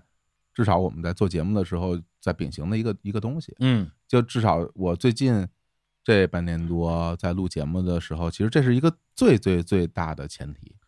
就是你欣赏他。嗯啊，所有的嘉宾，至少在我的心里我是欣赏的。然后我希望把我的欣赏带到节目里来，放大给听众听。对，不是美化，是放大。就是我们到目前为止录制的所有的节目，包括广告节目，嗯，对，就是我们说特喜欢，嗯，就是特喜欢，嗯，我们觉得还不错，就是还不错，是。嗯如果我们觉得特别次，这就是这个东西我们不喜欢，是。当然有可能是我们特喜欢，大家觉得特别次，那是那是大家的选择，这跟我们没有关系。对对，所以从我们角度来讲的话，我们没有在节目里边违心的，可以说没有违心的恭维过任何人。对对，我觉得是这这样个也是我们确实五年坚持下来一个一个原则 吧。嗯，对，这教主等半天了，教主说什么时候说的我哎呀？这说半天了，哎 对啊，为什么为什么扯到天花板了？就是对啊，啊，谁是谁是谁是人家天花板呢？哎呀对，我还得说是天花 板，还有说了，就是对，因为因为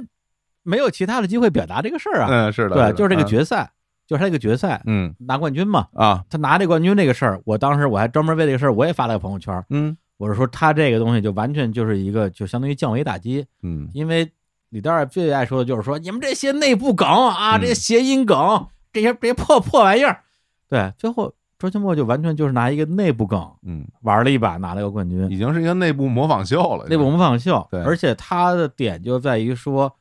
因为他在喜剧创作的角度，我们就姑且认为啊，他可能比这行业的大部分人可能高高一个段位，可嗯能或者不止一个段位。但是他说一些太复杂、太难的段子，特别是在电视脱口秀，而且它不是一个专场，甚至不是一个长时间的演出啊，就是那么几分钟、十几分钟段子里边儿拿出来之后，效果可能反而会不好。一定啊的对，对所以就是这个东西，我觉得肯定是厉害的，肯定是厉害的。嗯，但是你搁到今天，你实打实问我说，周清墨整体来讲这个风格是不是我非常对我胃口的？依然不是，依然不是依然依然不是啊啊对啊对，就是我我能理解他的牛逼嗯，但是我依然没有那么喜欢，哦依然没有那么喜欢。那在咱俩有一点点不同啊。哎，我我现在是对他的整个的这个表演，我是很喜欢的，嗯无论是这种观察式的这种模仿的东西，还是他自己去讲一个一个其实是一个小的完整的东嗯西，就是他其实讲一个小东西，它也是一个完整的，有头有尾，就我安北京的那套，嗯，一个特别小，但是特别特别紧密的那那样一个东西，嗯我都觉得就是整个的节奏感、稳定性，然后那个气质，我都觉得哇，厉害，这嗯，就现在我是能够感受到了，是嗯嗯我觉得就是你之所以可能会喜欢，我觉得可能有一个点，你跟他有点像，哦就是情感比较内敛。嗯，对，就是嗯别人周奇墨的这个脱口秀，你就是你听了那么多场，你不知道这人是一什么人啊。对，就是他这里边真正的，他把真正的那个我藏的非常的深，嗯嗯嗯，对吧？是的，哎这种感觉。而且他每次都不是同一个我，嗯，就对他每次表演的时候，背后的那个所谓舞台上的我都不是同一个我，对对吧？对啊，所以他那感觉就是说，你把他身上衣服扒三件儿，嗯，你都见不着他的真身那种感 觉。对，但当然这个也嗯是一种实力的体现吧，是吧？嗯嗯，行，藏得住。嗯，对，什么时候说我呀？ 呃那那我得说两句了，说两句。嗯，你这个电台，哎呀，现在赚钱吗？都都剪到那开头里去了都。 乌拉山现在赚钱吗？对不起。嗯哎呀，嗯，我觉得其实就是我最近跟单立人的那个关系啊，就是来往又又挺多的，可嗯能是从一八年周奇墨事件之后，对来往最多的一段时间，然后就嗯没事儿在咱们公司跑。然后前段时间那个我跟小虎老师啊，就是连续跑到无聊斋啊，其实是就单立人的这个录音室嘛，对，去录节目是，就因为我们这个破录音室啊，白天天天打电钻，嗯，永远打电钻，今天还打了呢。对，只能晚上录。嗯那有时候呢是救后嘉宾时间，有的时候是晚上录来不及了，嗯所以我跟淼叔那期就聊那个巴西大蛇的，对，就就是在无聊斋那儿录的。嗯，然后你是哪期我的？跟何森宝啊，嗯，前后脚其实这前后两脚期节目啊嗯都是嗯去那边借的地儿。对，都特别紧急的节目都是。对，嗯然后跟那个教主最近也录了两期嘛，啊一期那个我复出的一期对谈，是一期那个聊乌海，嗯，然后呢、啊都是在那儿录的啊对对，都是那儿录的，哦都是在那儿录的，哦哦对哦，最近都老老在他们那儿录节目，哦，对，嗯然后前两天还去掺和录了一期闲聊。嗯啊，但当然我 我是在观众席啊，啊观众席对，像我这样的人也只配坐在观众席了。发声了吗？呃，发了个声，嗯但是反正就非常尴尬。哦，对，就是完全没出效果，还干嘛了？对，还跟石老板儿和这个马克啊一起一起吃了个饭。马克，马克就是那个马克哎日坛听众不知道有几个人还记还记得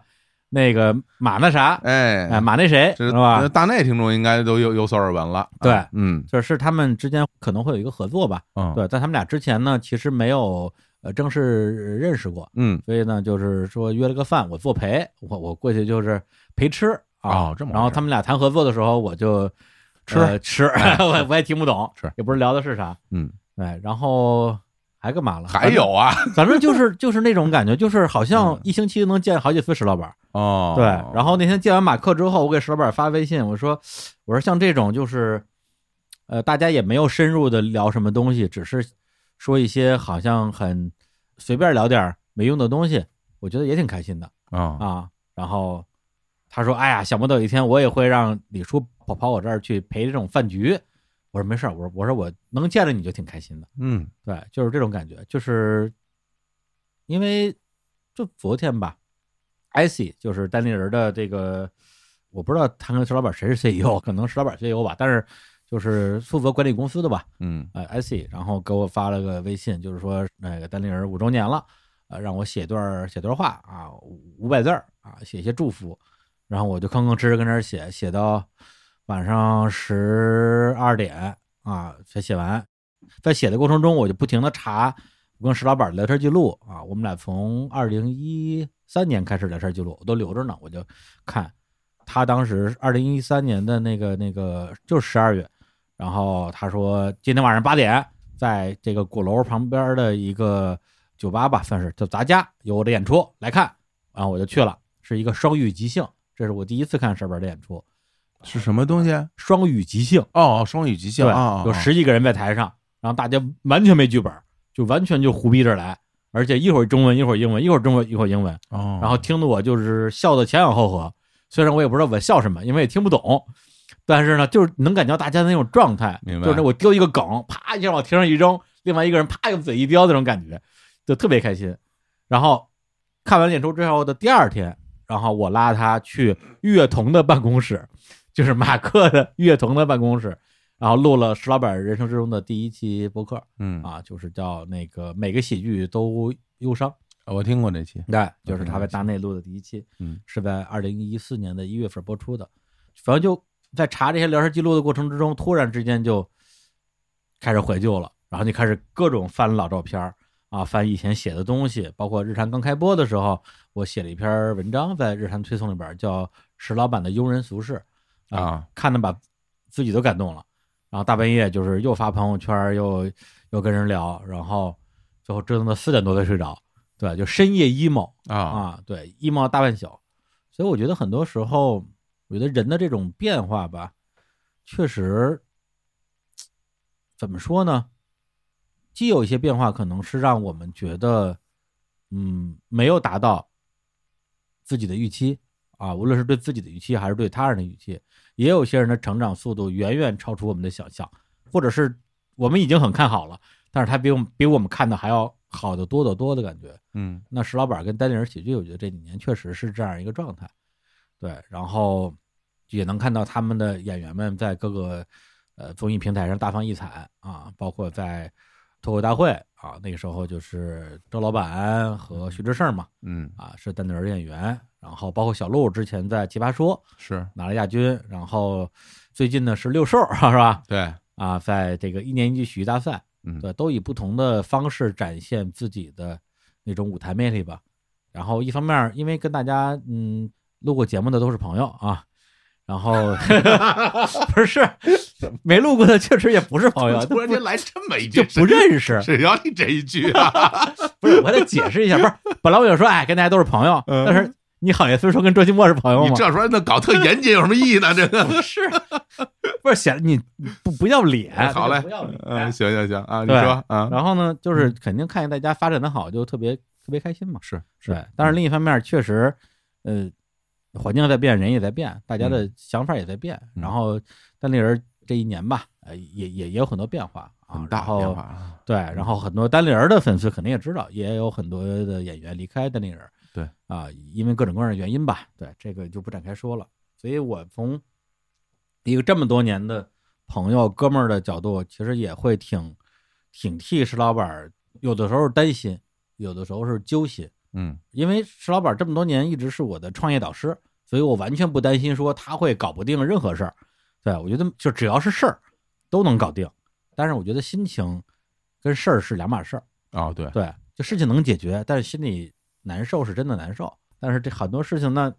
能怎么办呢？所以很多时候我觉得他也有一个台上台下的一个关系。嗯，就是因为咱们就拿日坛举例子，比如大家听日坛听这么多年，五年了啊，听了四百期节目，嗯，啊，会觉得哎，这李叔小伙子最开始怎么怎么着啊，创办日坛，然后一周年、两周年，再讲翻到翻家胡同，然后去了 WeWork，然后 WeWork 之后啊啪，然后又又离开，感觉确实会让大家有一种追剧的那种类似的感受，就很像追像《老友记》，嗯看着我们在电台、在播客这样一个载体里面人的成长，但是所有的这些东西，它都是戏，它都是戏里边的部分。嗯，这个戏并不是说我们在表演，而是说这个是我们能够展示出来的一部分，台上的东西，台上的东西。嗯，那台下的东西，很多时候是很难，或者甚至是不可能在节目里边演出来的。当然，对，当然，对，嗯，就是你说去年年底的时候，闲聊的那个年底吧，就是那个读信那一期，嗯啊，石老板、六兽、郝宇、小鹿、周奇墨五个人，然后每个人给自己写了封信。我那些节目听得我就感动落泪，然后我给石老板发微信，我说我天，我说我真的希望有一天日坛也能做出这么好的节目。对，这作为一个是吧，多年被我们嘲笑这不好笑的石老板，不会录播客的石老板来讲，我觉得真的是百分之百一万百分之一万的征服了我。我觉得这个闲聊这个节目确实在那个时候给我的那种感觉，真是做的太好完美。那到二零二一年了，大家就会觉得，哎，为什么这个呃六兽不录节目了啊？人家去这个米未上班去了，嗯那为什么石老板不录节目了？他也去米未上班去了，是啊，那为什么这个周奇墨也不来了呢？为嗯啥小鹿也不来了呢？如果你只听节目，你永远不知道他们他们为什么不来了，嗯因为这就是戏外的人生啊，这就是戏外的人生啊。嗯，那大家可能也会说，哎，比如小虎老师最近怎么没见？哎，炖带鱼去了。哎，啊，那炖带鱼是到底是什么带鱼呢？到现在大家也不知道，还有人在问。然后，哎哎，李叔为什么这二零二一年就不录节目了呢？嗯，对，因为大家只会觉得你剧里边这个角色消失了，嗯大家从剧里边这个人物没法理解他为什么会消失，是因为他消失的原因在剧外。对，只要大家不登台，所有的东西嗯都会有一些猜想啊，或者怎么样。但实际上，在现实的生活中当中，我跟李叔，我们两个无论是开会啊、讨论呐、节目的策划、公司的运营，所有所有的事情都是在做。李叔也是一直在做。大家不要以为李叔真的啪跑到云南，就是不见人影了，不是这样的，不是这样的。 呃，对，大家如果只听节目的话，嗯，会觉得我跟小伙我们俩是不是一年没见过面了？呃对对对是吧？对对嗯因为我们俩在节目里边一年没见过面了。对，嗯但实际上我我只要在北京的时候，每星期怎么也见三次面。对，然后公司今年就是各种各样的事儿吧，各种各样的事情，就是还是那个概念啊。大家如果你只看这个剧的话，你会觉得哎，这是一个这是一个这个这个以双男主啊，嗯呃双男主的一个耽美的一个， 哎啊，不不是吗？ 我太突然 了，我单瞅行吗？太突然了，我天！ 不是，这对我冲击力太大了，这个东西。单瞅的一个， 哎呦，两个人的一个相声，对对对啊，漫才，漫觉才得他觉得会觉得我们俩是一个组合，对对吧？因为对我们之前的状态确实是一个一直是这组样合，嗯对，但是实际上并不是，嗯对我们除了节目里的这种呃大家的配合之外，我们这还有个公司呢，对啊，还有公司在呢，嗯，甚至咱们说的极端一点，如果有一天这个节目我们有一天，比如我们俩都不录了，对，都不录了，那么这个公司还有相当大的机会依然存在。嗯对，我们可以把日常公园这个品牌做成另外一个形态，比如说呃我们有更多的主播，用其他的主播来继续日常公园这样一个项目。嗯是的，但如果有一天这个公司没了，嗯，那这个节目可能就没了。大家说，哎，那不个肯定没了吗对 啊，对啊对啊，或者说我们那时候只能就是重新去找地儿上班，对啊，赚钱，然后利用利用利用业余时间啊，能能多点出去，可能就跟前几年跑火车那状态是比较类似的。是对，所以那大家追这剧说，哎，这剧不是马上这俩人要结婚了，为什么这剧后边没有了？忽然间结束了。对啊，因为因为剧组解散了呀。对，所以在这个公司里边，我除了这个这小伙老师的搭档啊，节目财险的主持人之外，还有一个身份就是公司的法人和 CEO，这个身份就跟类似于石老板在单立人，沈黎辉在摩登天空，然后这些人现在都已经不上台了。因为他们没有精力同时做两件事儿。真的，我觉得人的能力、精力和这种模式的切换来讲，是呃，确实非常困难。我们两个都有台上台下的两面性，对对对对我们不是每个人都只有。大家看到我在台上，我也不是只有在台上这些东西，就是，但李叔在台下的时候做的东西多多了。就是我觉得就是嗯怎么说呢，就是我其实有一点点不太理解的，嗯，对，因为我觉得这事儿并不复杂，啊，我觉得这东西不复杂，就是说我看不见你了就。你就我就真看不见你了，其实嗯不是这个逻辑。嗯，对。嗯当然，我觉得因为、因为这个公司这个东西，它是一个是吧？它是一个黑盒里的东西。嗯大家听节目，除非我们在节目里说，比如说我如果我一直录节目，一直说哎，我最近除了录节目之外，我还干了啥事儿，啊那大家当然知道。那不说的话，大家确实不知道。妈，这对都给投资人汇报呢，还是怎么着？ 对，但是但是你像今年嗯就是咱们两档付费节目，还有我们出的所有的周边，然后包括我们就这么说，我们从我们这些付费节目所有的周边产品到我们的每一条每一条微信推送，我都要看。包括今年我们在七八月份的时候，我们内部也成立了一个策划小组嘛，然后我拉着公司的小朋友，大家一起跟小伙老师，咱们一起炮制了一些这种偏主题类的、策划类的节目，甚至有些录音节目录音的这个现场我就在，嗯，比如咱们五周年整个特别企划的这样一个一个过程吧，嗯，对，所以这些东西其实都是我的一个工作，而在二零二零年。啊，我跟小伙子在各自录制了一百五十期节目之外，还要再干这哎些东西。对，所以所以那一百五十节目其实只占我一半儿，甚至甚至或者说低于一半儿的工作量。嗯那这些东西呢，你不说，大家那当然也也不知道。所以今年其实确实很多的这种自己的身份，自己的身份就是怎么样去分配自己的时间、精力等等吧，也是今年这么长时间没录音的，这就是其中一个原因。对，呃其实我觉得就是时至今日，对我们俩来说有一个非常大的课题，就是你如何去使用自己的身体。嗯，这件事儿其实非常的现实。嗯，对对。然后因为就我们这俩上岁数了，这个这个身体也真是一天不如一天， 所以所以我觉得在这样面临这样的挑战的时候。大家就是其实像我跟李叔都有那种不太愿意服输的那种那种性格，嗯但是真的走到呢那一步的时候，有时候也不由得你，嗯不由得你，你必须要做一个非常精准的选择，才能让我们整个这个项目非常健康的运行下去。嗯，对，这是非常重要的事情。对，所以借这个事儿也也也顺便就解释一下，就是嗯说我跟小伙老师在就我们公司叫若出文化嘛，嗯我们在这家公司里边的一个实际的工作分工是，并不是只有系里的分工，还有系外的分工。对对对，嗯而且今年还有一件很重要的大事儿啊，嗯就是跟投资人斗智斗勇。嘿，对这个。小伙老师也经历了其中一部分吧，嗯对，不敢说掉半条命，那至少也扒了层皮，那这掉半条命已经不是夸张的说法了，是吧哎不夸张。对，嗯，然后所以今年反正就是从节目的这个角度来讲，确实录的少了一些，包括今年就是安排所有人的这个录音也是，就是我要考虑一件事儿嘛。嗯就去年为什么录一百五十期，不就是因为疫情？上半年公司没收入嘛，没办法。啊然后下半年我们就接了好多其实没有那么多的钱的这种节目，说白了就这么回事儿。是对，就是我们我们为了让公司活下去，然后我们录了那么多期节目，然嗯后最后两个人都都累得够呛。所以今年很重要的工作就是我们要我们要在工作量嗯上给自己减压呀，不能把两个人就都累崩了呀，屎趴下了。对啊，嗯所以我我统计了一下，今年小伙子这边一共录了是七十多期节目，嗯，正好去年的一半儿。嗯然后我今年算上秒叔那个《百鬼日谈》，录了三十多期吧。嗯，某种意义上，我觉得也是一种对于大家工作量的一个一个调整吧。嗯，你包括我们俩，当然之前还有好多朋友问说你们俩怎么不一块儿录音呢什么的，我们俩在一块儿录音， 大家、啊对大家都听不见那么多节目了，啊对对这对这这非常直接的原因啊，对对对对啊，对，嗯，直接就啊，算了，就也也也不卖惨了。嗯反正这个是嗯其实本质上啊是公司内部的一些一些对嗯呃工作安排，但是因为有很多听众关心，对嗯然后担心，也可能会有一些误解吧。对，所以今天这这反正就借这么一个机会，也给大家做一个解释啊做一个解释。嗯，其实某种意义上，其实以前我觉得我也不是特别倾向于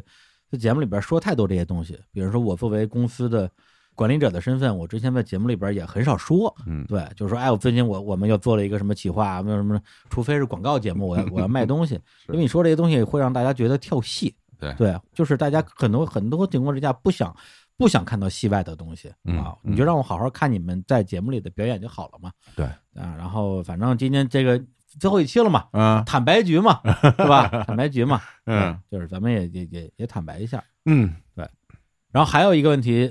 我相信是很多很多的我们的听众会非常非常关心的，就是这个剧还是不是我们追的那个剧啊？啊，简单说就是明年李叔也回归了嘛，然后这几个月也一直没有一起录节目啊，这原因确实也比较比较丰富，嗯，既有比如说工作量上的一些安排啊分配，就是怎么样能够我们俩通过分工的方式啊，就各自各自带队的方式，嗯，去给大家录出更多的我们认为是很好的节目，嗯，然后呢，也有就是说我们在这一年就算是各自的一个修炼吧，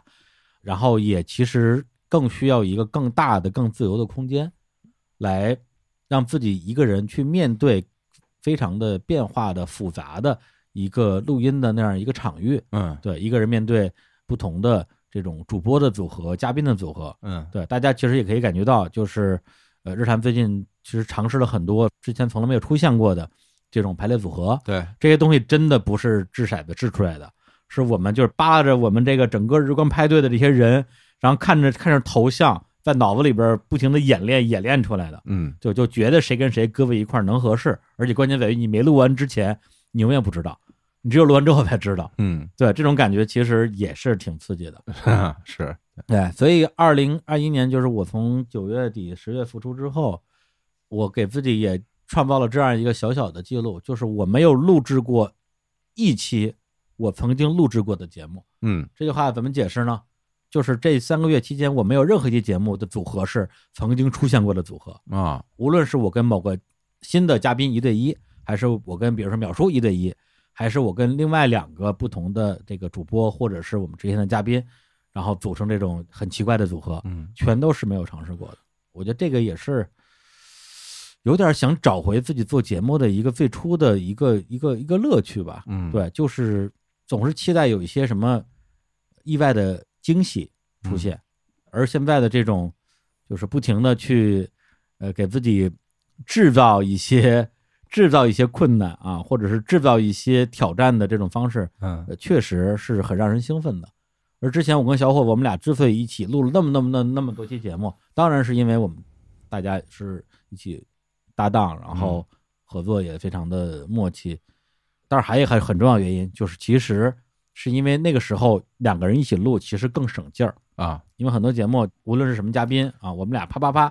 先聊几句这个混的，然后嘉宾嘉宾就知道啊，这节目原来是这个路子的。俩人搭台，嘉宾唱戏，对对对，是吧？是这个路子，嗯其实是一个难度更低的，会低的录制方式是，然后以及很多的广告节目，嗯，你无论是找谁来录，沟通成本要多得多，嗯还不如咱们俩就自己来了。对啊，其实是为了省劲儿。对，但是现在挑战这些高难度，我觉得第一个是可以创造一些新的不一样的可能性嗯啊。一方面的话，我们两个人在这一年之内，通过各自的方法吧，确实都有所成长。是是，感受挺明显的。嗯，就是因为对于我来说，其实这一年，因为本身我其实想说这一年对我来说是特别重要的一年，但是后来我觉得这种说法没有没有那么准确。对，为什么这么说？是因为我会觉得，它是一个给我带来很多收获的一点是没有问题的。嗯，但是是不是说有多重要？那我觉得其实整个人生经历过这么多年，我我我现在三十九岁，明年四十岁了。嗯，哟，你也要四，我要四十字头了喽！我跟你说啊我也要四十对，了这就好，总有一天等到你，哎是 吧？真是，那你可能回首过往，你你觉得其实可能你现在来看，每一年都其实都都蛮重要的，都不白过。但今年我觉得一个非常大的一个收获就在于说，李叔刚刚说想找回自己，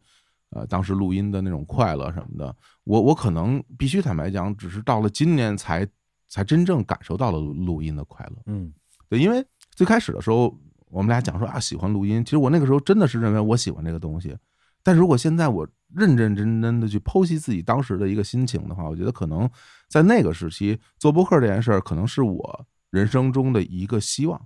一个在茫茫大海上的一个小亮点儿。然后游到那儿去，我觉得哇，这个东西我未来是不是可以可以有一个有一个希望了？因为我之我觉得我之前所有的希望都破灭了。嗯，对，那是不是这个东西就可以呢？你会全力以赴的去抓住它。在那个时候，其实你说，当一个人那么紧张、那么紧绷的时候，你是不是有多少是真的在享受这个东西呢？我觉得谈不上。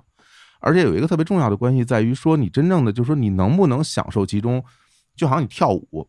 你会跳了，你可能就享受了；你不会跳的时候吧，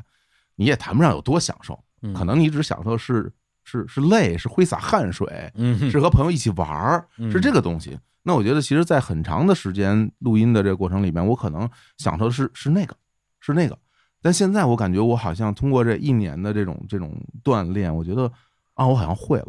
我好像会了这个东西了。然后在会了以后，慢慢慢慢的就感受到，哇，这个玩意儿可真有意思啊！嗯就是从内心角度，我今天敢说啊，完全拍胸脯说，我我太喜欢这东西了。哎呀，就录播客这东西太好玩了啊，太有意思了，就是给到我无穷无尽的收获，然后看到那些嘉宾讲他们的故事，然后讲他们那些知识，所有的这些东西，然后让我感觉到这东西太幸福了。然后，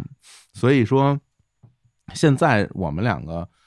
在录音的整个这个状态里面，跟原来反正是真的是不太一样了，嗯各有各的场。我们对其实我们现在可以一个人搭起一个场。那当然，像我们这两个场里面，那这个场这个位置李叔来来做最合适，那李叔就坐过来了，对吧？李叔嗯那个场我坐进合适，那我也坐进去了。对我这是现在是这样一个关系，而不是说当时我们两个人，李叔你举那儿，我举这儿啊，咱俩使点劲儿啊，对两个人一起来搭一个帐篷，对对对，对一个人不在，这帐篷就塌了，就得塌了啊，是是这么个东西嗯。对，所以现在是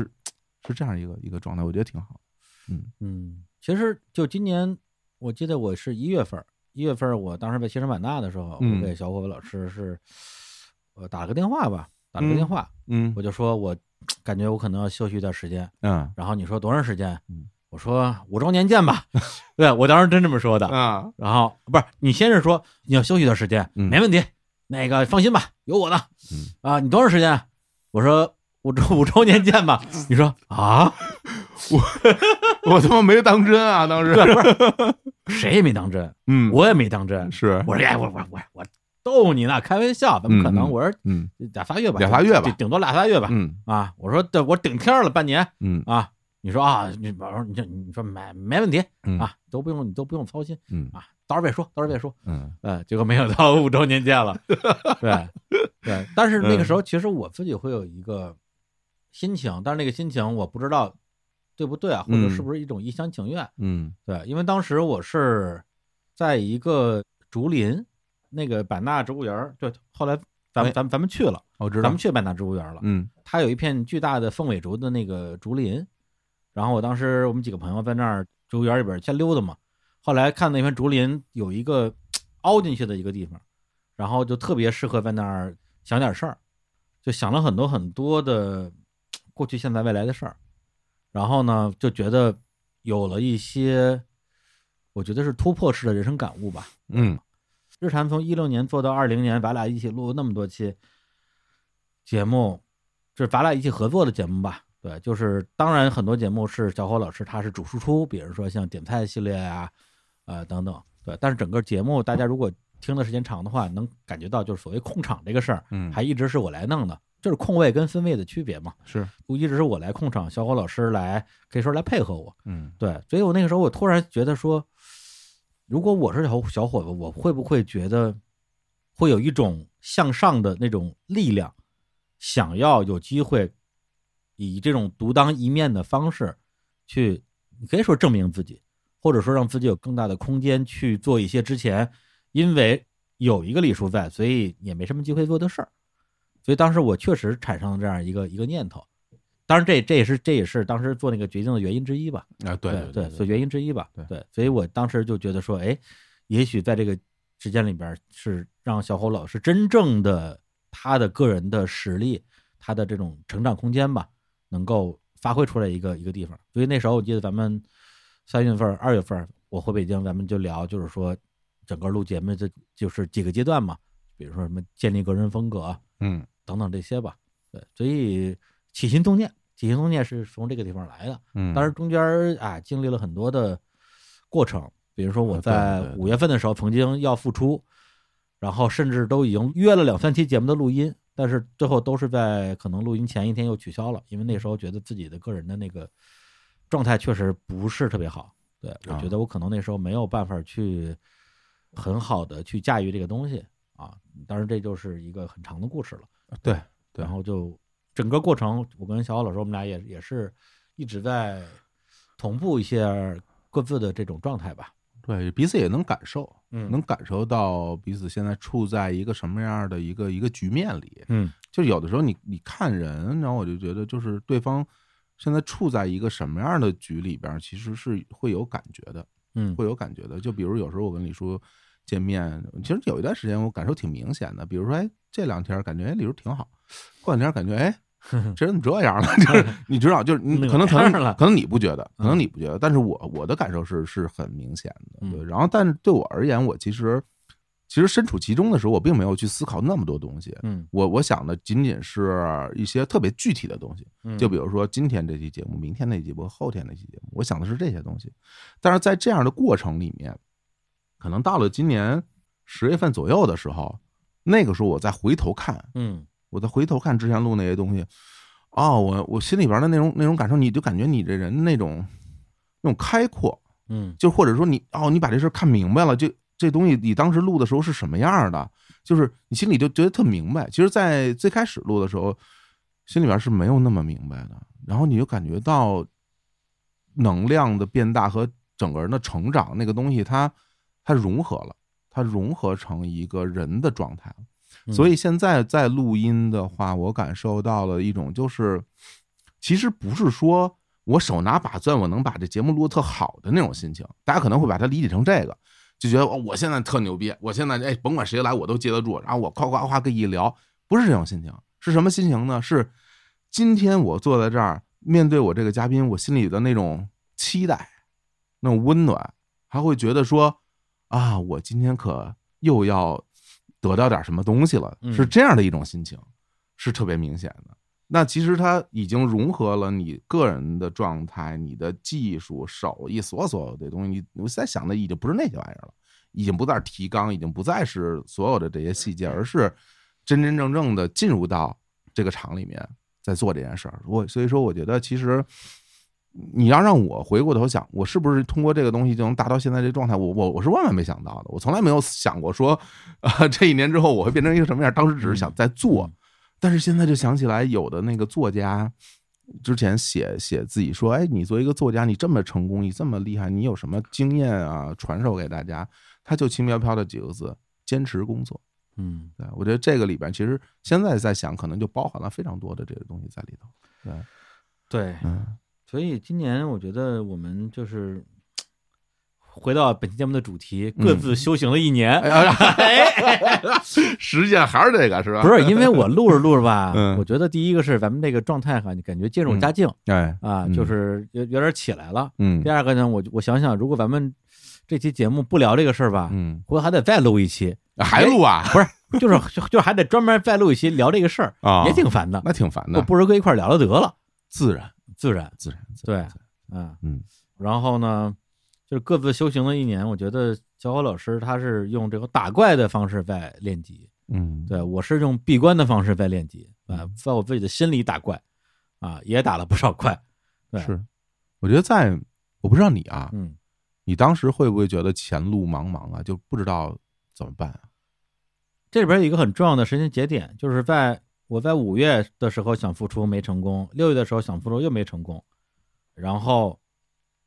到了七八月份的时候，咱们又有一些其他的比这个录音更重要的事情，开始折腾我们了，开始对嗯在在折腾，然后我所有的精力全用来去扛那件事儿，嗯，主要那个事儿它特别影响心情，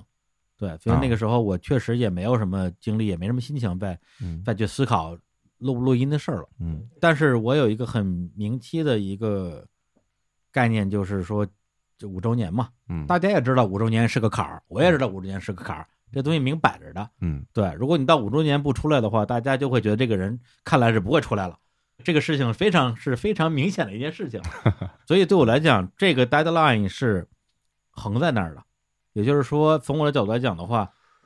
你既可以说我必须在五周年之前做好准备，或者说，如果我在五周年之前做不好准备的话，我有可能就不会出来了。哦，我有可能就我有可能就嗯不会再出来了，因为我今年无数次的想过，我要是实在要是自己没有办法觉得去面对这个台前的这些工作的话，其实反正我我确实没有什么放不下的。如果我如果如果在比如说八月底九月初的时候，我跟你说，我说哎，小高老师，我想好了，我就不不录了，我以后就全面转幕后了。那你会怎么想？嗯、我没想过这个 事儿哎，突然现想突然之间问那你我现想，突然之间不是问我也可以现在宣布，嗯， 这期节目就是我在这个世界上录制的最后一期节 目。朋友们再 见！我天哪，突然之间问我，嗯，我觉得如果是在那个时候我得到这个消息的话，可能以我的习惯，可能是就会想接下来整个的关于节目的设计啊，可能就是回回归到很具体的东西上，解决方案，解决方案，这是我的一个思维的模式。但是如果说，咱举例，如果现在你跟我说啊， 嗯，我就觉得就没有什么问题，嗯就没有什么问题。但是，但是我会觉得这事儿吧，我就一听，啊就就是你一说我一听，为什么呢？因为我觉得，呃，所有的事情它都会是处于一种变化的过程里。就比如说，你今天说，哎，我今天觉得不行，那我觉得不行，那就是不行。就好像说，今天咱们走到外面，你说我今天我感觉有点冷，我穿少了，那它就是冷。那比如说明天，你说，哎，明天今天我觉得挺暖和的，我觉得，哎呦，真热，那它就是热。嗯，我这是这么一个逻辑，对对就比如说，你说哎，明天你说哎，我觉得又可以了，我们可以继续，我觉得那就继续，所有所有这些事儿都没有那么重要，也没有那么的就一定是或者一定不是，对，嗯它处于一种相对又混沌又又有变化的一个过程里面，对，就好像今天我一进办公室说，嗯，我今天不想录这各自修行的一年了，就天儿不好，不想录了。嗯哎，录着说我又想录了，嗯嗯，对，是，我觉得是这样，我觉得我我现在想起来，我觉得是这么一种感受吧，所以就是，但是刚刚你跟我说那个东西，我觉得其实是一个蛮大的压力，哪个东西？就是说横在眼前有一个所谓的什么五周年这个事儿，这个东西的确倒倒是一个一个阻力，我我倒认为，对当然了，它其实不是什么帮助，它不是说 deadline 会给你动力，不会的，它只是会给你带来无穷无尽的阻力和压力，让你去为了一个东西去做一个东西，那它就不自然了。对我六七八三个月，我吃了三个月的安眠药。嗯，对，因为那那那三个月不吃安眠药，完全完全没法睡觉嘛嗯，就是有一个特别巨大的无形的一种压力，然后摆在面前。嗯对，你在那个时候，你就完全没法让自己放松下来。我嗯能非常能理解，对非常能对，理解甚至有段时间，我觉嗯得就是那种白天也练级，做梦也练级啊梦中练级。我天，那你这对事半功倍了，这不个 是因为嗯就是你白天想那些事儿明，白确实得不到答案，那就那就那就晚上睡觉之后做梦继续想喽。嗯，对，刚刚说事半功倍都是开玩笑，我觉得如果是这样的话，那其实挺消耗的，就很消耗的一个状态，嗯，对。但是我练成了，非常牛逼， 非常牛逼。但是我练成了，嗯，我觉得我也挺挺幸运的，没想到到现在有这有这样的一个收获。我本以为我就是把这这个所有的这些工作把它把它做下来，嗯，就已经挺挺不错了，因为因为本身心里是有标准的，就是说我不是说因为想完成一个节目而去完成一个节目，嗯，其实是恰恰是一个人在做的时候，你更会有这样的心情，因为比如原来咱俩在一起录的时候，嗯其实会有依赖的，嗯我比如我会依赖你，嗯，比如今天这个节目，功课有没有做到位啊？可能没有做做到位，但是因为有你在，所以你心里会觉得啊，李叔在，你可以，你可以依赖，你就对吧？那那当你一个人去面对这东西，你你没有什么可依赖，你反而会跟你自己说，你可不能蒙自己吧，对吧？你别说听众听的好不好，这都单说，就是你自己这关你能不能过去啊？对，我觉得你这个人就有一个好处，就是说还是对自己有要求的，就是啊很有要求，因为有求胜心嘛。所以就是节目录完之后，听众怎么觉得，嗯那是另一回事儿。大对家觉得，哎，这这个这期节目聊的一般般啊，嗯这个这个嘉宾怎么样，或嗯者小伙伴老师这些节目就觉得状态一般，嗯那是另外一回事儿。对，我觉得你至少你会让自己过自己那一关，所以对这这所以这方面我我我从不担心。对，其实现在想起来，之前咱们就我就把它其实挺粗暴的解读为求胜的欲望什么的。现在我觉得其实可能不不准确，我觉得更大的准确的说法可能就是羞耻感，嗯就你会很羞耻嗯。就是你自己会面对这个东西，尤其是当你录完一个节目，你去剪的时候，哇，简直太脸红了！这什么东西、啊？这 就像咱们说，今天我们在为日坛公园录一期呃日坛公园的节目的呃的节目， 就就是哎就这种，这个就是羞耻，就哎呀羞耻太羞耻了。我应该把我电脑里存着的二零一六到二零一八的那些没剪的节目都给你让你重新剪一遍。哎嗯呦我的妈呀让你好好羞耻一下。那我的他羞耻死 了，羞耻而 亡， 羞耻而亡，不吐出吐出几十两血呀、我！所以今年你虽然只录了去年一半儿的节目，嗯但我相信你肯定是比去年更累。啊对一定的对，一定的肯定是比去年更累的。一定的，因为今天其实咱其实哎呀也没跟大家说，我今天在呃有一段时间里边又陷入到之前的那种就那种失眠状态了，就是那种一个小时睡一个小时醒的那种。其实后来有一段时间又进入到那样一种状态了，也没有什么解决的办法，你就继续干。就是对于我来说，我觉得就是有时候我对自己特粗暴，嗯就是因为我觉得拿自己当工具人，就是我觉得可能是这种粗暴的方式对待自己是对我来说比较有效的方式。嗯如果你你要是给自己很多的其他的方式的话，我我觉得我我稍微一啪一一松一口气儿，那可嗯能这人一下就塌了，就好像你一回来我啪就病了，就为什么？哦，为什么？就是五周年之后，对我一下就病了，病了一个多月，俩月，俩月，俩月啊，对啊，就是因为啊，我操，你知道啊，就是 这嗯嗯嗯对，我知道我知道对，对这个我对特明白啊，对，所以所以对就感觉就啊，现在又又好起来，就现在再好起来，感觉就又我会觉得就是这种放松，就是我可能真真正正的慢慢的能够知道什么是放松了，而不是要求自己放松，而是真正的自然的放松，啊，这个东西很很很很重要，对，因为你是可以对自己很很强硬、很粗暴的这种，嗯呃，一些方法吧，嗯啊，让自己去成长。嗯我呢就只能顺着自己。对对对对对对对，我不能不顺着自己，我我不顺着自己，那个另外那个我就要就要反抗，就要反抗啊，就对以各种方式反抗，就要拒绝，嗯，而且拒绝你认为对的东西，对吧？其实好多时候，我觉得人跟人的这种嗯方式真的是不太一样，但是我觉得只要我们能够找到所谓的行之有效，但是这个所谓行之有效是从后往前看行之有效，对，在当时不是所谓行之有效，而是就是 我觉得我现在觉得那个词儿太牛逼，道法自然太厉害了，这、嗯这个这个词儿说的太好了。对，他说的太好了，他不是习得的，也不是所有的要求你或者自己要求自己，而是真的，当你真的处于一个自然的状态的时候，这事儿才对。对，嗯嗯，特别好。所以我们也各自经历了不同的这种蜕变的过程吧，很大的成长。其实，在我心里面，我一直会觉得寿命就是节目的寿命，它是有一个一个一个曲线或者怎么样的。因为在那个时候，我的认知我会觉得啊，这个节目它从无到有做好，然后它衰落是一个自然而然的成这就么会一个空一个嘛一个规律。但是我现在再一看，好像其实。在今年这一年，我们迈过了这个坎儿，大家其实彼此都得到了一个，说大点儿就是一个新生，嗯其实那日坛其实也是一个新生，嗯呃那虽然还是我们俩，但日坛我觉得又又有了一个新的生命力和活力，重新再再出来了。对嗯，这这个非常好。对，包括之前我可能也会，对，就是在胜负心还比较重的时候，那当然就是跟所有人去比啊，去想这些有的没的东西，嗯，对，会担心我们是不是太老了，是不是过时了，对啊，是不是不受欢迎了，嗯，对。但是现在呢，我觉得并不是我有多大的自信和把握这些事情不会发生，嗯而是我觉得这些东西无所谓，嗯，不重要了，嗯，因为我们自己知道，我们我们比之前变得更好了，好多了，对，好很多了，对吧？嗯它是它是这么一个事儿，嗯。咱还揉节目吧？ 哎，哎呀，再揉五十七，还揉什么五十七？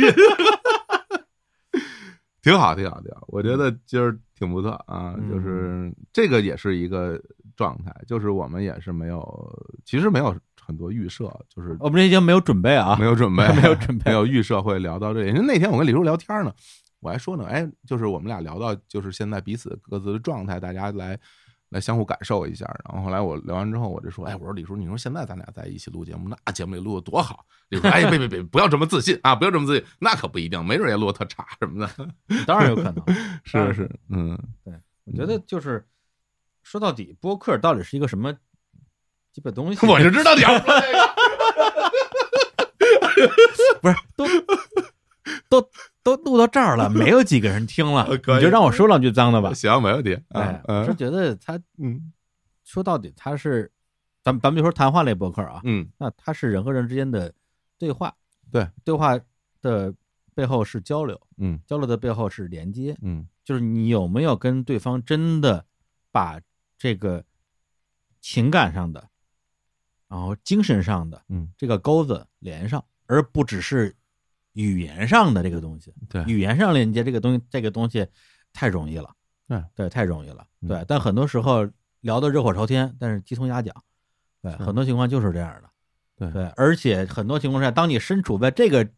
状态和这个水平的时候，你还意识不到这件事儿，你还自我感觉特别好。当然是这对，但是当你过了这个阶段，你再回头看的时候，觉得那都什么玩意儿？ 当然就是是就是这样的。连接的背后是人呐、嗯就是一个个的人的个体。嗯，你的个体如果是我们的能量场向外辐射，大家之间的这种交际连上了，嗯那种热度和你造一个热度、造一个气氛，嗯那就完全不一样的，根本不是一回事儿。对对啊，你一听就能听，反正对吧？它它不是那个东西。啊对对，就那个那个连接建立起的那一个瞬嗯间，你脑子里就会就瞬间啪的一声，对，然后对对对，同时有一个提示音对连起来 了，这种感觉。对对对对，叮儿那一下，然后温度啪就起来了。对对，啊那种那种那种温暖特别好。对啊，这个东西才是我们现在，我觉得，就说我吧，我嗯觉得是我让我重新愿意回来去做台前的这些内容啊，做播客，做这个所谓的主持人也好，主播也好，什么玩意儿也好的一个大前提，有了这种对于录播客这件事情的那种最原始的那种乐趣之后，我觉得这个事情对我来讲，姑且认为它是一个可以去继续做下去的事情。嗯，对对，当然这这也只是个阶段，因为谁也不知道明年是什么情况啊啊，明年这个世界会变成什么样子，明年我们的心态啊，我们的生活状态会不会再发生一些变化？嗯，对，那这些东西也是我们在这个戏外嗯，需要每天去思考，然后去讨论、去做决定的事情。嗯对，所以明年二零二二年啊，就是我们这个节目播出的后天，就是二零二二年了。哦，还真是啊。嗯哼，哎，日坛公园这个节目也好，或者是我们我们这家公司也好，一定会发生很多很多很多很多的变化，有可能是天翻地地覆的变化，但它是什么我也不知道，因为还没有到明年呢。来了再说吧。对来了，到那个时候，嗯，我觉得自然会有那个时候的答案。对对，然后最后一个问题啊，就是 忘了回答了，啊就是明年我跟小虎老师，我们俩会不会一起录节目？答案是一定会。嗯，对，但是不会像重启之前的那个剧情一样啊，就是嗯几乎每期节目都在一起这样共同录制了，因为没有那个必要。对，我觉得换句话说，可能我们或许啊，如果我们足够幸运的话，嗯我们就可以不再会为了录节目而录节目了。对对，但是我们在恰当的、适合的，我们嗯两个人都觉得说，哎，这个合适，嗯这个对路的时候，我们肯定会以啊互相作为对方的这个嘉宾主持，对对对对对然后嗯来共同去聊一些，无论是主题也好，或者是嗯一些适合的嘉宾也好，嗯，然后其实现在已经有一些选题了啊，我我都已经约好了，嗯 约好了我已经约好了嗯啊嗯。你嗯你等我这轮出差回来之后，咱们就咱们就录。好嘞，嗯对，因为因为那些节目，我想来想去，嗯，找你最合适，那可不嘛， 哎对，找你最合适， 是所以就找嗯你。是我觉这得样这个是我们未来做节目的一个一个一个心态吧。嗯，对，然后呃，某种意义上还是期待大家能够嗯尽可能的，我觉得我们寻求的不是理解，也是连接，就是你明白我们这个东西是什么，你懂我们现在在说什么，对，那么你当然就有更多的可能性去理解我们未来做的事儿，也能从未来的日常的这种不一样的状态里边得到一些新的乐趣。是，我觉得还是送给大家一些祝福吧。嗯就是我觉得我来你来我你还来是想祝福大家能够能够更多的能够去感受感受这个世界。其实嗯包括我们的节目也好，包括你的生活也好，包括所有的东西，就是如果你能够得到更多的感受，那就会有不一样的生活体验，对，而不单单的是去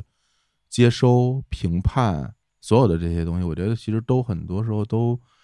不会给你带来那么多的收获。你如果有更多的感受，那这事儿就特别好。那如何得到呢？我也不知道， 就只能祝福您能够有更多的感受了。对，嗯，就是让自己变得更加的开阔和丰富吧。嗯，这个还是一件很快乐的事情。非常好。嗯嗯，乐乐嗯没了，没有了，没有了哎，没广告别了别叫乐乐了，没有了，没有广告了，都说完了，是吧？怎么还有？不是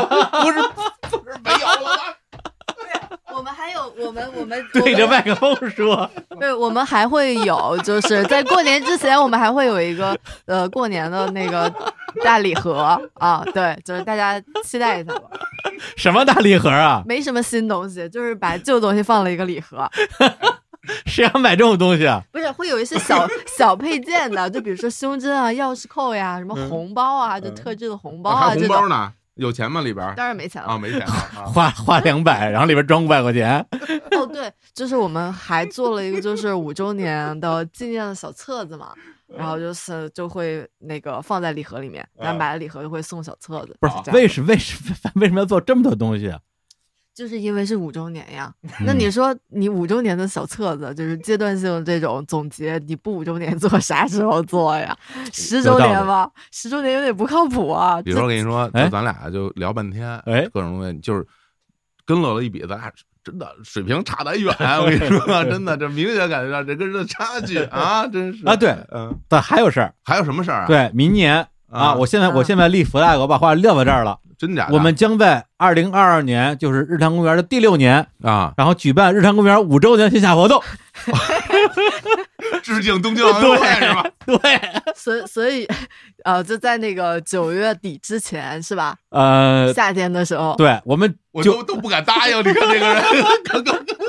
都不敢答应。对，我昨天晚上睡不着，嗯我不是 emo 了吗？然后我就看看还有谁没睡着。然后淼叔这个逼不是天天不睡觉嗯吗？那嗯可嗯不嘛。后来我就我翻了好多老照片出来嘛，我就啪啪给他发好多老照片。嗯，对，一周年的时候、两周年的、三三周年的时候，嗯都有他。然后淼叔就说：“哎呦，这每年都有我。”然后我说：“你看，但是第四年、第五年，嗯，不但没有你，嗯，也没有我，嗯，是对啊对，那活动都没了。对，啊嗯四年之后没有你也没有我，这么短、啊对，然后就就是因为这个这个疫情嘛，嗯，对我们我们我们九月份的时候，我们办完那个什么都市人类座谈会之后，我们开会还在说今年五周年活动一定要办，对，咱们大办不了，咱就小办，对，结果到最后北京这个疫情反反复复反反复复，最后你真的没有精力去赌这个东西。能办成了，那富含跟我这儿录节目，录完节目之后，第二个礼拜就要演出，演出前一天晚上刚排练完，第二天就要上台了，啪通知演不了了。是，我觉得咱们现在这个团队这么这这这这这么点人，这是受不了这个。嗯，对，所以呢，今年咱们就不较劲了，然后明年啊，我们要好好的啊，这个办一个日常公园五周年的线下活动。嗯啊，要把被偷走的四五年拿回来。好，我啊不是要证明什么，我就是拿回属于我的东西。没错嗯啊，北京不行，我们我们就就到上海去办。上海不行，我们就就就去大理啊，大理不不行，我们就海南还上哪儿啊 还上哪儿啊？去海南。海南也可以，哎， 好，海南也可以，嗯啊，就话撂这儿了。哎，得嘞，啊，行，那那个 差不多得了啊。教主说什么还不说我 呀？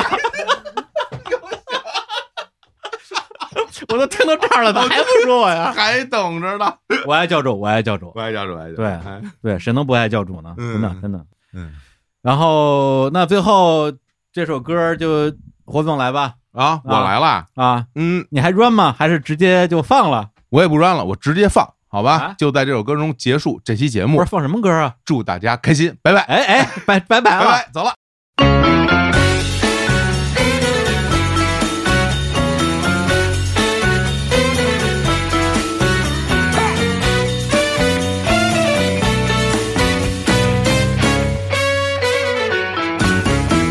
本当この人生は